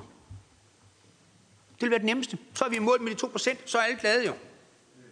Det får vi bare ikke mere sikkerhed ud af. Tværtimod, vi kan risikere, at så bliver lønningerne så høje, som man slet ikke er i kongeriget, når der er brug for dem. Vi bliver altså også tvunget til at tage diskussionen om, hvad er det, vi vil med vores forsvar? Hvad er det, vi vil med vores NATO-medlemskab? Og jeg vil gerne sige, at når jeg rejser rundt med NATO's parlamentariske forsamling, så giver jeg mine grækere nogle benspænd, fordi de bryster sig lidt, ikke? og vi er Amerikas bedste venner osv. De har arbejdet målrettet på i 10 år på at køre deres bruttonationalprodukt helt i grøften. Så er vi inden for de, øh, for de øh, 2, 2 procent. Det har ikke betydet ekstra investeringer i deres forsvar. Det har ikke betydet ekstra sikkerhed til NATO. Vi er så gudskelov så produktivt et land, så vores bruttonationalprodukt stiger. Og derfor så kommer den aftale, som ser ud til indledningsvis at måske give et bedre øh, procentpoint, det bliver lidt sværere, fordi nu bliver vi mere produktive. Og derfor kommer vi nok til at kigge på det her løbende i forlisperioden. Det er ikke et løfte, men jeg siger, at vi kommer nok til. Øh, fordi det handler også om, at vi skal have et forsvar, der afspejler de udfordringer, vi står overfor. Og det synes jeg faktisk også, vi har fået. Jeg vil også gerne lige sige, at når vi går ud og kigger på, øh, hvordan vi så skal bruge nogle af de her materielpenge og investere dem, så findes der faktisk ikke forsvarsmateriel derude af en kaliber, vi kan tilbyde, eller en kvalitet, som vi kan tillade os at tilbyde vores forsvar. Det findes ganske simpelthen ikke. Vi skal snart til at øh, modernisere vores øh, Leopard 2'er. Øh, det koster rigtig mange penge, og i den proces var der så et eller andet begavet folketingsmedlem, der sådan foreslog, skulle vi så ikke købe nogle nye steder for? Der er bare ikke nogen til salg. Altså, efterspørgselen efter forsvarsmateriel er så kæmpestor, lige meget hvor mange penge vi pøser ud over det danske forsvar. Du kan ikke bruge dem, for der er ikke noget materiel, og der er ikke nogen hænder. Så kan vi købe en masse hjelme måske, den kan vi måske selv lave i Danmark. Vi kan genåbne AMA, så kan vi producere 762'er i stor stil, eller 556'er, hvad ved jeg. Ikke? Men du har ikke nogen hænder, der kan betjene det materiel. Tingene skal altså også komme i den rigtige rækkefølge. Jeg fornemmer i forsvarsforligskredsen, der er stor vilje til at investere i Danmarks sikkerhed. Det er vel også derfor, der sidder så mange mennesker herinde. Det er vel også derfor, at det fylder så meget ud i forsamlingshusene. Der er stor vilje. Tag ikke fejl af det. Men vi kan ikke trylle.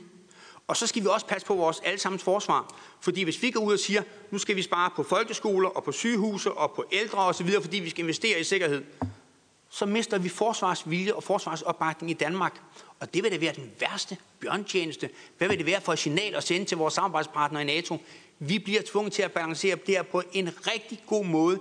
Ellers vil vi ikke fortsat være en attraktiv arbejdsplads. Så kan vi ikke tiltrække de unge mennesker. Så er de så begavet, veluddannede og har mod på livet, så finder de andre steder at gå hen. Så øh, det der, ja, jeg så har behov for at sige til slut her, jeg prøver ikke på at tale forsvaret ned, jeg prøver ikke at tale tingene hen i skoven. Jeg siger bare, at der er en række reelle udfordringer. Forsvarsviljen, den er der. Blandt de to kammerater, der også sidder her, og blandt de andre. Men der er bare rigtig mange, rigtig mange svære ting, der skal falde i hak. Rigtig mange svære ting. Øh. Og så synes jeg måske også noget af det, der bliver overset lidt, ikke, og som man måske også kunne interessere sig lidt mere for i den kreds her, ikke, vores beredskab. Fordi hvis vi endelig får brug for at skulle videreuddanne sådan en brigade der, så er vi nok også udfordret på andre måder. Så bør vi også hele tiden sørge for, at vores beredskab også er top-tunet hele tiden. Det synes jeg også, de fortjener. Vi har skruet lidt op for værnepligten. Vi tager nogle flere unge mennesker ind i vores beredskab. Også for at passe på Danmark, fordi så har vi flere deltidsbrandmænd osv. i fremtiden forhåbentlig. Vi bliver bedre til at passe på os selv. Så vores beredskab skal vi måske også til at øh, øh, give et par ord med på vejen. Og ikke kun dem, der går i spættetøj, eller flyver i flyver, eller sejler i skibe. Hele Danmarks samlede beredskab, både dem i spættetøj og dem i uniform, og dem, der kan slukke brænder osv., har vi behov for at løfte. Det gør vi ikke fra den ene dag til den anden. Viljen er der. Det kommer til at tage et stykke tid, men jeg føler med det her forlig, vi er på den rette vej. Havde jeg siddet i formandstolen, så var du blevet frataget et ord for lang tid siden.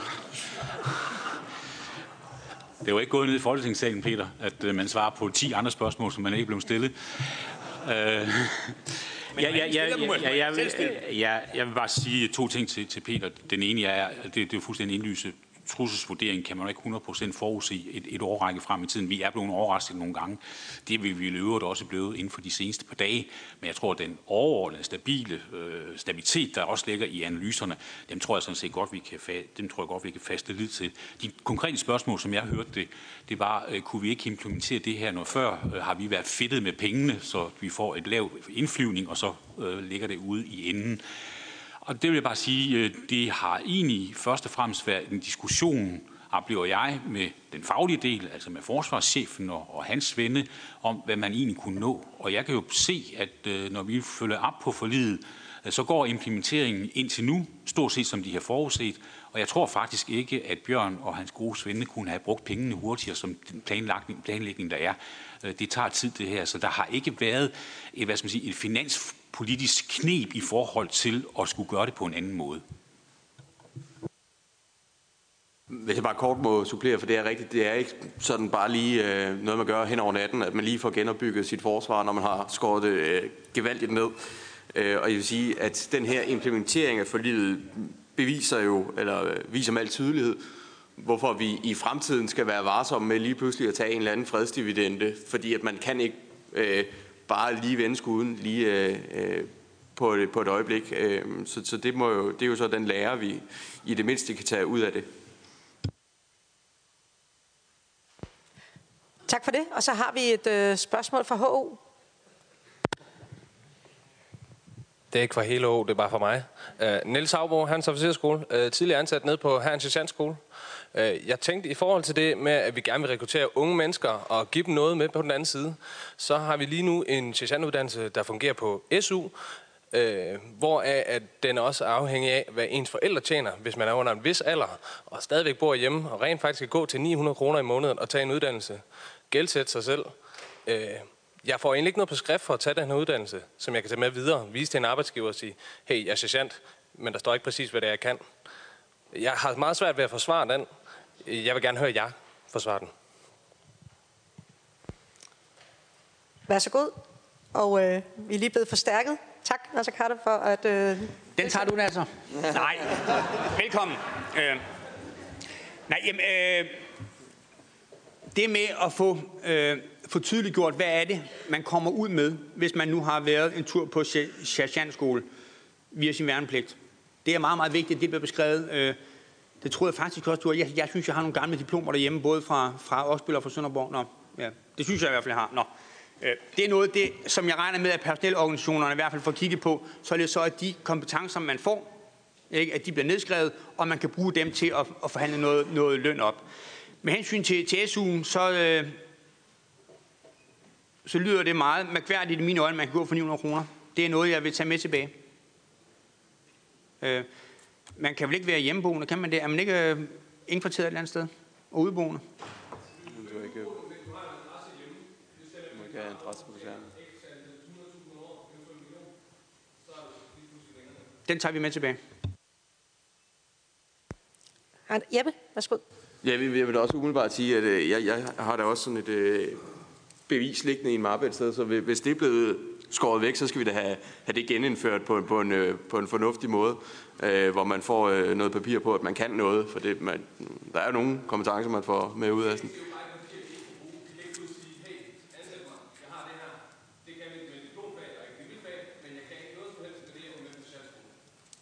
Og det, det kan du i forsvaret, kan man sige. Der kan du tage dit uddannelse og sige, jeg kan noget. ja, men, men det er jo, så er vi jo tilbage til diskussionen om, skal vi have civile uddannelser i forsvaret, eller skal vi have militære uddannelser i forsvaret? Øh, og i det omfang, vi kan skrive, hvad man kan, når man har taget de her militære uddannelser, så skal vi selvfølgelig gøre det. Men, men jeg vil være kraftig fortaler for, at vi bliver ved med at have fokus på, at vores militære uddannelser, de skal være militære, og det er det, man skal. Og så bagefter, så må man lægge noget civilt i halen på, når man, øh, når man er færdig med at være soldat. Tak for det.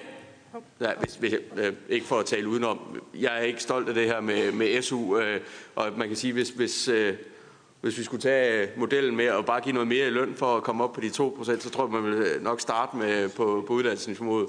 For det er øh, helt rigtigt det der med, hvis vi gerne har nogle modne mennesker ind, som måske er lidt længere i deres liv til at være sergeanter, så er det der med en SU, det er et urealistisk øh, scenarie. Det er det. Vi kan godt tage det med hjem, men det bliver ikke lavet om. Altså, det, det er jo en del af, af, af, af også de diskussioner, der er omkring ungdomsuddannelser og, og alt muligt andet. Øh, og det, SU er en af de fantastiske ting, vi har i det her samfund, man kan få en uddannelse. Og så vil jeg måske godt anholde det der med, at man ikke kan bruge en bevis for, at man er sergeant til noget. Det er nu min klare fornemmelse, at dem, der har en baggrund og en opvækst og en uddannelse i militæret, er eftertragtet arbejdskraft ude i det private arbejdsmarked. Jeg, ser, jeg synes måske, en af de store udfordringer, det er, at vi har meget, meget veluddannede officerer, som kan få tilbudt øh, meget attraktive stillinger, også lønninger i det private, men det gælder også øh, på, på, på, på andre uddannelser, altså blandt andet sergeant og så videre. Så jeg mener, at det synes jeg, vi skal være glade over, det skal vi være stolte ved, men jeg synes faktisk også, det giver en udfordring, at øh, I er faktisk øh, attraktiv arbejdskraft, øh, ikke mindst i den private sektor. Tak for det, og så har vi et spørgsmål på, øh, på fjerde række.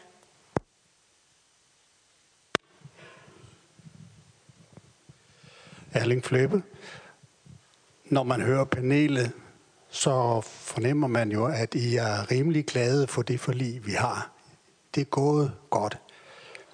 Nu er om lidt så er første år af forliget gået, og der er fem tilbage. Vi ser, at der, der kommer en stor pose penge til slut. Men nu kommer spørgsmålet. Hvordan ser det ud efter det? Altså 24 og frem efter.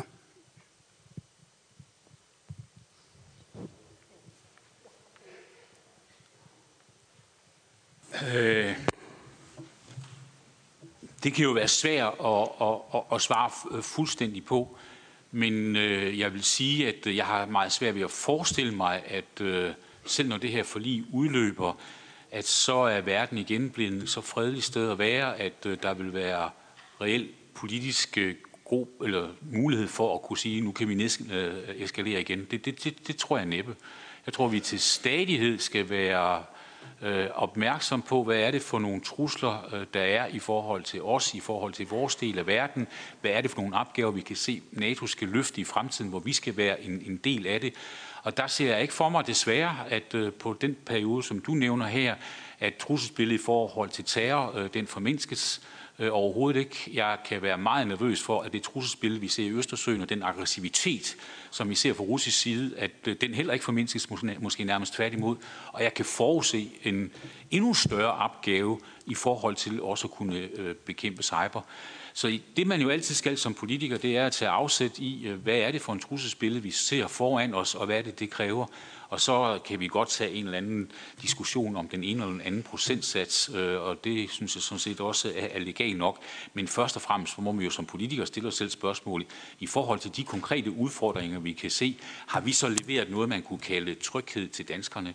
Og det mener jeg, at vi har i forbindelse med, i kommissionen af, at vi har købt de nye kampfly, vi har lavet det her forsvarsforlig, vi har sat fokus på de nye områder med cyber. Så jeg synes godt, vi kan kigge danskerne i øjnene og sige, at vi er, opmærksomhed, at vi er opmærksom i forhold til trygheden i øh, deres øh, hverdag. Og nu ved jeg ikke, hvordan det kommer til at gå, men jeg er simpelthen nødt til at gå om godt fem minutter, fordi man skal sidde nede i formandstolen, når man skal øh, lede møde dernede. Så øh, det beklager jeg, at det blev så kort i dag. Skal vi så ikke give Henrik en hånd? Øh,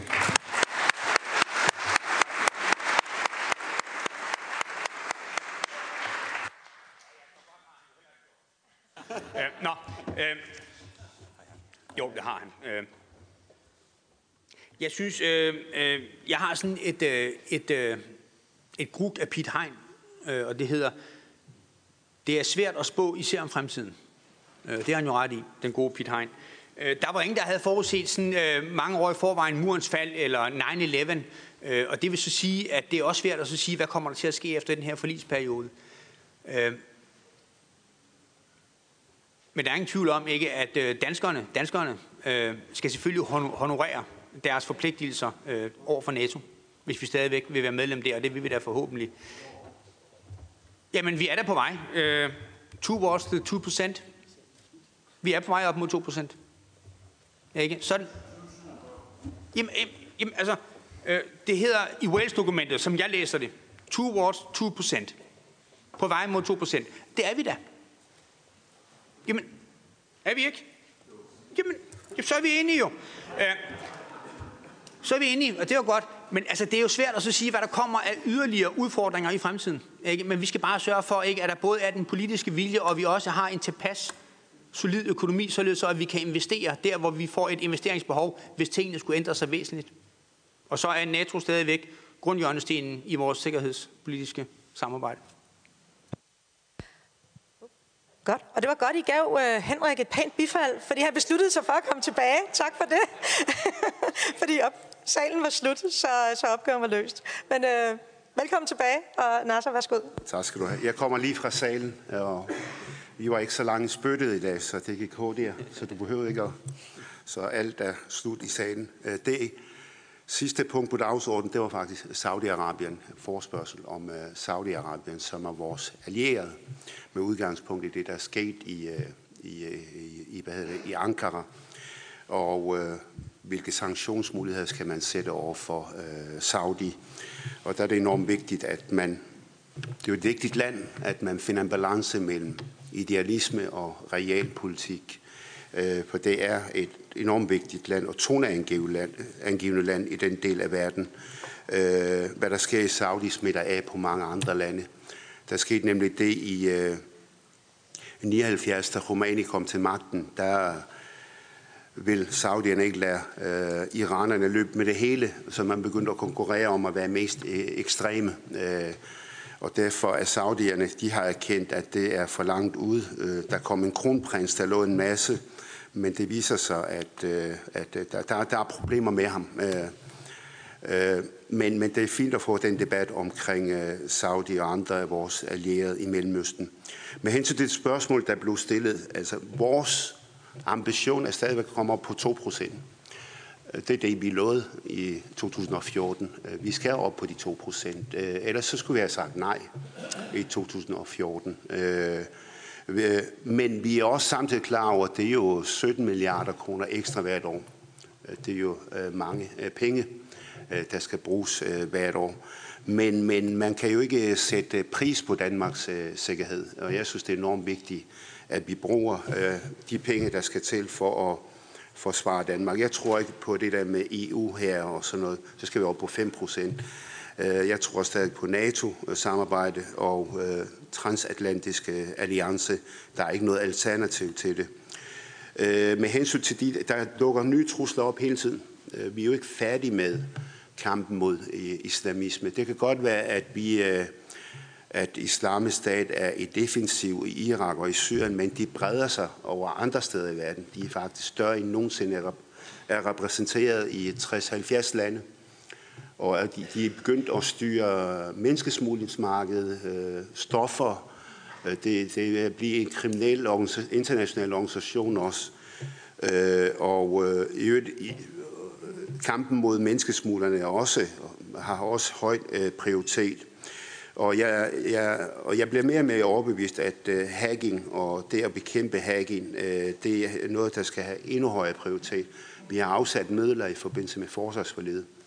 Uh, øh, der er afsat uh, 43 millioner kroner hvert år til PET i forhold til påvirkning af, af de kommende valg. Men uh, jeg, jeg, jeg mener godt, at uh, der kan bruges endnu mere på uh, ikke kun at forsvare sig imod hacken, men også have en offensiv øh, strategi. Yes.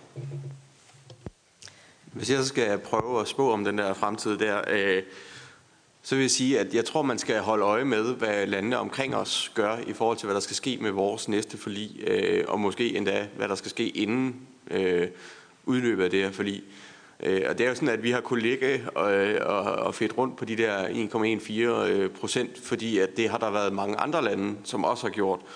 Øh, og blandt andet nogle af de lande, som vi ligesom klynger os med, for eksempel Tyskland og Holland og Norge.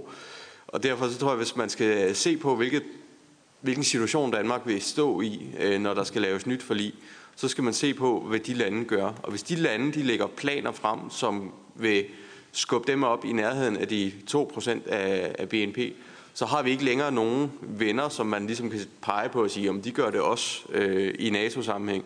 Og hvis vi ender i en situation, hvor de lande, vi sådan ellers sammenligner os med, når i mål med den her målsætning, og, og vi ikke har en plan for det, så vil der være et så stort pres på, øh, på, øh, på Danmark, at så vil der også være den politiske velvilje til at, at investere de penge, som, øh, som vi har lovet NATO. Og det, det er sådan nok min bedste analyse af, hvad der vil ske.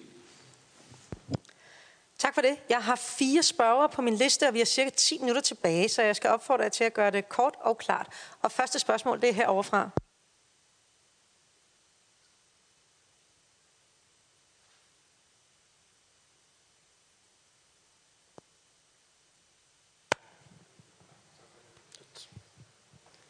Ja, goddag. Uh, Anders Even fra Herres Officerskole, kadet. Nasser Carter, jeg er glad for, at du kom tilbage, uh, for jeg har et spørgsmål til dig. Du øh, nævner i din åbningstale, at en stor trussel mod Danmark er cyber warfare. Du nævnte også lige her tidligere, at du går ind for en offensiv cyberstrategi. Jeg undrer mig over, hvad det betyder, en offensiv cyberstrategi. Betyder det, at hvis vi bliver hacket af Rusland, så lukker vi strømmen og øh, digital infrastruktur i Kreml og Moskva? Og hvilket niveau er det på? Er det på strategisk, taktisk eller operativt niveau? Sådan en cyberstrategi, som skal være offensiv. Tak.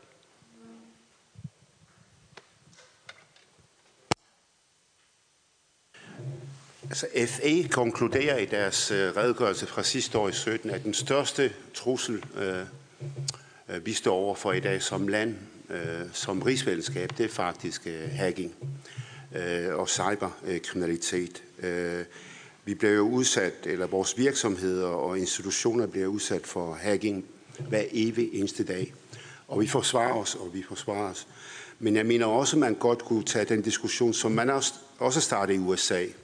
Især her i september, efter der blev forsøgt øh, øh, hvor russerne forsøgte at hacke nogle konservative tænketanke. Øh, Øh, der startede en debat øh, om, at øh, jeg tror, der var en fra en af efterretningstjenesterne, der hed øh, Libes til efternavn, der var ude at sige øh, til efterretnings... Øh, nej, det var en politiker, der hed Libes til efternavn, der var ude at sige, øh, vi vil gerne have menu of options. Øh, hvad er der muligheder? Og så må vi som øh, beslutningstager forholde os til de muligheder, der er. Jeg er jo ikke efterretnings- eller hackingsekspert. Jeg skal træffe beslutninger. Og der mener jeg, at øh, det er vigtigt, at vi kan fortælle dem, der hacker os, vi er også i stand til at hacke dem. Altså den der mulighed for, at de kan få det igen på samme måde, skal også være til stede. Det var også noget af det, der gjorde sig gældende under den kolde krig. Øh, det der med at lukke for el og, hvad hedder det, elektricitet i Moskva i et døgn, øh, vi kan jo ikke gøre som vores modstandere. Vi er jo et demokrati. Vi skal jo tænke på folks øh, sundhed, og nogen kan dø af det på hospitaler osv. Så, videre. så vi skal tage mange flere hensyn end vores modstandere, øh, der ikke har behov for det hensyn. Og derfor skal vi virkelig tænke os om, øh, når vi taler om en offensiv strategi. Men vi ved også, hvem det er, der forsøger at hacke os. Altså, der er efterhånden ikke noget tvivl om, at Fancy Bear var nogle af dem, der stod bag Øh, de hackingforsøg, der blev gjort under valgkampen i 2016. Øh, det ved man jo. Øh, jeg har lige læst en bog, der er skrevet af en, der hedder Clint Watt, en, en amerikansk ekspert på området. Og hans baggrund, det er faktisk i kampen mod islamisk stat på de sociale medier. Da islamisk stat, de var på fremmarsch i starten, Øh, det, der gav den succes, udover at deres leder, han hævde, at han var i familie med Mohammed, det gav lidt troværdighed. Det andet, det var, at de kom til at øh, kontrollere den syriske olie, som de begyndte at sælge på det sorte marked. Det gav penge. Og det tredje, det var, at de var enormt succesfulde på de sociale medier. Øh, deres øh, mediekoordinator, han var uddannet på MTI i Boston. Og, de var, og det var der, de rekrutterede rigtig mange unge mennesker. Og der vandt vi kampen mod islamisk stat på de sociale medier, også ved at være i offensiv. Øh, og, og det er det, han tager udgangspunkt i i sin bog. Øh, altså NATO's øh, Stoltenberg, han var ude at sige, at vi skal også have en strategi, og måske skulle det være en del af artikel 5, det med, at når man hacker et land, så hacker man alle lande. Men han var ikke meget for at tale om det at være offensiv. Men, men jeg ser i den amerikanske debat, der taler man om en offensiv øh, strategi, og jeg synes, vi skal lade os inspirere af det. Øh, og, og øh, hvad hedder det? Øh, jamen, øh, nogle øh, siger, lad os udstille deres hyggeleri omkring doping. Øh, lad os udstille oligarkernes øh, formuer. Og så, øh, sådan kan man også gøre det, uden at det går ud over menneskeliv. Nej, men, øh, tak for spørgsmålet, Anders. Øh, jeg synes, det hele det der cyberhalløj der, det rører altså også ved nogle ting, som, øh, som måske ikke er så nemme at tage stilling til. Øh, fordi et er selvfølgelig, om man skal ud og være offensiv. Skal vi begynde at lukke ned for kraftvarmeværker i, i de lande, som, som, som prøver på at gøre os ondt? Det er en overvejelse. En anden overvejelse er også, og den kommer vi snart til at snakke rigtig meget mere om, hvor meget skal vi tillade som demokratisk samfund, at dem, der sidder og passer på vores infrastruktur, skal have lov til at kigge også i kortene? Fordi skal man ind, skal man ind og kunne passe på for eksempel vores sundhedsoplysninger, så skal vi jo ind og placere nogle detektorer, nogle alarmer inde i vores røntgenbilleder, inde i vores øh, medicinjournaler, for ellers kan vi ikke finde ud af, at vi bliver hacket. Den diskussion kommer vi til at tage. Og der lurer mig, der skal nok være nogen, som siger, ah, kan det virkelig være rigtigt, at dem, der passer på os alle sammen, vores efterretningstjeneste, skal de have adgang til mine sundhedsoplysninger? Men man kan jo sagtens placere en eller anden form for en virus, en lille bitte streng, inde i et røntgenfoto,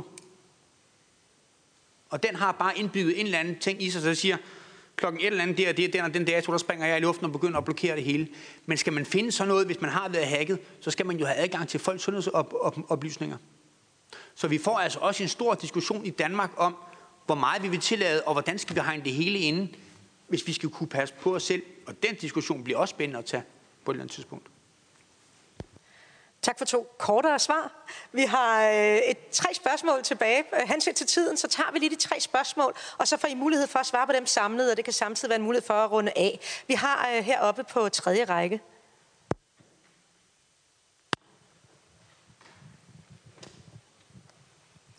Mette Tybring fra Søværnets Officerskole. Og det er et lidt langt spørgsmål, så jeg bliver ikke fornærmet, hvis I, øh, hvis I overhører det. Men øh, præsentationen, vi fik over fra Jeppe, den viser, at, at vi, har, vi har mange officerer, og vi har gamle soldater. Øh, det ved jeg jo så ikke, om I er enige i, men, men den nye officersuddannelse, den, den skubber jo lidt de menige soldater ud, fordi at vi skal have en bacheloruddannelse for at komme ind på officersuddannelsen. Og hvis de menige de skal ind, så skal de have en akademiuddannelse først. Øhm, og i mit, på mit hold har vi en intern ansøger. Så risikerer vi ikke lidt, at vi også mister de unges erfaring, frem for at os som mange af os ikke kender noget til forsvaret i forvejen, at vi så kommer ind i rollen som leder. Tak for det. Og så værsgo, du har markeret. Meinert, jeg er civilt medlem af Folk og Sikkerhed. Det glæder mig, at en af øh, paneldeltagerne påberåber sig øh, Piet Heins kloge ord. Det er svært at spå om fremtiden. Hvorvidt det nu var ham eller Storm Peter sagde det, det ved jeg ikke, men det er også ligegyldigt.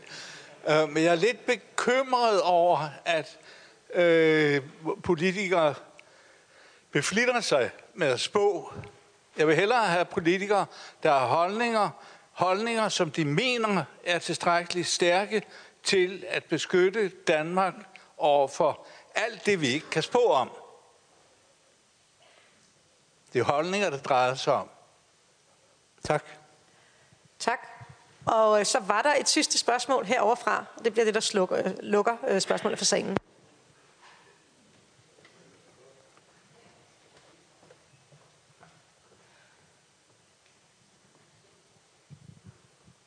Signe Susanne Krøyer fra reserven. Øh, og jeg siger reserven, fordi jeg har brugt en del af det CU, som jeg optjente til at få mig en uddannelse, så jeg har råd til at gå til soldat. Jeg bruger cirka 90 indkommanderingsdage om året på at være i reserven. Øh, det er også reserven, mit spørgsmål det går på. Øh, det er, at at øh, i, øh, i den her nye plan med de her værnepligtige, som man, øh, man vil lave øh, 4.000 af om året, og så øh, sætte ud og være, øh, være mobiliserbare i fem år, som jeg forstår det, Øh, øh, og der har man så lavet en føringsstruktur, der i gamle dage hed en regional føringsstruktur. Nu ligger det vist under hjemmemandens reserve 600 mand, eller sådan noget, nu korrekt mig, hvis jeg er forkert på den. Der har man så lavet en føringsstruktur, som man så skal, øh, der så skal føre de her 20.000 mand. Øhm, jeg kunne godt tænke mig, hvordan man har tænkt sig at træne den her føringsstruktur, i det det, det ikke er muligt at indkalde de her 20.000 mand, fordi man blandt andet ikke har øh, udstyr og materiel til dem. Der kunne man jo starte med at indkøbe noget materiel, hvis I mangler hænder. Der har man cirka 40.000 hænder i løbet af fem år. Så der er masser af hænder til det udstyr, som man siger, man ikke har hænder til. Det var tre meget forskellige spørgsmål. Øhm, til gengæld har I to minutter samlet til at besvare dem. Så øh, kort opsamling, og selvfølgelig også, hvis der er noget generelt, I vil runde af med. Øh, Henrik, vil du begynde? Det vil jeg gerne. Det vil jeg, gerne. jeg er lidt ked af, at vi ikke har lidt mere tid i forhold til øh, cyber og, og, og det, Nars har talt om omkring offensiv. Øh, jeg er ikke helt sikker på, at jeg præcis ved, hvad du mener, og jeg er også meget i tvivl om, hvad regeringen egentlig mener på det her område. Men vi trænger til den diskussion, det er jeg enig i. Men jeg synes også bare, at vi skal være helt enige med hinanden om, at vi skal passe på, hvad det er for en ny spiral, vi sætter i gang her. Øh, så bare lige noget tænksomhed omkring det, synes jeg vil være, være rigtig, rigtig klog. Hvis jeg skal sige øh, bare nogle ting i forhold til øh, nogle af de ting, der var her, så er det med det øh, jo fuldstændig rigtigt, at øh, officeruddannet og barsel bachelor øh, er lavet om. Det er jo for at sikre øh, niveauet, som jeg har forstået det. Øh, at man jo egentlig gerne selv vil forme sin, sin, sin, sin ansatte på den måde. Øh, Øh, og jeg har ikke øh, hørt andet end, at, øh, at øh, systemet som sådan er, er tilfreds med det. Øh, og jeg har simpelthen ikke en viden om, at det er for svært at komme den anden vej rundt. Øh, men du har da ret i den pointe, som jeg hører, du har, at øh, mangfoldigheden her måske også var klog at have. Så det, det skal vi holde, vel, vel, vel på en eller anden måde holde øje med. Men, men jeg forstår godt det der med, at man gerne vil kvalificere op og sige, det er bachelorniveau, man kommer ind på. Det er med til at højne det hele. Øh, jeg tror ikke, jeg er kompetent til at svare på spørgsmål omkring øh, mobilisering og værnepligter osv. Jeg, jeg, jeg tror simpelthen ikke, jeg har viden nok til at kunne svare på det. Og derfor vil jeg så nøjes med lige at give et par enkelte ord til det sidste, nemlig at øh, advarslen om, at vi som politikere ikke skal spå, men have holdninger. Øh, det lyder jo så indlysende rigtigt, men jeg vil egentlig gerne udfordre det lidt, øh, fordi øh, selvfølgelig skal vi have holdninger, men vi skal vel også tage afsæt i, hvad er det eksempelvis, at øh, vi fra nogle af vores øh, højere læreranstalter, der sætter nogle repræsentanter herover, kan jeg se, øh, analyserer sig frem til, hvad FE's øh, underretninger analyserer frem til, så vi ligesom får en fornemmelse af, hvad er det, der er undervejs. Så der bliver der jo en eller anden form for spot om i det. Øh, og hvis nu vi ikke tager afsæt i det, så kunne vi jo ende med, at vi ikke fik købt det rigtige i tide. Så, så, så det er jo ikke, man kan ikke gøre det så enkelt. Men hvis der ikke så samtidig med det også er holdninger om, hvor er de, vi gerne vil hen af? Hvorfor vil jeg gerne bruge skatteydernes penge på det her område, og så kan svare konkret i forhold til det, så er der klar en pointe. Men øh, ellers øh, tak øh, for øh, klapsalverne før, og nu behøver jeg ikke flere. Nå, ja, Mette, øh, tusind tak. Øh, du rører ved noget helt essentielt. Øh, så er vi tilbage til rekrutteringsspørgsmålet. Øh, jeg ved, jeg ved, at forsvarschefen har som et af hans topprioriteter i øjeblikket at sikre, at vi får den bedst mulige rekruttering til forsvaret. Øh, og det betyder, at han vender hver en sten i den her, og han kommer også til at vende den der på et eller andet tidspunkt. Så der er jeg faktisk ikke så bekymret. Og det er også fordi, vi kommer, vi kommer til at mangle personale. Vi kommer til at mangle, mangle folk, ikke? Øh, og de rigtige folk. Og derfor så har vi ikke råd til at lade nogen gå forbi, hvis man har en mulighed for at fange dem. Øh, Holdninger, ja, altså, ja, jeg synes Henrik kan returnere den meget fint. Øh, men det er fint at have holdninger. Ikke? Vi skal bare sørge for, at i det værdifællesskab, vi også er i, at vi også deler holdninger med dem, og også diskuterer vores holdninger med dem, og også vores ambitionsniveau. Fordi vi kan ikke, vi er 5 millioner mennesker, vi kan ikke forsvare os selv. Det har vi aldrig kunnet. Det kan vi gøre sammen med andre. Og det vil så sige, at vi skal sørge for, at vi har de rigtige holdninger med dem, som vi skal stå skulder ved skulder ved. Og der skal vi altså også sørge for, at der lægger vi vores æg på en sådan måde, så at vi ikke lægger vores æg i en kurv, som vi ikke kan bruge til noget efterfølgende, både til at passe på os selv, men også at passe på andre. Men jeg er meget enig i, at politikere skal have stærke holdninger. Men det betyder ikke bare, at man skal parkere hjernen i køleskabet. Øh, og til seniorsergeanten Krøyer, tror jeg det var. Holm, ja. Øh, jeg tror, jeg tror, at øh, hvis vi skal have den reserve op at stå på en god og på en ordentlig måde også, så skal man selvfølgelig kunne uddanne alle dele af den reserve. Så det tror jeg vil blive løst. Og jeg kunne se her på forreste række, der blev skrevet flittigt ned. Øh, men altså, prøv lige at høre her, venner. Altså, det er jo ikke fordi, at vi sidder heroppe og har facitlisten. Ikke? Altså, vi er stadigvæk i Danmark, vi er stadig i en organisation, som er levende og som er bidragende. Vi skal også ramme bolden rigtigt hele tiden, og det gør vi jo kun, hvis vi inddrager. Altså, det er jo stadigvæk, vi er stadig i Danmark. Det er ikke top-top-down, det her. Det er jo ikke top-down. Altså, vi skal alle sammen sørge for, at vi får det, får det mest mulige ud af det. Altså, det er den danske måde at løse tingene på. Ellers så har forsvaret den dokumenter så meget, siden jeg afleverede min beret. Jeg stjal min, det var simpelthen for godt et uh, minde til at aflevere tilbage. Det er statslig ejendom. Nå, øh, jeg vil starte bagfra. Øh, Susanne Krøyer, øh, hvordan øh, træner man føringsstrukturen i reserven? Og der tror jeg, det er, er rigtig godt, at man har valgt at lave det her øh, tætte forhold til, til hjemmeværnet.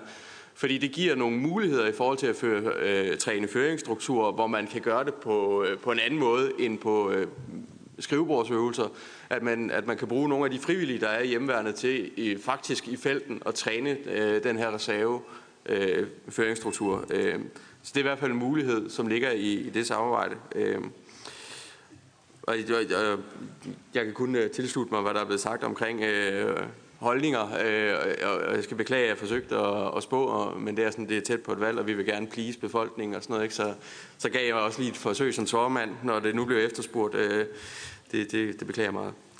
Mette, jeg, jeg vil gerne slutte af med dig, fordi at jeg synes, at den nye officersuddannelse er noget rod. Øh, og jeg tror, at manglen på øh, kadetter rundt omkring øh, med al tydelighed understreger, at det har ikke været øh, sådan de vise sten, man har opfundet her.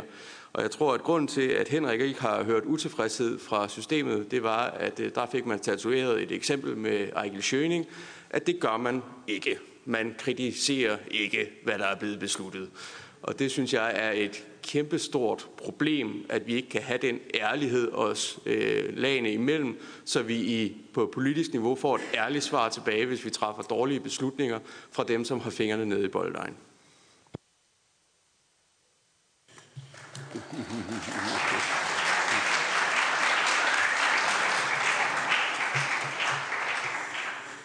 Bare lige øh, et par ord om uh, hacking. Altså, ja, uh, altså,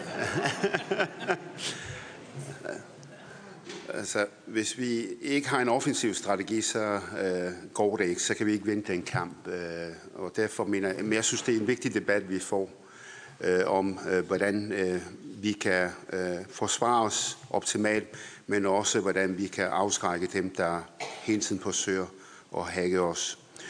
Øh, med hensyn til det at spå om fremtiden, øh, jeg synes, jeg har været god til det i mange år. Jeg spåede i 2009, at vi ville få et forbud mod burger og niqab. Det er jo sket. jeg skal ikke nævne de gange, hvor jeg har spået forkert. men, men, men i forhold til det, du var inde på, jeg synes, det er vigtigt, at der, vi har rettidig omhu i forhold til forsvaret af Danmark. Uanset truslen her og nu, øh, så er det enormt vigtigt, at Danmarks øh, forsvar er i, øh, er i top. Øh, hvad hedder det? Med hensyn til værnepligtige, jeg skal heller ikke kloge mig på det, der blev stillet. Det spørgsmål, der blev øh, stillet, det har jeg ikke sådan øh, rigtig svar på, men jeg er tilhænger af værnepligtige. Jeg synes, det er øh, et element, som er overset. Det er måske det vigtigste sted for øh, integration i Danmark. Vi var ned i Irak og i Afghanistan på et tidspunkt øh, for at besøge vores soldater, og, og det at se folk med en anden etnisk baggrund er med til at og, er en del af de danske soldater, det synes jeg simpelthen er fremragende. Øh, så hvis optimal integration, det er efterskoler, højskoler, politiet og militæret og Folketinget. Øh, men ellers vil jeg sige uh, uh, tusind tak for uh, konferencen. Tak fordi I har inviteret os uh, til at, at være med til at arrangere uh, den her konference. Jeg synes, det er et vigtigt emne, og jeg synes, det er vigtigt, at der er folkelig debat omkring emnet. Så jeg vil kun sige uh, tak for uh, den her dag. Godt.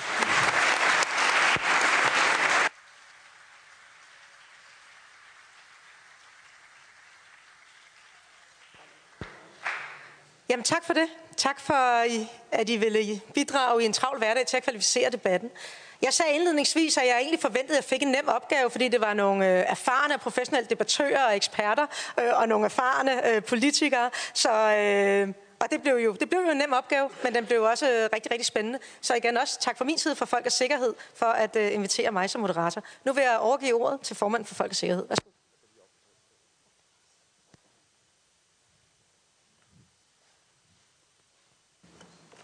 Jeg ved godt, at vi er gået lidt over tid, så jeg fatter mig i kort tid. Taler hurtigt. Så målet med konferencen i dag, det var at debattere det nye forsvarsforlig i lyset af den sikkerhedspolitiske situation.